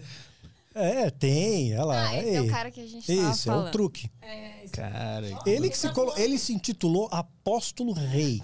Você viu ele com Um um lugarzinho... chapéuzão assim? Não. Parecia o Rei Momo. Aí é lotado. Isso lota a igreja. Meu. Fala, É, fala do amor, perdão, santidade. É, é, tá tendo uma inversão de valor. Tem que resgatar os valores de Cristo, né? Isso está complicado. Cara, que loucura. É lá, som do Mas- cavalinho. Mas esse cavalinho, ela disse que é o quê? Vai curar? Vai, vai Ah, salvar? é, deve ser alguma coisa assim. É, a, a esposa dele se jogou numa piscina também, falou que a piscina era ungida, lembra disso? O pessoal jogou roupa na piscina, ela desbanjou lá. E ó, e lotado. Mas querendo dizer Muito que a piscina cheio, era, né? era, era santa? Que É, era água ungida, é- isso. Quando ela mergulhou na piscina, a água tava santa. Cara, que loucura. Tava, o- teve um. Teve um aí que eu não vou falar. Ah, no Paquistão que, no isso. Paquistão. Aconteceu isso no Que Paquistão. ele vendeu um negocinho que curava Covid e aí pegou Covid depois. Ah, Ah, é? pois é. Lembra desse? Lembra? Tem uma época que o pessoal tava nesses eh, rituais de cura, de libertação. Tem o óleo de êxodo, né? Que Deus deu a receita. Então tem alguns locais que fazem o óleo de êxodo di- direi- direitinho. Aí eles estavam usando esse óleo que tem, tem canela, tem mirra. E a canela, ela fere pele sensível, né? E o pessoal ia fazer libertação, tipo assim, a pessoa teve uma vida promíscua, vai? E eles pediam para ungir as partes íntimas. Aí a pessoa saía do banheiro, oh, tá pegando fogo, tá queimando. Claro, pegou na mucosa, né? Você joga canela ali. Aí achava que aquilo era poder do espírito. Deus tá queimando o pecado tal. Quer dizer, Ah, aí o pessoal tudo cheio das inflamações. Né? Então, é, é complicado. Você tem que ter sabedoria para essas coisas, né? Cara, que loucura. É. O negócio vai além. Vai além, porque a pessoa sentiu queimando mesmo, pô, é Deus que tá queimando. Em busca da salvação, o hom- o homem tende a cair em, buracos, em, sacanagens. É. É, por isso tem que ter equilíbrio, né? A Paulo fala sobre o culto racional, sede É. sóbrios, vigiai e orai, sede sóbrios, equilibrados, né? A salvação é interna, né? Não é externa. Exato. Não vai ser um terno na tua Pois cara é, que vai não, te salvar. vai mudar a tua vida. É palavra, a, a, a fé vem para ouvir a palavra de Deus. Então, quando você fala da palavra de Deus, isso manifesta fé nas pessoas, isso pro- aproxima elas de Deus. Agora, não tem palavra nesses lugares. Não tem palavra Não, de e Deus. eles, eles É pregam contra as imagens da igreja católica, mas eles só substituem a imagem, né? Por um terno. É, exemplo. terno, tem um monte, tem o martelo da justiça, o tijolo da prosperidade, é, tem um monte. É, tá cheio disso, tem a toalhinha, a fronha ungida, né, pra você dormir. É, é um comércio, cara. Cara, Os caras são de marketing o tempo inteiro. Você pensa, já viu de tudo, sempre tem uma pérola. isso aí deve gerar uma grana violenta. né? Violento. Você Sim. vê o império que eles têm. Ah, É. o Império, todo mundo cheio. Tem fazenda, jatinho, impérios mesmo. E é verdade que não paga imposto porque é não paga considerado imposto. uma igreja. Exato, a igreja não paga imposto, é isenta de imposto. E como eles estão muito casados com a política, nunca o sistema político vai tributar a igreja. É, exatamente. Nunca, porque eles que colocam os caras lá. Sim. É o voto deles. E, E- ganham muito dinheiro também da política, né? E nas épocas de- eleições, os políticos estão visitando todas as igrejas grandes Exatamente, agora, né? tudo, visita tudo. Puta, eu lembro que quando eu descobri que a igreja não pagava imposto, eu pensei, tá, e se eu falar que a minha casa é, um- é uma igreja, então? eh, Eu não pago imposto na minha casa? Aí um cara me falou, então, mas aí tu vai ter que deixar as portas abertas É, portas abertas. pra qualquer pessoa entrar. Eu posso fazer o aderivo, virar uma igreja e não pagar Sim, mais uma imposto. garagem. Mas aí tem que deixar o É? estúdio aberto. Aí tem que É. deixar aquela porta aberta, qualquer um pode entrar, né? Isso, qualquer um pode entrar. Aí, aí, aí não vai dar certo. Não, não vai dar certo. Vai rolar um assassinato. É, Então tá, é isso aí. boa. Vamos embora. Valeu, Mastral. Valeu. pela participação de Valeu. novo aí. Eu que agradeço. Prazer Muito bem conduzido. Valeu, obrigado. Valeu. Amanhã nós estamos de volta aqui com. Doutor Paulo Porto de Melo? Isso? Isso, exatamente. Paulo. Paulo. Quer dar um recado Doutor final? Eu sempre, eu sempre esqueço de passar a palavra pro convidado. Quer Ah. dar um recado final, uma mensagem? Eu sempre termino do nada. Tá, no final, siga a gente na rede social, no Instagram, danielmastral.oficial, no YouTube, todo domingo, conteúdo novo pra vocês. E acompanhe nossos Tá com livros esse- também. Tá com podcast agora, né? Não, não tem podcast não. E Você não postou lá Tá no Instagram? legal. Ah, na verdade é podcast das. Não é um, uma entrevista. É as minhas mensagens que Ah, tão, tá, você no- pode no escutar, Spotify. baixar e Tá. passar no, no Spotify. Ah, sim. Mas é bom isso, né? Porque a gente quer estar na rua ou, ou quer Sim, na rua ouvindo. ouvindo suas coisas. É. Tá tem os livros, né? Spotify, É, no Spotify. Ah, Legal. boa. E dá pra seguir também pelo. dar uma olhadinha no meu portal, www.danielmastral.com.br. Lá tem todos os meus livros, tem sinopse, tem tudo. Os livros estão na. Como é que é? Ah, é. Curte esse vídeo pra gente superar. Vamos Ah, é. Esse aqui vamos bater mais. Quando a Vamos chegar primeira, mais rápido ainda. a primeira vez, ao vivo, eu lembro que tinha acho que 100 pessoas. Esse tinha du- duas mil pessoas. Ah, então promete. Estatisticamente já tá comprovado que vai passar. Ó, o, o primeiro foi há nove meses. Tem 2,6 milhões. Bastante. Mas Ao- aí é o surgimento, né? É, não, não. Só pra. Não, mas agora é o retorno. Só pra Agora é o relembrar. retorno. Até. Eu quero Quero no título, o retorno. Não, e pior que tá. Tá? Aham, Tá. Daniel Mastral ou retorno. É. Só pra gente. Nove meses. Deixa eu ver exatamente qual foi a data daquele lá. Cadê? Cadê? Uma gestação, né? 20 de janeiro. Cara, Pô, é mesmo? 20 de janeiro de 2021. Caraca, pensei que fosse ano passado. Eu também. Eu tinha ideia de um ano. Pra mim era outubro, um negócio assim. 20 de janeiro. Pô, Ah, é, faz Eu sentido. lembro que eu tava doente, eu fiquei com o maior medo de estar com Covid e passar pra ele. Eu falei, nossa, já pensou, eu mato meu é ídolo. verdade, é verdade. ah, e só pra terminar, tem o, o joelho. O Pô, famoso o joelho. O joelho? Conta É, atualizações aí. O meu joelho. Lembra? lembro, lembro. Meu aham. joelho. Aí eu até, até te perguntei no Tarja Preta se é possível eles lá, Uhum. eles lá, aquela galera lá, é, ter se vingado de mim ou ficado brabo por eu ter te dado voz. Fez um voodoo lá. É, Pô. e revelar os, os segredos Não, deles e não, tal. casualidade. É possível isso, né? Não, Casualidade. não, não. Fatalidade, acontece. É, não tem como eles ter feito nada. Não, acho pouco provável. Pouco provável. Eu fiquei- acho que eu seria o principal alvo, né? E se isso não te intimidou, você me convidou de volta, quer dizer, não adiantou nada. Capricha no voodoo agora. Não, não capricha não. Não capricha não que eu voltei a agachar. Para. Meu joelho Tá amarrado, então. Então tá, pessoal. Amanhã, amanhã estamos de volta aí, duas e meia. Boa noite pra todo mundo. Tchau, tchau. Valeu, Mastral. Valeu. Valeu.